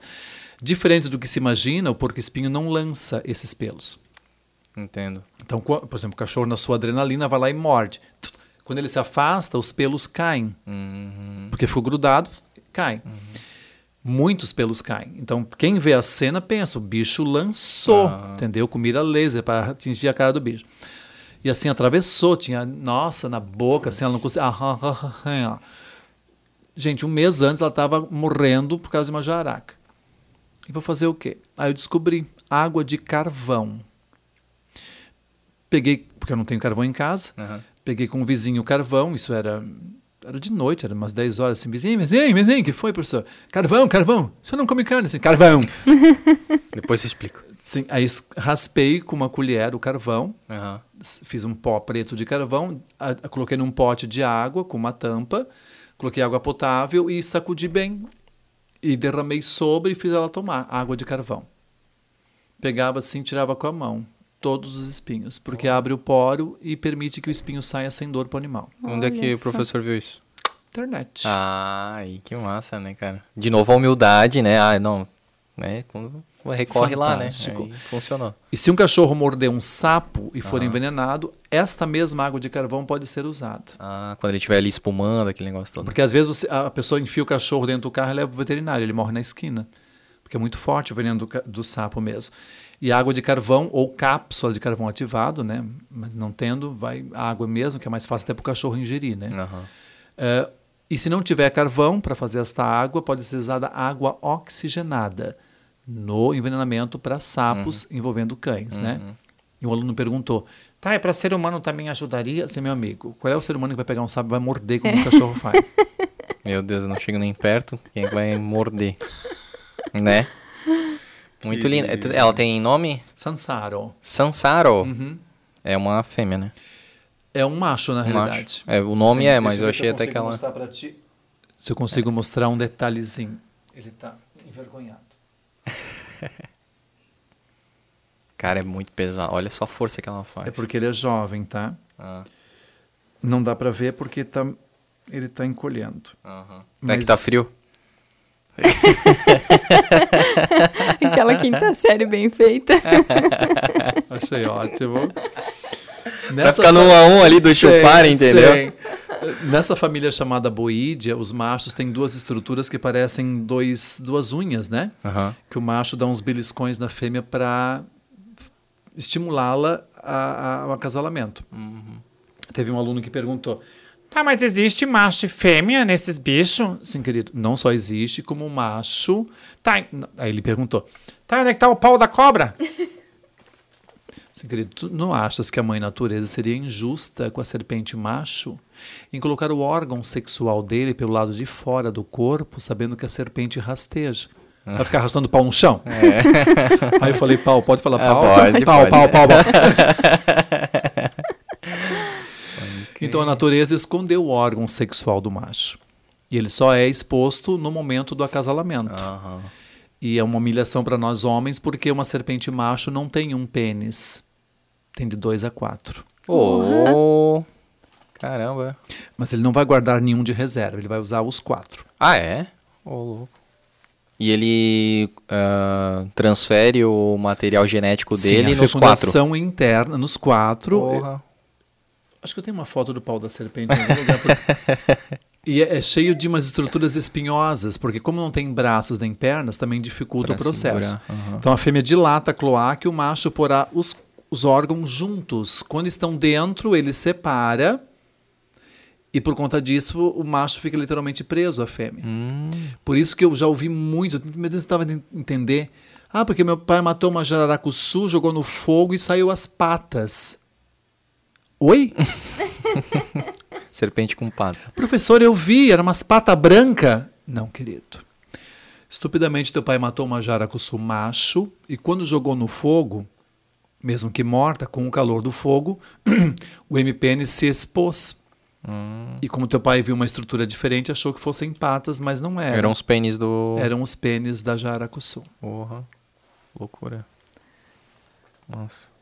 Agora eu tô olhando a tua tatuagem no, no braço. Qual, o que que é? Já que a gente tava falando São várias coisas. É. Então, por exemplo, essa daqui talvez seja mais recente, É. que foi o acidente que eu tive aqui. Uma presa pegou aqui e a outra presa pegou aqui, de uma caiçaca. Essa que quase de fato me matou, que eu fiquei bem maleixo, né? Sim. Meus rins pararam de funcionar. Aí eu tô tatuando, não acabei ainda, tô tatuando ela para homenageá-la, né? Caramba, cara. Isso que eu acho mais louco, porque ah, ele tem, né? E a gente também tem vários exemplos de pessoas que tiveram situações com animais e se traumatizam e tu não se Ao traumatiza. contrário, a culpa não foi nem dos bichos, né? Não, e desde criança, né? Desde A- criança. A, tua, tu poderia ter tido algum tipo de trauma da tua mãe vindo lá com o bicho pau ali no braço e.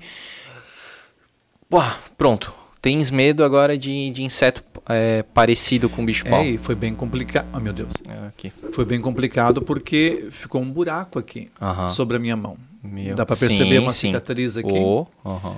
Eu via os ossos daqui. Destruiu tudo, tudo, tudo, tudo, tudo, tudo. E aí teve que fazer enxerto de músculo e de pele. Por uma questão ética, não vou falar de, de onde foi tirado o músculo nem a pele. Aonde que tem mais Mas eu lavei bem. Às vezes eu solto uns flátulos pela mão. Dá um tapinha. Isso. Tá, e aí explica o restante da tatuagem. Tem a. a- É, na realidade é uma técnica chamada biomecânico. Ah. É que envolve coisas meio que tubos com coisas de animais, né? E eu gosto muito de óleos. Então são óleos, na maior parte deles, de animais. E principalmente de anfíbios, né? É, tem, tem vários espalhados. Aqui tem o olho do crocodilo do Nilo, que eu acho fantástico Oh, também. Que massa. E que tem um ditado que eu acho muito legal, é que diz assim que a única parte transparente no corpo dos animais que tem olhos são os olhos. Por isso que diz que os olhos são as janelas da, Da alma. alma. porque é a única parte que realmente é translúcida, né? De certa forma. Uhum. Que tem um brilho e tal. É. E é fantástico. Eu acho assim a, o olho das serpentes. E essa questão da pupila elíptica tem uma explicação física. Animais que enxergam à noite têm pupila elíptica. Animais que precisam de luz para enxergar enxergam pela pupila redonda. Então, vamos citar a nossa visão. Fisicamente, nós dependemos totalmente da luz. Uhum. Então, estás num ambiente como aqui agora, ah, iluminado artificialmente, dá um blackout, tu não enxergas nada. Sim. Tá? Depois de um certo tempo, quando a tua pupila dilatou, porque ela vai dilatar, é um processo físico, né? Natural, né? É, tu vais perceber vultos, assim, com alguma percepção de luz que vem de um outro local. Uhum. Tá? Animais que têm a pupila em risco enxergam com falta de luz. E aí aquele negócio, né? De repente a luz voltou, tu fica, né? Porque a tua pupila ainda tá dilatada. É, e aí ela às vezes vai, ela contrai, é, mas tanto- demora um tempinho, eu acho. demora. Tanto que para fazer um teste, para saber se a pessoa, digamos, está morta ou não, né? Ah. Estando ela com mau súbito, desmaiada, é tu pegar uma lanterna e colocar no olho. Sim. Então, por exemplo, se a pupila contraiu, a vida. A Eles fazem muito em filme, É, e a- eu acho que é um dos tem um protocolo bem maior, mas um da, dos itens do protocolo de É a luz. é da questão do morte cerebral. Sim, É. é. Então você faz esse mecanismo todo. E nas serpentes também, a própria pupila ela abre ou fecha conforme a intensidade de luz. Mas elas têm uma visão completamente diferente da nossa. É? Nossa, ela vultos, né? Tem um filme chamado O Predador. Sim, que ele Sim. Que a Fica visão, invisível, a assim. visão do cara é a visão de um réptil, na real. Ah, é. Eh, na Flórida tem um serpentário fantástico que as pessoas colocam um óculos para poder perceber como é que uma serpente enxerga. Que massa. Não, isso é fantástico, sabe? Então a pessoa meio que entra num local e ela percebe vultos. Então, assim, por que, que normalmente as, pessoas- as serpentes se alimentam de animais de sangue quente, aves ou mamíferos? Pela percepção térmica. Isso, é. Então, o que as serpentes irão ver é como se fosse aquelas câmeras infravermelhas, Uhum. sabe? É Onde tem calor, existe uma Aham. intensidade mais. E ela vai pegando isso pela língua, né? A língua é olfativa. Olfativa, tá? Só. Então, assim, existe. Por onde que ela pega essa percepção de calor, tipo que na, na tua Se frente... for uma serpente que tem fossa termorreceptora loreal, Hum. que eles chamam de fosseta, eu não gostava de usar esse termo para o aluno porque ele pensava outras Já coisas. O aluno tem uma memória tinha- assim. o quê? Uhum. Fosseta loreal. Que são fossas, são orifícios que ficam entre olhos e narinas das serpentes peçonhentas. Jaraca, jaracuçu, menos a coral. Então, entre os olhos e as narinas tem um furo de cada lado. Isto é uma estrutura termosensível. E as serpentes todas têm um órgão, que é um nome difícil, mas é o órgão de Jacobsen. Quando ela põe a língua para fora, ela pega a molécula de cheiro, põe nesse órgão e é um radar. É, é isso que eu tinha visto no É. Discovery, assim. É fantástico. Então, assim, a ausência da audição, não ouvem nada. Uma visão ruim em termos de percepção de Sim, imagens, de né? definição, né? É. É suprido com outros mecanismos. Uhum. É a mesma coisa. Uma pessoa que nasce sem audição ou sem visão, ela desenvolverá olfato, desenvolverá o tato. Exato. São processos naturais Uhum. de desenvolvimento. Falando, né, já nisso a gente tem um gato que é cego, né? Daí a gente percebe o quanto que a audição aguçou e a, a- a facilidade de mapeamento, assim. Ele já mapeou a casa toda, ele sabe certinho onde ele anda, parece É, Vocês que têm ele... um gato, tenho um cachorro, um gold, É? que é cego também. Foi Olha. abandonado porque era cego. Sim, o nosso foi atropelado, a pessoa não Nossa. prestou socorro, aí veio um- uma pessoa que trabalha com resgate de animais, aí ajudou, cuidou na clínica, daí a gente adotou. Tadinho, às vezes eu rio, é pecado rir, mas ele ele bate nas coisas e Aham, volta. aham. Não, às vezes, às vezes ele tá assim, ó, e não tem ninguém na frente dele. Mas o mais legal dele é que às vezes ele senta virado pra uma parede É, e acha que tá e virado acha que tipo tá pra um- admirando uma paisagem, assim. Ele fica assim. Que fantástico. Meu, muito louco. Mas eu fiquei curiosa de como os gatos enxergam. Eu não sei como eles É, essa enxergam. questão da visão, assim, que dizem que o cachorro, por exemplo, é daltônico. ele, é, ele tem é, percepções para alguns tipos de cores. O azul, por exemplo, e o amarelo. Hum. São bem perceptíveis no globo ocular. Então, hoje se consegue entender muito bem isso, Isso pela uma análise do globo ocular. Ah, Teve um tá. aluno uma vez que ficou chateado comigo que eu falei assim: o toureiro, por exemplo, hoje não se faz mais essa tourada É, idiota, mas assim, quando se fazia tourada com um pano vermelho, Não era a cor vermelha que irritava o bicho, eram as batidas do pé do toureiro no chão. Hum, e o movimento também dizem, o movimento né? também. A cor vermelha era para ocultar o espetáculo sanguinário que é uma tourada. Ah, claro. Toda vez que o touro se aproximava do toureiro, ele pegava e cravava uma coisa. Uhum. E aquilo envolvia o quê? Ferimento e sangramento. Exato. Então, se fosse um pano branco, e poderia ser, porque não interferia em nada, Iria o branco iria enaltecer a cor do sangue. Hum, Então, a cor vermelha é para disfarçar o sofrimento do bicho que está sangrando, ferido ali. entendi. Né? Então, assim, é, ele chega preto, branco e cinza. Ou quem? Os animais com casco nas patas. Então, Preto, branco e cinza. Isso, é porque eles só têm bastonetes no globo ocular. Então, quando você fala em fisicamente de visão, você tem que ver que tipo de célula tem. Tem cone? Nós temos cones. Aí é colorido. Cones, cores. Aham. Então, assim, depende da quantidade dessas células chamadas de cones, tu tem percepções e distinção de cores. Embora que nós enxerguemos basicamente o quê? Sete. Uhum. Só que os nossos cones misturam as cores. E aí é infinita possibilidade. Só que tudo isso depende da luz. Tu pode estar com a roupa mais colorida que for, dá um blackout, tu não vê as cores na falta de luz. Porque daí os bastonetes vão estar inseridos ali.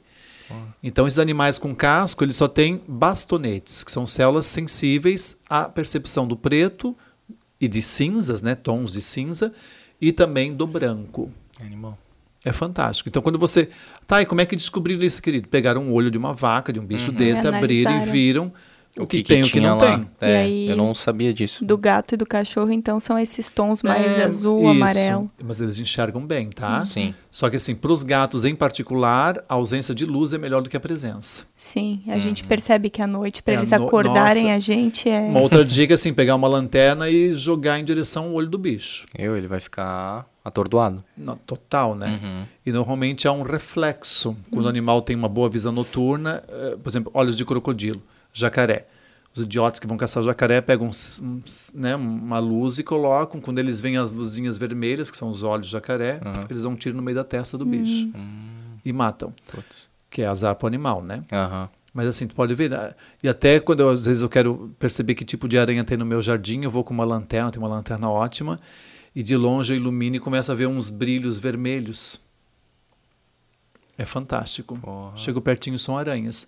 As aranhas podem ter 8, 10 olhos, 12. Sim.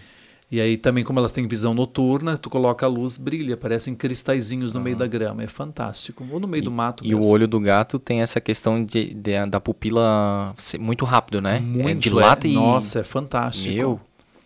É muito é a massa. fotossensibilidade mesmo. Exceto a do Yoshi, que ficou dilatada pra sempre.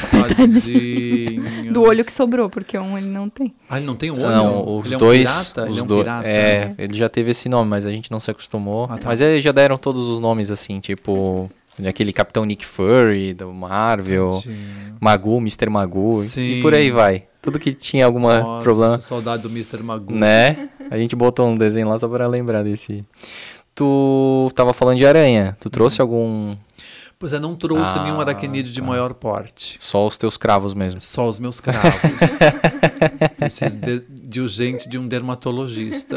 Ah, tem a Joyce aqui que ela coloca uns adesivinhos aqui assim, ó, com água morna e depois ela arranca assim e tem sai os alguma coisa de carvão nesse adesivo. Tu sabes que é um risco, né, esses adesivos. Fala Oh, pra meu ela. Deus. Fala pra ela. Tá, deixa eu esclarecer.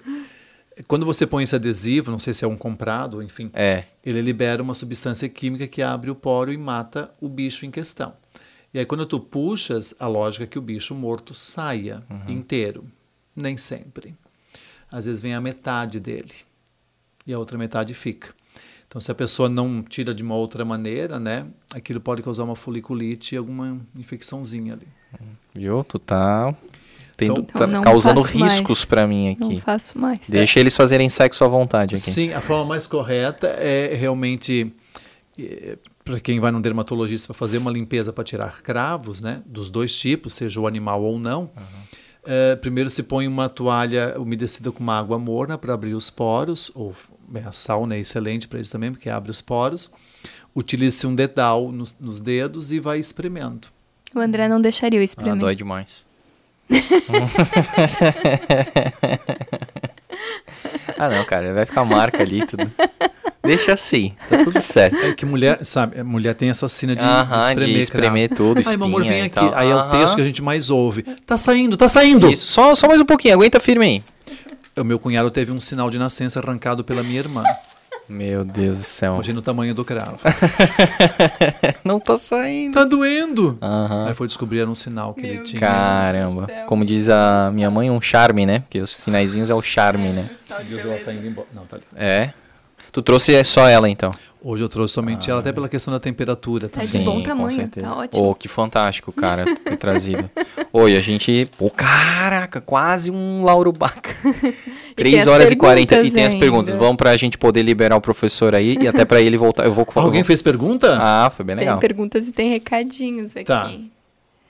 A Débora Kipfer, deve ser sua fã, que ela comentou: Ah, esse eu não posso perder.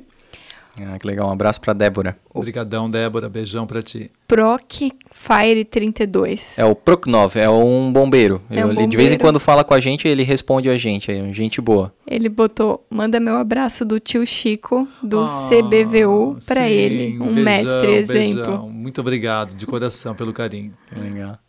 E a Coisas da Vicky mandou: Esse cara não te deixa ter curiosidade, ele mata todas. Muito obrigado. Eu ainda mandei, eu coloquei lá na, na, na caixinha de perguntas, né? é, qual é a sua curiosidade sobre biologia? Daí por isso que ela respondeu, né? Não tem como ter curiosidade porque ele mata, todas. Ah, o Jefferson perguntou o que, interessou, o que despertou o teu interesse pela biologia. Que a gente já falou. É. Aí ele, é, ele também perguntou qual foi a situação mais inusitada que teve com uma cobra. Uma Serpente. serpente? É, por isso que eu frisei no Tirando cobra. as duas, vai, tirando as duas. Foi numa certa ocasião que eu estava escalando uma cachoeira. Foi aqui em Blumenau mesmo, na região sul. E eu estava escalando, era tinha um córrego de água e estava subindo e não tinha noção de onde minha mão estava. E eu coloquei a minha mão e senti que era alguma coisa, entendeu? E que queria fugir da minha mão. Uhum. E eu não sabia o que era. Então, por uma questão de segurança, estava no meio do mato mesmo.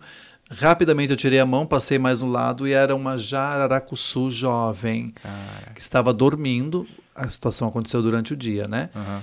E foi bem tenebroso assim, porque ela poderia ter me picado. Eu estava num local muito distante.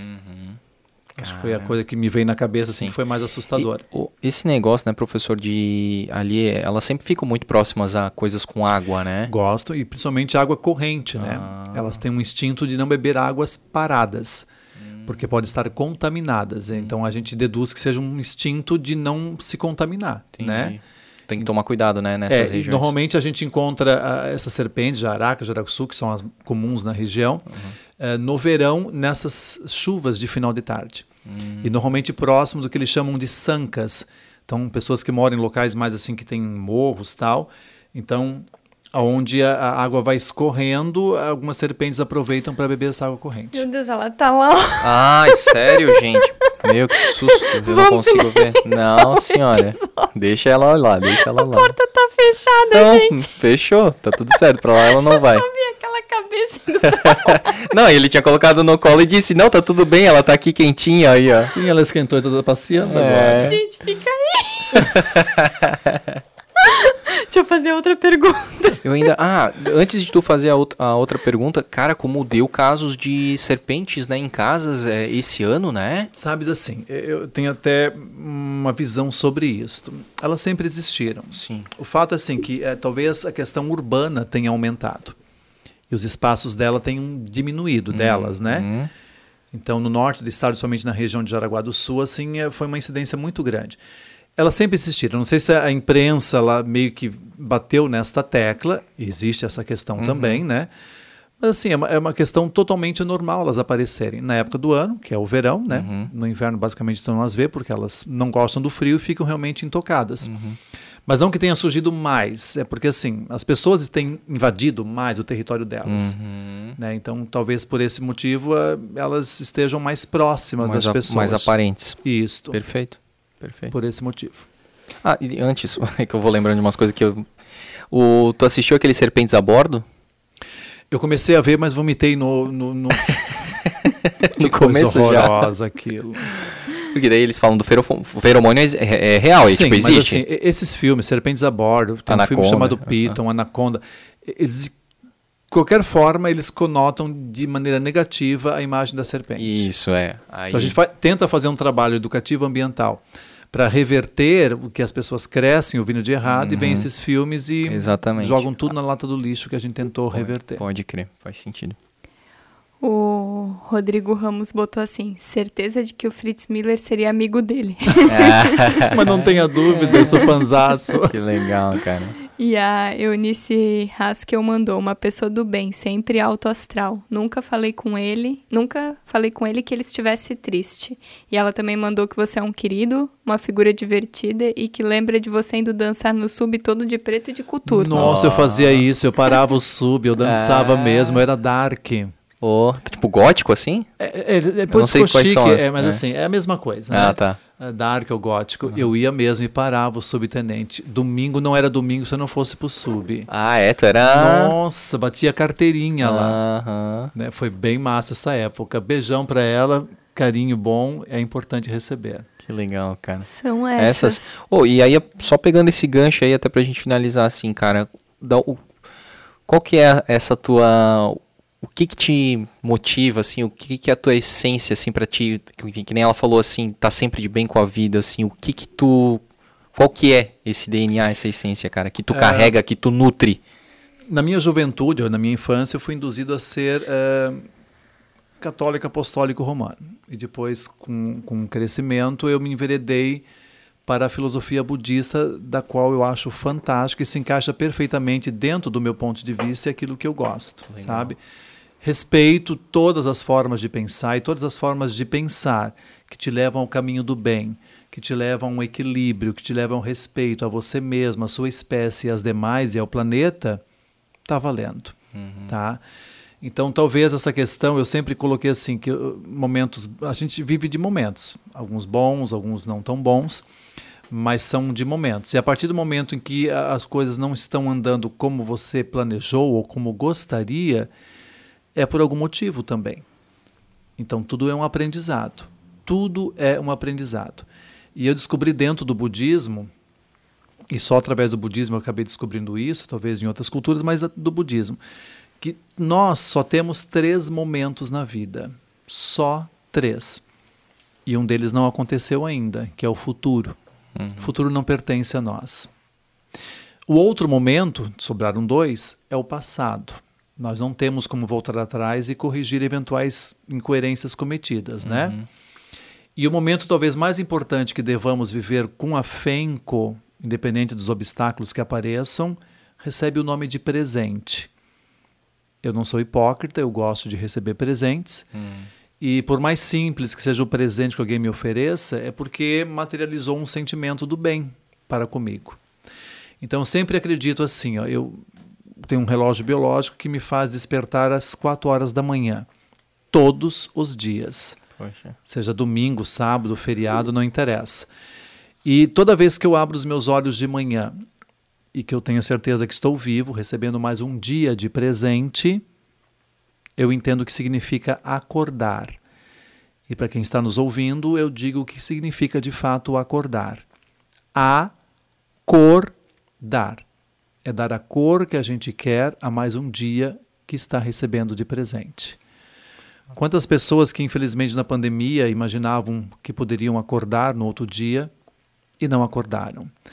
Então, quando as pessoas têm esse entendimento, elas transformam os obstáculos em coisas que sejam para te engrandecer e você aprender. Então, talvez justifica uh, o comentário que a nossa amiga uh, fez, né, de, de a gente sempre estar tá com alto astral, não que ah, não passe por dificuldades, todos nós passamos, mas os obstáculos existem realmente como uma forma de aprendizado. Uhum. É assim que eu acredito, é assim que eu vivo a minha vida. Cara, que maravilha, professor, é cara. fantástico. Fantástico. Deus, pega essa. Não, deixa ela. Deixa eu. Pra finalizar mesmo agora, antes. eu pro- Tá tudo certo. Deixa ali. Deixa ela vir. Tá tudo certo. Senhor meu Deus, Vai cantando. eu maravilhado. Não, ela sente o cheiro do medo. Pelo amor de Deus. Sim, adrenalina. É. Olha, olha. Deixa ela ali. Eu queria, pra finalizar mesmo, te perguntar o que que tu... Tu falou que tu não tá mais dando aula em colégio. O que que tu Não. tá fazendo hoje, então? É, Eu trabalho muito com palestras, com cursos, desenvolvo um trabalho de educação ambiental muito interessante num projeto chamado Eco do Avencal, que fica Timbó. em Timbó. Massa, cara. tá? Que a gente recebe as pessoas lá para terem, pra terem experiências fantásticas. Sabe, essa integração com a natureza fica ao lado do Jardim Botânico. Aham, Então, toda visita, seja por família ou por escola, tem que ser agendada previamente. legal. Tá? Não é, ah, vou chegar lá, porque assim, como é uma visita guiada, Uhum, você não tem como chegar lá e perder o fio da meada de uma explicação, que daí não tem sentido a visita. uhum. Então, existe um horário para chegar, um horário para sair, e tem um aproveitamento muito legal. As pessoas que têm visitado o projeto têm saído de lá com uma perspectiva muito interessante, Uhum. chegam com um conceito e saem com outro sobre vários aspectos. Ele é um projeto multidisciplinar, a gente chama de turismo de experiências quando trata de atendimento a famílias, né? E que agrada desde das crianças até as pessoas mais experientes, como diria o ditado, dos babando aos caducando, É isso aí, cara. que já é o meu caso. Ah, e va- vamos até programar pra gente ir lá, né? Até fazer um. O Taka foi lá. Ah, é? O Taka fez um post. Ah, o Taca, É. sim, que massa, É, foi vi, sim, foi vi. fantástico. Pô, legal. Vamos, vamos programar pra gente fazer uma. Também, né? Um material, um conteúdo lá até pra. pra, pra promover, pra, pra divulgar, né? Que legal. Pode deixar que a gente vai, vai combinar assim. Show. Professor, o professor falou que gosta de presente, né? Deixou bem ali no Ah, eu finalzinho. dei um toquezinho, como quem não queria nada, mas Meu, queria foi, muito, foi bem sabe? sutil assim, né? Nada sutil. então a gente quer dar, ele falou simples, né? Então assim, é o nosso mimo aqui, né? O nosso carinho, é, que é o nosso boné, né? Para exatamente assim proteger do sol, né? Sim, não, não, mas para mim é importante, porque eu não tenho a proteção capilar. Exatamente, para proteger. E a gente fez questão aqui, ó, de Ah, carinho de não, personalizado. para tudo que tem meu nome nesse boné. claro, cara, é o nosso carinho aí. Não. E agradecer muito a NZ Caps que aí, que é a nossa parceira, que fez, né, que personaliza. Então também tem um carinho, mandar um abraço lá pro Murilo e dizer aí pra todo mundo, né, que quiser fazer um boné com a NZ Caps, a partir de uma peça ele já personaliza pra você. Murilão, É. parabéns, ó, super, tô aqui com o boné na mão, com o meu nome, achei show e pode ter certeza que eu vou divulgar. Parabéns que pelo legal. profissionalismo de vocês. Pode, cara, que legal. E é de qualidade, né, material Nossa. top, tá? Professor, cara, sem palavras eu não tenho, assim, nem como dizer pra agradecer, pra expressar. Eu acho que a, a expressão maior foi durante o nosso papo, as risadas que a gente deu, né? O olhar que a gente trocou aqui, essa energia incrível que a gente fez esse episódio. Então eu acho que isso é o que expressa assim a minha gratidão contigo desde o começo ali, né? Tu super me tratou bem, é, entendeu qual que era o propósito né, do programa, foi exatamente como a gente imaginava que pudesse ser, foi divertido, foi interessante, foi relevante.